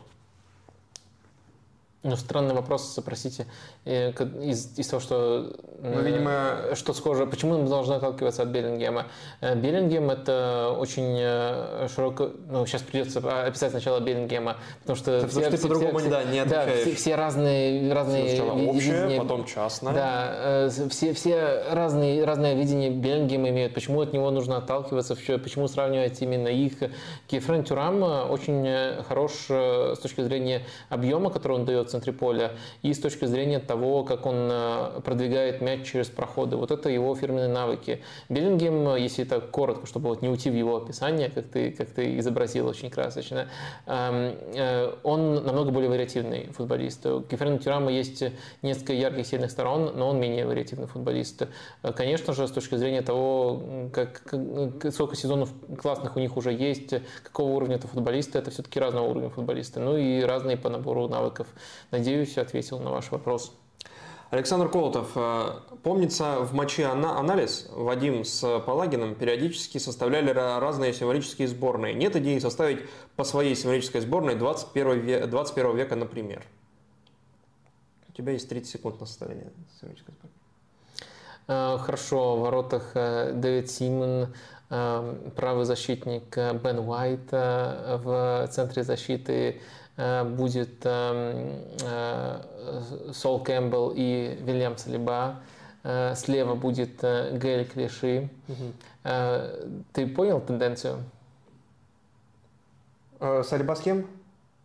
Сальба с Солом Кэмпбеллом. Так, пока нет. Дальше в центре поля, ну пускай будет Жилберту. Жилберту прямо обязательный. Э, Теперь понимаю. Да. Пока все темнокожие, и для того, чтобы посмеяться White, а вратарей темнокожих не было, так? Нет, не такая тенденция. Может, что-то еще общее? Может, еще ну, что-то общее темнокожих не было футболистов? А, ну, короче, я составляю, если 30 секунд, только, только, только, только футболистов э, Арсенала.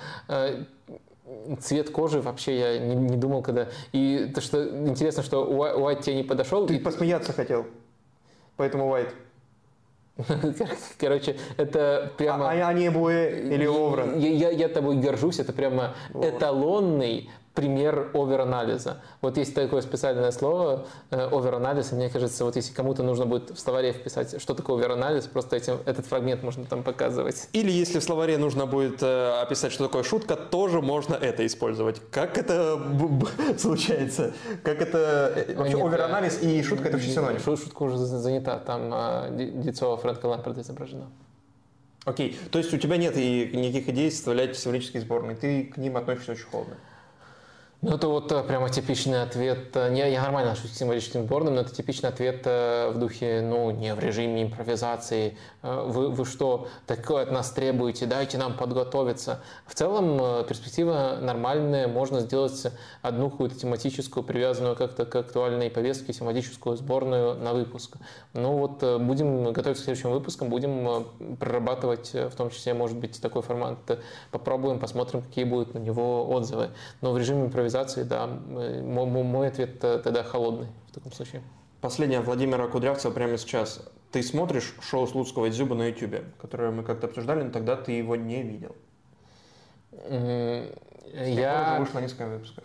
Я пи не э, смотрю это пи пи пи пи пи пи шоу э, никогда не смотрю. Ладно. Эм, это было так кринжово, я подозреваю, со стороны. Ты потом посмотришь, и да, потом, это будет первый выпуск, который будет не в трансляциях, а в видео, потому что ты скачаешь, вырежешь и перезальешь. Да, да, да. Короче, я, ну, не то, что у меня какой-то болевой порог к матным словам, но мне показалось, ну, я включил первый выпуск Э, и выключил из-за того, что э, мне показалось, что это все очень искусственно, и мне и шутки не зашли, хотя, конечно, сейчас Леонид Слуцкий скажет, что это просто потому, что я работаю на sports.ru, который его э, так явно недолюбливает, а ему такие великие юмористы смс написали. Это о оверанализ, Вадим. Да, да, да. Ну, короче, нет, мне, мне юмор не зашел, и мне показалось вот это вот желание использовать мат натянутым, а не просто вот э, в естественной среде болтают слуцки с дюбой. Мне показалось, что, во-первых, э, часть этого шоу строится просто на самом использовании мата. О, мы можем ругаться, посмотрите, какие мы крутые, какие мы э, взрослые. И дальше вторая часть на попытках шутить. Но шутки, мне кажутся, ну, они просто в меня, извиняюсь, не попадают практически все. Мат как фишка мне не близко. Ну, то есть э, это может быть э, фишкой в исполнении какого-то харизматичного человека, для которого это естественно, но мат как э, просто притянутая ради мата фишка мне не, мне не близко. Ну, короче, вот у меня вот такое банальное мнение. По-моему, очень многие по этой же причине от этого шоу отказались. Мне оно не понравилось, больше я не пробовал. Хотя почему-то YouTube считает, что у меня есть какой-то тайный, тайный фетиш к вот этому шоу, к мату и постоянно мне подсовывают ее в рекомендации, что вышел новый выпуск. Хотя, возможно, это связано с тем, что я смотрю тренерские интервью Слуцкого, и оно видит как бы это как родственный контент, и поэтому мне подсовывает и там Слуцкий, и там Слуцкий. Ну, короче, мне стараются заставить посмотреть второй выпуск, но я даже не кликаю больше. А после... Я посмотрел, получается, начало первого выпуска, но подозреваю, если ты зачитал этот вопрос, то тебе самому есть что сказать. Нет, ну я говорил тогда, просто ты тогда сказал, что по сути не видел, я думал, вдруг ты посмотрел, и тогда я уже все сказал, примерно э, то же самое у меня отношение, что и тогда, а не то, что у тебя. Потому что меня мат вообще не смущает. Я не думаю, что это искусственно. Я думаю как раз таки, что это абсолютно органично э, и естественно. Но в целом просто э, формат не мой. И я не вижу там много смешного для А по-моему, лучше бы это был не мой формат. А вот то, что они говорят что-то, это портит абсолютно формат. Это прекрасная финальная точка, Вадим. Финальная шутка. Финальная это, точка, это прекрасное олицетворение нашего выпуска, потому что сегодня такой кринжатины было очень много. Я надеюсь, что кто-то из вас ее любит. Э, ну что, если, если это так, то можете подключиться через неделю. Возможно, этого будет меньше, но никто этого гарантировать не, не может.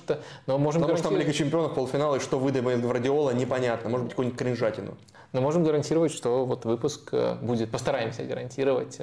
Э, э, кто знает, будет ли YouTube через неделю и, и, и еще что-нибудь. Ну ладно, короче, давайте не будем... Это вот всегда возникает, когда пытаешься сказать последнее слово. Просто скажи спасибо за внимание и все. В итоге начинаешь говорить абсолютно э, все, что у тебя на душе. Ладно, спасибо за внимание. Всем пока, до пятницы, надеюсь.